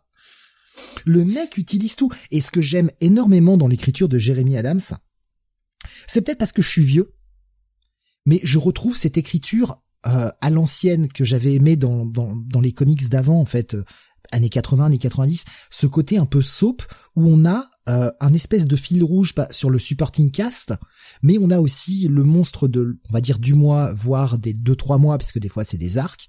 Mais sans jamais oublier qu'il y a une intrigue derrière. On n'est pas juste concentré sur la menace. Ça fait un arc et on passe à l'arc suivant, nouvelle menace. Non, il y a toujours un lien avec des choses qui reviennent et et, et la famille évolue et voilà. À, l'époque, par exemple, je, sais que certains n'aiment pas forcément ce personnage, mais à la grande époque de Spider-Man, où on avait tout un supporting cast derrière qui évoluait aussi, et que même quand tu n'aimais pas la menace du mois, bah t'avais toujours ce qui se passait autour du côté de Peter justement, qui était intéressant. Et là, on a un peu cette même approche. Et je trouve ça vraiment vraiment cool, quoi. Mm. Et puis la révélation, euh, ça s'arrête à quel épisode? Parce que je veux pas, je veux pas. 179. Donc à la fin de l'arc Eclipso. C'est ça. Donc, ok, ok. oui, il y a la page dont tu m'avais parlé. Oui. donc il y a la révélation de la fin de l'arc. Oui. Qu'est-ce que t'as pensé de ça? Parce que ça, ça passe ou ça casse cette idée? C'est à voir pour moi. J'ai trouvé. pas- je suis assez neutre en fait. Ça va. J- Ça m'a pas surpris. euh, j'ai pas fait ah. J'ai fait ok. À voir. Oui, à voir comment il va l'exploiter, quoi. Moi, c'était pareil. J'étais, je, je, je sais pas si c'est une bonne idée. Quand je suis tombé dessus, je me dis, je sais pas si c'est une bonne idée, mais jusqu'à présent, vu la façon dont il a géré la famille, je lui fais confiance pour rendre le truc intéressant. Et je peux pas répondre parce que je sais et je peux pas répondre. je peux rien dire. Mais ouais. Donc je, moi je voulais vraiment essayer de transmettre le le plaisir total et absolu que j'ai lu à la lecture de ce tome 2. C'est une confirmation mais totale, totale du talent du monsieur euh, sur qu'on avait vu sur le tome 1. C'est euh, ouais, c'est du très très très bon flash. Ça fait Je- plaisir de relire et que ce soit sans ambiguïté? Je, je sais pas d'où sort cet auteur, sincèrement. Mm. Euh, je sais pas où ils ont été le pêcher. Mais je crois que c'est à la télévision qu'ils sont allés le chercher. mais euh, putain j'ai- j'ai- j'aime vraiment bien son style d'écriture Mm. et j'ai alors j'ai pas envie qu'il quitte Flash pour le moment parce que parce que c'est très bien ce qu'il me raconte et que je prends énormément de plaisir à lire Flash chaque chaque mois. Mais j'ai hâte de le voir sur d'autres projets aussi tu vois. Franchement ça pour moi c'est vraiment un auteur que je vais suivre pour voir ce qu'il va donner ailleurs. Alors est-ce que ce sera un one hit wonder qu'effectivement ça marchera que sur Flash et ailleurs ça se plantera? Je sais pas. Mais en tout cas je suis très curieux. Et euh, pour le moment, qu'il me fasse le run le plus long possible. Ça me va parfaitement. J'ai- j'aime Ah bah il a bossé sur Supernatural. Ah bah voilà, c'est une bonne série ça. Euh, il est sur Flashpoint Beyond aussi. Quelqu'un l'a lu Alors il est euh, pas, il est en, en, en co-scénariste parce que le Flashpoint Beyond est euh, écrit surtout Jeff par Jones. euh, par Jeff Jones. Euh, moi, Flashpoint Beyond, euh, je franchement, je comprends pas l'intérêt. Ah bah je suis pas seul alors. Je ne comprends pas j'ai lu l'épisode l'intérêt. 0, je ne comprends pas en fait ce que Ah ça non, mais attends, mais moi, je- suis- Qu'est-ce que ça va raconter en fait? Non, mais moi, je suis à jour. Hein. Je ne comprends toujours pas l'intérêt. On en est au 4. Ah ouais d'accord. Bon bah moi je comprends pas. Alors, Bunny, Bunny adore. Moi, je me dis, d'accord, mais ça va où, en fait? Ça va où? Ça sert à quoi? Et ça veut raconter quoi? C'est ça. Qu'est-ce que Jeff Jones veut nous dire avec ça? Parce que, sans trop vous spoiler, Flashpoint Beyond, c'est l'univers de Flashpoint qui revient. Avec un, Oui, pourquoi avec un Thomas Wayne qui se retrouve dans cet univers en disant, mais putain, cette réalité, elle était morte et enterrée, je veux qu'elle le reste, vous me faites chier. Mhm. Et donc, d'accord, mais tu vas où Alors pendant ce temps-là, on a quelques petites séquences présentes que je vais pas vous détailler, qui peuvent avoir des répercussions sur l'univers d'essai proper. Mais bordel, on est au 4, je ne comprends toujours pas, ou au 5 même peut-être. Je, je ne sais plus où, à combien on en est, on est bientôt à la fin, et je n'ai toujours pas compris l'intérêt. Je... Voilà. Ce qui est vraiment étonnant de la part d'un truc signé Jeff Jones en fait. Je, et même sur l'épisode 0, je retrouvais pas son style d'écriture. Ça, ça me, ça me perturbait. Mais c'est pas parce qu'il joue avec les tableaux en nous mettant euh, ces continuités de mes, mes couilles là, Oui. euh, c'est de la merde. Mais ça, c'était marrant il y a 15 ans. Non mais c'était de la merde parce que là il nous fait carrément un tableau avec comment ça marche la continuité d'essai qui est une grosse merde. Donc euh, bon, bah, voilà. Euh, en tout cas, à je, je vais le préciser, selon mes goûts. Voilà. Je trouve que c'est de la grosse merde. Euh, Gray nous disait c'est fou quand même en VO, ce tome ne sort pas avant fin décembre. Ouais. Pour une fois qu'on la avant. Pour une fois qu'on l'a avant. Hmm. Non mais franchement. Non mais euh, là, Urban, il colle sur, au cul du panier de, sur de beaucoup de trucs. Alors, c'est surtout dû, alors c'est mon, Urban est proche, oui, mais c'est aussi dû au fait que DC ait euh, beaucoup de mal à suivre euh, derrière, en fait. C'est surtout DC qui est lent. DC a un département TPB catastrophique, soyons honnêtes. Bah, le problème, c'est qu'ils en ont plus, en fait. Il y a plus de département d'édition relié depuis euh, depuis deux ans. Euh, D'après ce que j'ai compris de la réorganisation, c'est que tu sais qu'après la dernière saignée, en fait, c'est les départements éditoriaux de chaque franchise qui ont récupéré la responsabilité d'éditer eux-mêmes leur TPB. Ça peut pas fonctionner. Ça peut pas. Ça peut pas parce que déjà, en fait, ils sont moins nombreux qu'avant. Donc, euh, un, tu leur réduis leur personnel, et en plus, tu leur dis, ok, et en plus, vous gérez ça en plus. Comment tu veux que ça tienne? Vous allez faire plus d'heures et puis vous fermez bien votre gueule. C'est ça. Et Sachant qu'ils annoncent cher. encore des coupes. Hein. C'est vrai Non mais attends, c'est une blague. Si, si. Euh, le mec là de qui dirige Discovery, il a dit ben allez hop, on va encore supprimer des postes euh, dans toute la division euh, Warner Bros. Là, là, il vient de, de saquer en fait le département animation de Cartoon Networks pour le fusionner avec Warner Bros Animation. Donc il y a pas mal de gens qui vont perdre leur staff. Mais ils veulent tuer DC en fait? Enfin, ils veulent tuer Warner? Voilà, donc il y a pas mal de choses là. Enfin, ça part, ça part sérieusement en couille. Hein. Et donc, euh, d'après les rumeurs, oui, DC serait à nouveau concerné par les coups de euh, les, euh, les, les, licenciements. Quoi. Mais c'est bien, c'est qu'on aura une boîte. Ah, on va, avoir une boîte à taille humaine. Hein. Il y aura trois Pékins qui vont tenir la boîte. Donc, comme ils seront trois, bah, ils écriront que du Batman. Parce que bon, après tout, il y a que ça qui vend, hein, selon DC. Ah, la richesse de l'univers. Ah, dis donc. Ça me rassure pour le post Dark Crisis, tu vois. Là, je, oh putain, je suis, oh, je suis rassuré. Bah, ce qui est dommage, parce qu'il y avait pas mal d'annonces euh, intéressantes sur le début de l'année prochaine. Oui. Oui, oui, oui, oui. En regardant, je me dis, bon, bah écoute, pourquoi pas. Euh, déjà, la franchise Superman qui redécolle, le retour de Jeff Jones sur JSA, enfin, il y a, y, y a, des choses. On, nous avait euh, plus ou moins arrêté la 5G, donc c'était une bonne idée. Euh, et, et, et, là, en fait, là, du coup, tu me fais très peur d'un coup. Putain, le Grinch. C'est tombé, tombé hier, annonce le Grinch, celui qui apporte les mauvaises nouvelles.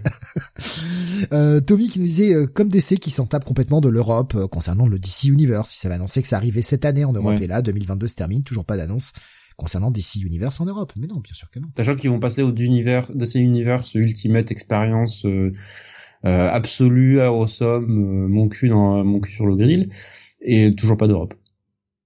Mais ils veulent pas d'argent je sais pas, ils, ils saquent des trucs en se disant bon bah on a plus assez de thunes pour faire tout fonctionner voilà, on va faire des économies, mais on va faire, des économies. Il y, a, il y a, des gens qui sont prêts à payer pour s'abonner à des services pour pouvoir. Non, voit votre argent. Ah mais ouais, mais c'est en euros, ça pue. C'est en euros, ça pue. Hein, faut faire un taux de conversion, c'est chiant. Bande de cons, le dollar est plus fort maintenant. Allez-y. Eh non, non, non. Oui, pour pas longtemps. Hein. Ne rêvez pas. On verra. Pas sûr que ça remonte, Sam. Je suis vraiment pas sûr que ça remonte. Bah, ce sera parfait pour nos exportations. Je sais pas. Euh, Baboussa qui me disait, euh, du coup, après le 1, je vais pas prendre le 2 en 9 et je vais attendre une occasion ou en biblio. Je n'ai aucune confiance en Adams de mon côté pour l'instant. Il, euh, il a utilisé l'univers One Million déjà avec Pazarine euh, dans le Cross Infinite State avec Black Adam. J'avais pas lu ça. Euh, Bomasque qui me disait, comme HBO Max, la fusion avec Discovery nous a privé de pas mal de leurs services. Ouais. Bah. Ah, cette fusion, c'est une énorme connerie. Hein. À posséder ce, ce flash. Oui, il a possédé. Oui. Franchement. et quand je parlais au début de l'émission, s'il n'y avait pas eu une autre sortie, ça aurait été euh, mon coup de cœur. Flash aurait été mon coup de cœur sans Inferno en fait. Ah non, mais vraiment, c'est très très bien. Alors après, bah faut aimer le côté super héros, c'est sûr. Hein. Si vous aimez l'indé, bah ça vous plaira pas. Faut aimer l'univers d'essai étendu et euh, voilà. Et malgré tout, je pense qu'il faut aimer un peu Wally et sa famille. Si vous êtes vraiment fan de Barry que vous n'aimez pas Wally, je suis pas certain que ça vous fera s'accrocher malheureusement. On continue sur Urban. On... Un, autre tome 2. Putain, on vient de se faire trois tomes 2 d'un coup. J'avais pas fait gaffe. euh, crossover, tome 2. Et oui. j'ai toujours pas rattrapé sur cette série. C'est fou. Ah bah il va falloir que tu fasses. Je hein. sais, je le sais, je sais. C'est dans ma, c'est dans ma pile, mais. Euh... Donc tome 2 qui regroupe les épisodes 7 à 13, euh, qui commence sur l'épisode 7, bien connu maintenant puisqu'écrit par Chip Darsky, et euh, décidé par attends qui c'est qui c'était pas euh, Geoff Cho qui l'assurait c'était qui? C'était Phil Lester. C'était Phil Lester qui a qui a assuré le truc. Avec un épisode étrangement personnel. Je dois dire que j'avais été particulièrement surpris de me dire sur cet épisode sur les sept premiers épisodes waouh c'est Chip en fait qui a écrit le meilleur donc ça ça le foutait mal pour Donny Cates parce que on a un Chibzarski qui se livre euh, de manière assez euh, assez ouverte entre ce qu'il est en réalité, euh, c'est-à-dire le type assez complexé, légèrement dépressif, et le personnage public en fait qui s'est monté depuis plusieurs années, savoir le type jovial qui aime bien se foutre de sa propre gueule et qui ouais, qui troll à tout va, qui C'est ça. Alors que le vrai type Zarsky est un peu voilà c'est relativement profond, très euh, très clairement un auteur qui se livre. Et ensuite, on a Denis qui, je pense, a pris ça comme un défi personnel, parce que je dois dire que ce deuxième tome est dix fois meilleur que le premier en fait. C'est-à-dire que le premier était très sympa à lire. J'avais j'avais beaucoup aimé. Mais alors là, ce deuxième tome, il l'enterre euh, sous six pieds sous terre. Hein. Tellement c'est mieux. Parce que le problème, c'est que je peux pas révéler le twist principal. Ça tourne en fait autour de l'oracle qu'on voyait dans le tome 1, dont l'identité est révélée et ça va être au centre de, de, ce deuxième tome. On retrouve évidemment les personnages de, de Ellie et de euh, euh, comment il s'appelle le pauvre type là, qui, euh, qui, qui lui colle au basque. Je vais avoir du mal à t'aider. Ça remonte à trop loin. Je suis désolé. C'est pas grave. C'est pas grave. C'est pas grave. Alors, je vais, je vais juste, le temps que tu le retrouves, je vais juste prendre quelques réflexions de nos auditeurs. Euh, Beaumasque nous disait, c'est le dernier bon taf de Kate, euh, crossover. Euh, Spider-Man. Ryan, voilà. Comment? Ryan. C'est donc, c'est Ryan. Spider-Man nous disait, je vais finir par me faire taper, mais j'ai pas du tout, j'ai pas accroché non plus à crossover. Je dois devenir un vieux con, sans doute. Gigos nous disait j'aime pas Kate et le premier tome m'avait moyennement convaincu mais j'ai adoré ce second tome qui va beaucoup plus loin avec pas mal d'autocritique, dérision. C'est ça, c'est ça. Donc euh, on, on, accentue en fait tout le côté méta et euh, avec des guest stars moi qui m'ont fait euh, que j'ai que j'ai adoré voilà parce que faire intervenir les personnages de Powers, faire intervenir Bandis qui se fout de sa propre gueule en fait. C'est euh, enfin c'est hilarant qui, 20 euh, ans après, pour ceux qui s'en souviennent, dans un épisode de Powers, Bendis avait fait intervenir Warren Ellis dans, dans le truc.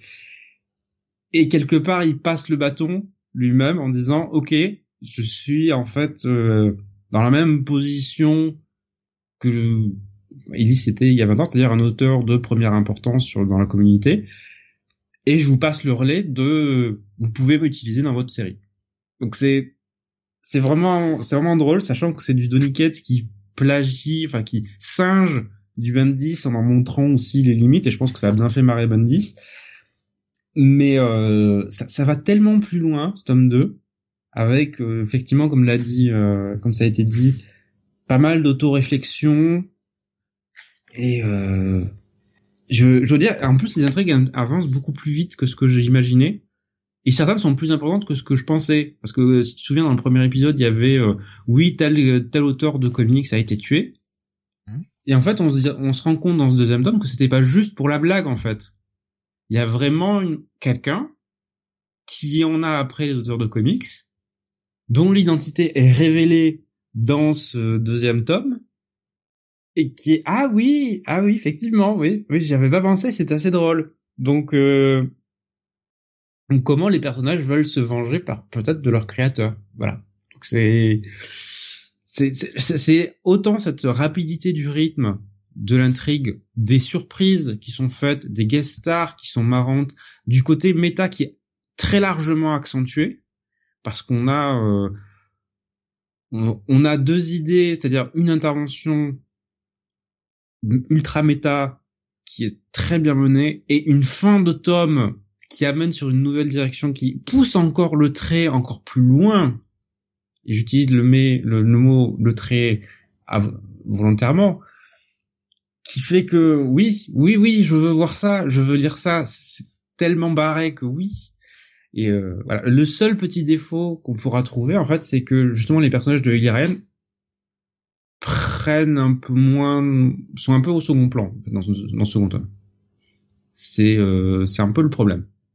C'est un peu le seul problème. Et tu te rends compte que en fait, euh, Kate, il, je sais pas s'il a menti ou si c'est juste le récit qui a pris une, totale autre direction que celle qu'il pensait.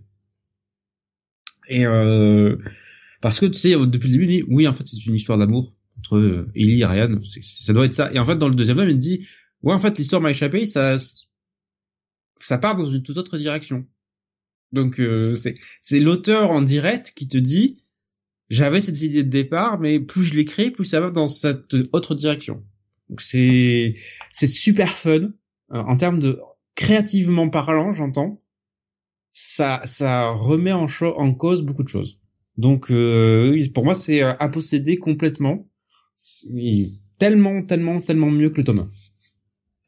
C'est encourageant pour ceux qui peut-être n'avaient pas trop aimé et auraient envie de retenter peut-être s'ils n'ont pas été vraiment repoussés totalement Mhm. Peut-être essayer de, je sais pas, de se le faire prêter ou de le lire comme ça pour pour redonner sa chance sans forcément acheter le truc euh, si vous aviez pas été trop convaincu. Je, je rattraperai, hein, c'est, sur Marie de Pine, mais euh, bon, mm manque de temps.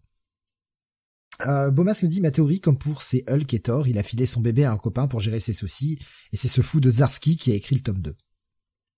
Non, je pense pas. Parce que c'est vrai, euh, au-delà de l'épisode 7, on retrouve très clairement l'écriture de Donny Cates. Donc, à posséder ce tome 2 de crossover. Toujours euh, chez Urban, là aussi. On va terminer par un produit euh, Panini. Et on va parler... Euh, Est-ce que c'est vraiment Panini, d'ailleurs? Oui, c'est oui, chez nous, c'est Panini, oui. C'est Panini, ok. Mais aux États-Unis, c'était pas Marvel, c'était oui. Baxter, c'est ça? Ouais, attends, je suis en train de te retrouver le truc, le temps que ma page se charge. Euh, Abrams Comics Art. Oui, c'est ça.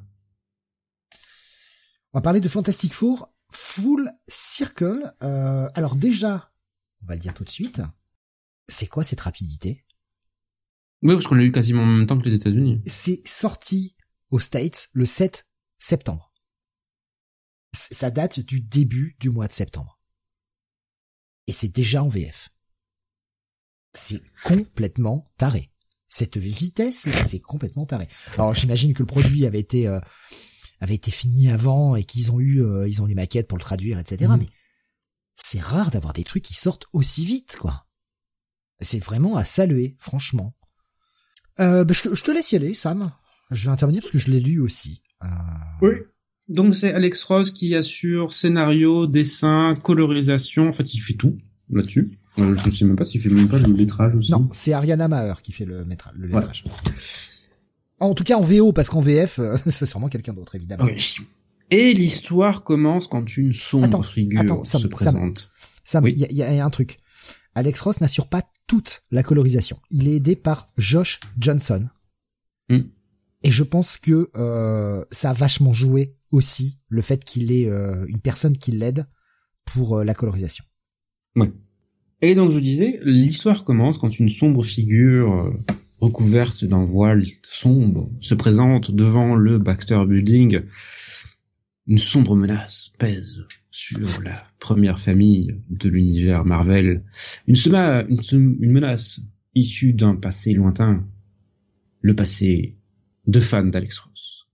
Puisque on le comprend à la lecture, en fait, euh, Alex Ross est inspiré de certaines des plus grandes histoires réalisées par Stanley et Jack Kirby sur euh, Fantastic Four, notamment l'épisode qui doit être l'épisode 51 si ma mémoire est bonne, pour aller présenter une nouvelle intrigue là-dessus, une espèce de suite où euh, très clairement il rend hommage avant tout à Jack Kirby. Et si l'histoire en fait est sympathique, je retiendrai avant, je retiendrai personnellement avant tout la partie graphique. Ah putain, mais qu'est-ce que c'est beau. Voilà. Parce que Alex Ross, on connaît bien son style, on le voit sur la couverture. Et en fait, de par deux éléments, un, la colorisation et deux, la mise en scène. Ah là là, la colo. La colo m'a tué chaque page. On voit qu'il fait des choses très différentes ici. Il tente des choses il prend des risques. On est très loin de sa mise en scène, de sa colorisation habituelle. Même de son trait, je trouve. Même, oui. même sur son trait, euh, on est plus sur un. Je trouve qu'on est qu'on est plus sur un trait qui fait dessiner et non mhm. pas peint ou euh, ou tracé en fait. Oui, il y a un ancrage qui est un peu plus marqué en fait que ce qu'on a d'habitude quand il est peint. Et, et je je j'ai quand même la sensation qu'il a pris des risques artistiquement sur ce projet. Il a essayé de vraiment altérer son style pour essayer de sortir euh, de ce qu'on connaît de sa part. Et franchement, ça fonctionne. Il y a, y a de vraies prises de risques clairement sur la colorisation, parce qu'il il utilise des teintes, je pense, qui ne sont pas habituelles dans la colorisation normale euh, des comics, euh, que ce soit avant ou maintenant. Notamment dans le, dans le jaune et le vert sont pas tellement utilisés normalement dans les comics. Pas, pas tellement. Plus. Dans la manière dont c'est présenté ici, notamment dans la, la manière dont la lumière est représentée. Il y a, y a clairement une idée de représenter une certaine forme de spectre. Ah, il y a des, il y a des pages qui sont folles, quoi. Là, je, je le refeuillette en même temps. J'en partage quelques-unes sur le, le Discord parce qu'évidemment, c'est plus facile pour partager des trucs que Mhm. sur YouTube. Mais voilà, quand je dis qu'il modifie sa mise en scène, c'est très clairement quand le passage au double page, Ah là qui là. est assez rare chez lui en fait, hein, parce qu'il l'utilise très rarement. Et là, c'est un outil narratif complet là-dedans. C'est euh, ça, ça lui sert à séquencer, même dans le, les angles de vue, il fait des choses qu'il n'a pas l'habitude de faire. Donc en fait, j'ai l'impression que sur chaque page, quasiment, il s'est dit comment je pourrais faire les choses différemment de ce que je fais d'habitude. il, il utilise des vraiment des, des, des plongées, il utilise des cases penchées, ce qui n'est pas forcément Mhm. très habituel de- d'Alex Ross, surtout euh, certaines qui sont vraiment euh, t'as- T'as l'impression qu'on est presque plus sur de la case verticale que de la case horizontale. Il y a des moments, Mhm. enfin, même en termes de storytelling, il a vraiment changé son style. Et euh, c'est fou comme euh, tu redécouvres l'artiste là euh, sous un nouveau jour quoi. Il y avait Grey qui nous disait, euh, je suis pas un très gros fan d'Alex Ross dans les intérieurs habituellement, mais alors là c'est du très haut niveau. Ouais. Il y avait euh, sur, euh, j'ai vu ça passer tout à l'heure. Euh, mince, qui c'est qui avait mis ça? Quelqu'un qui avait dit, bah pour le, voilà, c'est Spider-Man, pardon. Il nous disait, alors là, celui-là, j'aurais bien voulu le lire, mais pour le prix, soit, euh, pour 70 pages, c'est juste non. Alors moi j'ai pris la version de base en fait, pas la version de luxe, donc qui est quand même beaucoup moins cher. Là, je, par contre, j'ai pas le prix, euh, j'ai pas le prix VF. Je sais Euh, pas. combien payé combien ça euh, 12 euros 12 euros? Pour la version Ouais. de base, ouais. Ouais, bah, oui, alors oui. C'est la version de luxe qui est chère. Effectivement, il y a, il y a 70 pages dedans et mais bon, on est sur un graphique novel et, euh, et, et graphique à tout son sens. Et c'est vraiment un Ah, truc. bah, que- personnellement, je regrette pas mon achat. Ouais, c'est vraiment un truc que vous allez pouvoir euh, sans forcément le relire parce que oui, comme tu l'as dit, l'histoire est assez euh, est assez bateau. Elle C'est est sympathique, mais symp- Elle est c'est sympathique, voilà. Mais c'est, Voilà. c'est- on utilise bien les les caractéristiques très euh, très clichés, on va dire, sans le sens péjoratif évidemment, mais euh, Mhm. C'est euh, les personnages agissent tels qu'on les tels qu'on les connaît. C'est assez difficile à placer de quand quand ça date exactement. Enfin, quand ça date, disons que c'est quelque chose qui va pouvoir être assez intemporel au niveau de on, on- a du mal à le placer entre tel ou tel run. Même si on nous parle quand même hein, de, Johnny Storm qui est resté enfermé dans la dimension négative pendant un moment. Mais ouais, c'est ça va être. Vous allez pouvoir le, en fait, sans forcément le relire, au moins le, le refeuilleter et en prendre plein les yeux à chaque fois. C'est vraiment Oui. une Ça, ça beauté, fait partie des trucs que ouais, j'aurais plaisir à refeuilleter de temps en temps. L'histoire, c'est un bel hommage à la SF un peu naïve des années 60, nous dit Gray. Ouais, la, la période, euh, bah, toute la période un peu Kirby, tout ça, quoi. Avec un, un petit côté bon sentiment. Non, mais ça fait, ça fait, ça fait du bien de temps en temps. Non, mais j'ai pas décroché, je l'ai lu un peu, euh, bah, je l'ai lu parce que j'avais vu que tu l'avais mis sur le conducteur et j'avais pas pu Mhm. le lire à la sortie VO, euh, parce que, bah, le truc était trop long et cette semaine-là était bien chargée. Je me suis dit, bah, tiens, c'est l'occasion. Et, et franchement, franchement, euh, j'ai pas regretté ma lecture. J'ai pas lâché le bordel. C'est un peu long à lire, mais j'ai pas lâché le bordel, quoi. Puis tu prends le temps de regarder chaque détail, quoi. Ah oui, oui. Donc, euh, non, un- Voilà. Donc, Belle- belle petite surprise. ouais. Comme quoi, Alex Ross, hein, tu vois, on peut avoir des certitudes sur le mec et finalement se retrouver surpris. Non, mais ça fait plaisir de voir un, un artiste qui, après 30 ans et avoir établi un style et surtout obtenu des, un succès quand même qui est euh, considérable avec Mhm. euh, avec ce style, se dire ouais bah en fait euh, je fais ce que je veux et euh, je vais tenter des choses, même après Mais- 30 ans. je, je trouve même qu'il s'est presque mis un petit peu en danger sur ce projet parce que ceux qui verront son nom euh, Alex Ross en se disant bon bah vas-y c'est du Alex Ross et d'ailleurs euh, t'as les deux premières pages qui te expliquent qui t'expliquent euh, vraiment en substance qui sont les Fantastic Four qui sont du Alex Ross pur jus Mhm. on reconnaît tout à fait son style ses teintes machin euh, la même chose que ce qui nous pondait déjà il y a euh, 30 ans non peut-être pas 30 ans mais un, un petit peu plus de 20 ans en tout cas sur euh, Superman Peace Earth par exemple Ah ça a 25 ans maintenant Pisonors. Ouais, 25, ouais. Euh, c'est, c'est- tu as l'impression que c'est sorti de la même époque. Tu te dis bon, euh, c'est ok, on est reparti sur Alex Ross classique. Et là, vous tournez les pages, vous l'histoire commence vraiment, et vous en prenez plein la gueule parce que c'est pas du tout ce que ce à quoi on pouvait s'attendre de la part d'Alex Ross. C'est pour ça que je dis, pour moi, je pense que si des gens y ont été en mode, bah c'est du Alex Ross, je vais y aller euh, parce que j'aime son style habituellement, limite ça peut surprendre les gens et les faire ne pas accrocher. Alors que moi, justement, c'est parce qu'il a changé son style qui qu'il a tenté quelque chose d'autre et cette colorisation qui est vraiment superbe où je me suis dit putain ouais là il y a quelque chose de il y a quelque chose de cool. Il y a vraiment quelque chose de cool. C'est non vraiment euh, petit coup de cœur pour moi ce, ce truc là alors je comprends le prix je, je l'entends euh, vraiment. Si vous pouvez pas vous le payer vous pouvez toujours au moins le feuilleter. Et, et, et regardez si ça vous si ça vous plaît euh, si vraiment vous avez envie de vous plonger dans cet univers là histoire de décider euh, si euh, si l'achat vaut le coup pour vous ou pas quoi. 12 12 euros 70 pages je comprends. C'est un format plus grand hein, on est bien d'accord? Euh, alors ça dépend du format que vous utilisez. Euh, le format de base est un peu plus petit que le format de normal de comics. Ah bon? Ah non c'est la même taille. C'est la même taille. Non c'est moi je suis en train de prendre un autre truc. Si vous, j'ai le flash de tome de tome de flash dans la main c'est à peu près la même hauteur et c'est un peu plus large. Oui, c'est un peu plus large parce que les pages me paraissent plus larges, moi, quand même. C'est ça. Euh, par contre, la version de luxe, je pense, c'est le très très grand format. Ah oui, d'accord. Mais c'est bien, il y a les deux éditions pour ceux qui veulent, euh, ceux qui ont, pas forcément envie de dépenser trop cher ou trucs comme ça. C'est du souple ou c'est du dur euh, la version Alors la version de base est, est, souple et la version de luxe est euh, dur. Très bien, c'est très bien ça. C'est bien le souple. Très bien le souple. hein, ça va. Je pense que c'est la fin de l'émission. T'es pas d'accord? C'est pas bien le souple Ça dépend. Mais si, c'est cool. T'en peux, t'en loges plus dans ta bibliothèque. Arrête, c'est quand même un bon argument ça.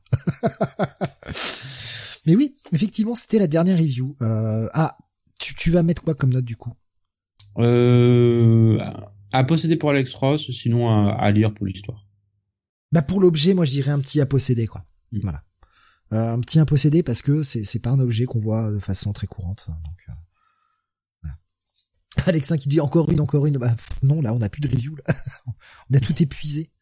Oui. Dites-vous bien que bon, c'est vrai qu'on a rajouté quatre titres. On a rajouté Inferno, Deathstroke Inc., King Conan et euh...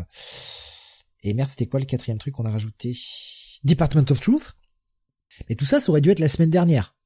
Vous imaginez l'émission de 6h30 qu'on aurait fait C'était pas possible. Bah, sachant qu'on a fait 3h50 la semaine dernière, là on a fait 3h et euh... Ouais, parce qu'on a rajouté parce qu'on a rajouté la news sur euh, sur les urban nomades et tout, sinon voilà. on avait fini en 3h20 quoi. Donc en fait, ça fait euh, 7h et euh, quasiment une 30. Oui, parce qu'on est à 3h ah, putain, on est à 3h20 déjà. Merde, je pensais qu'on était à peine à 3h, tu vois. Je faisais pas attention au temps. Ouais. Ah ouais, quand même. quand même. Ah oui, minuit et demi. Ah bah oui, bon, ça va. bon, c'est une mission normale en fait. Double dose. Double dose. Et puis vous en aurez encore la semaine prochaine, évidemment, euh, puisque la semaine prochaine, vous aurez trois émissions. Vous aurez le Comic City of the Future Past mardi, où on reviendra sur le mois d'octobre 2022. Jeudi, vous aurez le Comics Weekly à 21h aussi. Hein. Toutes les émissions sont à 21h la semaine prochaine. Euh, et puis vendredi, vous aurez le Manga City numéro 20 avec bah, les sorties euh, euh, manga euh, du mois, enfin une sélection des sorties manga, puis il y aura un petit petite partie anime évidemment, puisqu'on parlera également du nouveau film Dragon Ball, Dragon Ball Super, Super Heroes. Oula putain non, moi j'en parlerai pas. Hein. Bah tu l'as pas vu, je vais pas en parler non, bien sûr. Mais je suis pas de le voir. Jonathan l'a vu et moi je l'aurais vu d'ici là. Donc on pourra en parler un petit peu. Ouais, en même temps, si on n'en parle pas dans le Manga City, je vois pas où est-ce qu'il faut en parler. Oui. Euh, Manga City pour les vacances. Ah putain, c'est bientôt. C'est les vacances la semaine prochaine déjà? Putain, je croyais que c'était dans deux semaines, moi. Oh, j'ai perdu le compte. Je ne sais plus. Merci pour ce tome 2, nous dit Schizophile. C'est ça. On a, on a tellement qu'on fait en, en, deux tomes. Putain, c'est les vacances la semaine prochaine déjà. Merde. Oh, je suis perdu dans les jours. Sam, des vacances de bientôt, de prévu? Euh, Peut-être début novembre. D'accord. Bah écoute, t'as bien raison. Euh, en tout cas, on va vous faire des gros bisous. On vous remercie hein, vraiment de nous avoir suivis euh, encore une fois assez tard ce soir. Euh, J'espère que l'émission vous aura plu, que vous aurez eu des conseils de lecture, des choses, euh, choses qui qui vous auront donné envie d'aller voir, ou des choses que vous vous direz ah peut-être c'est pas pour moi, en vous évitant de de dépenser votre argent inutilement. En tout cas, c'est le but. et puis partager des petits moments et parler comics quoi. Putain, parce que c'est bien parler comics quand même. Oui. C'est je trouve une bonne lecture. Je trouve qu'on a pas assez parlé des Rain dans cette émission, mais euh, bon. Oui, mais parce que c'est de la chiasse. Vous voyez, il suffit de remettre une pièce dans la machine, ça repart. euh, merci à vous en tout cas. Rendez-vous la semaine prochaine et, euh, et puis bah, portez-vous bien et passez un excellent week-end. Bon week-end et bonne soirée à tous.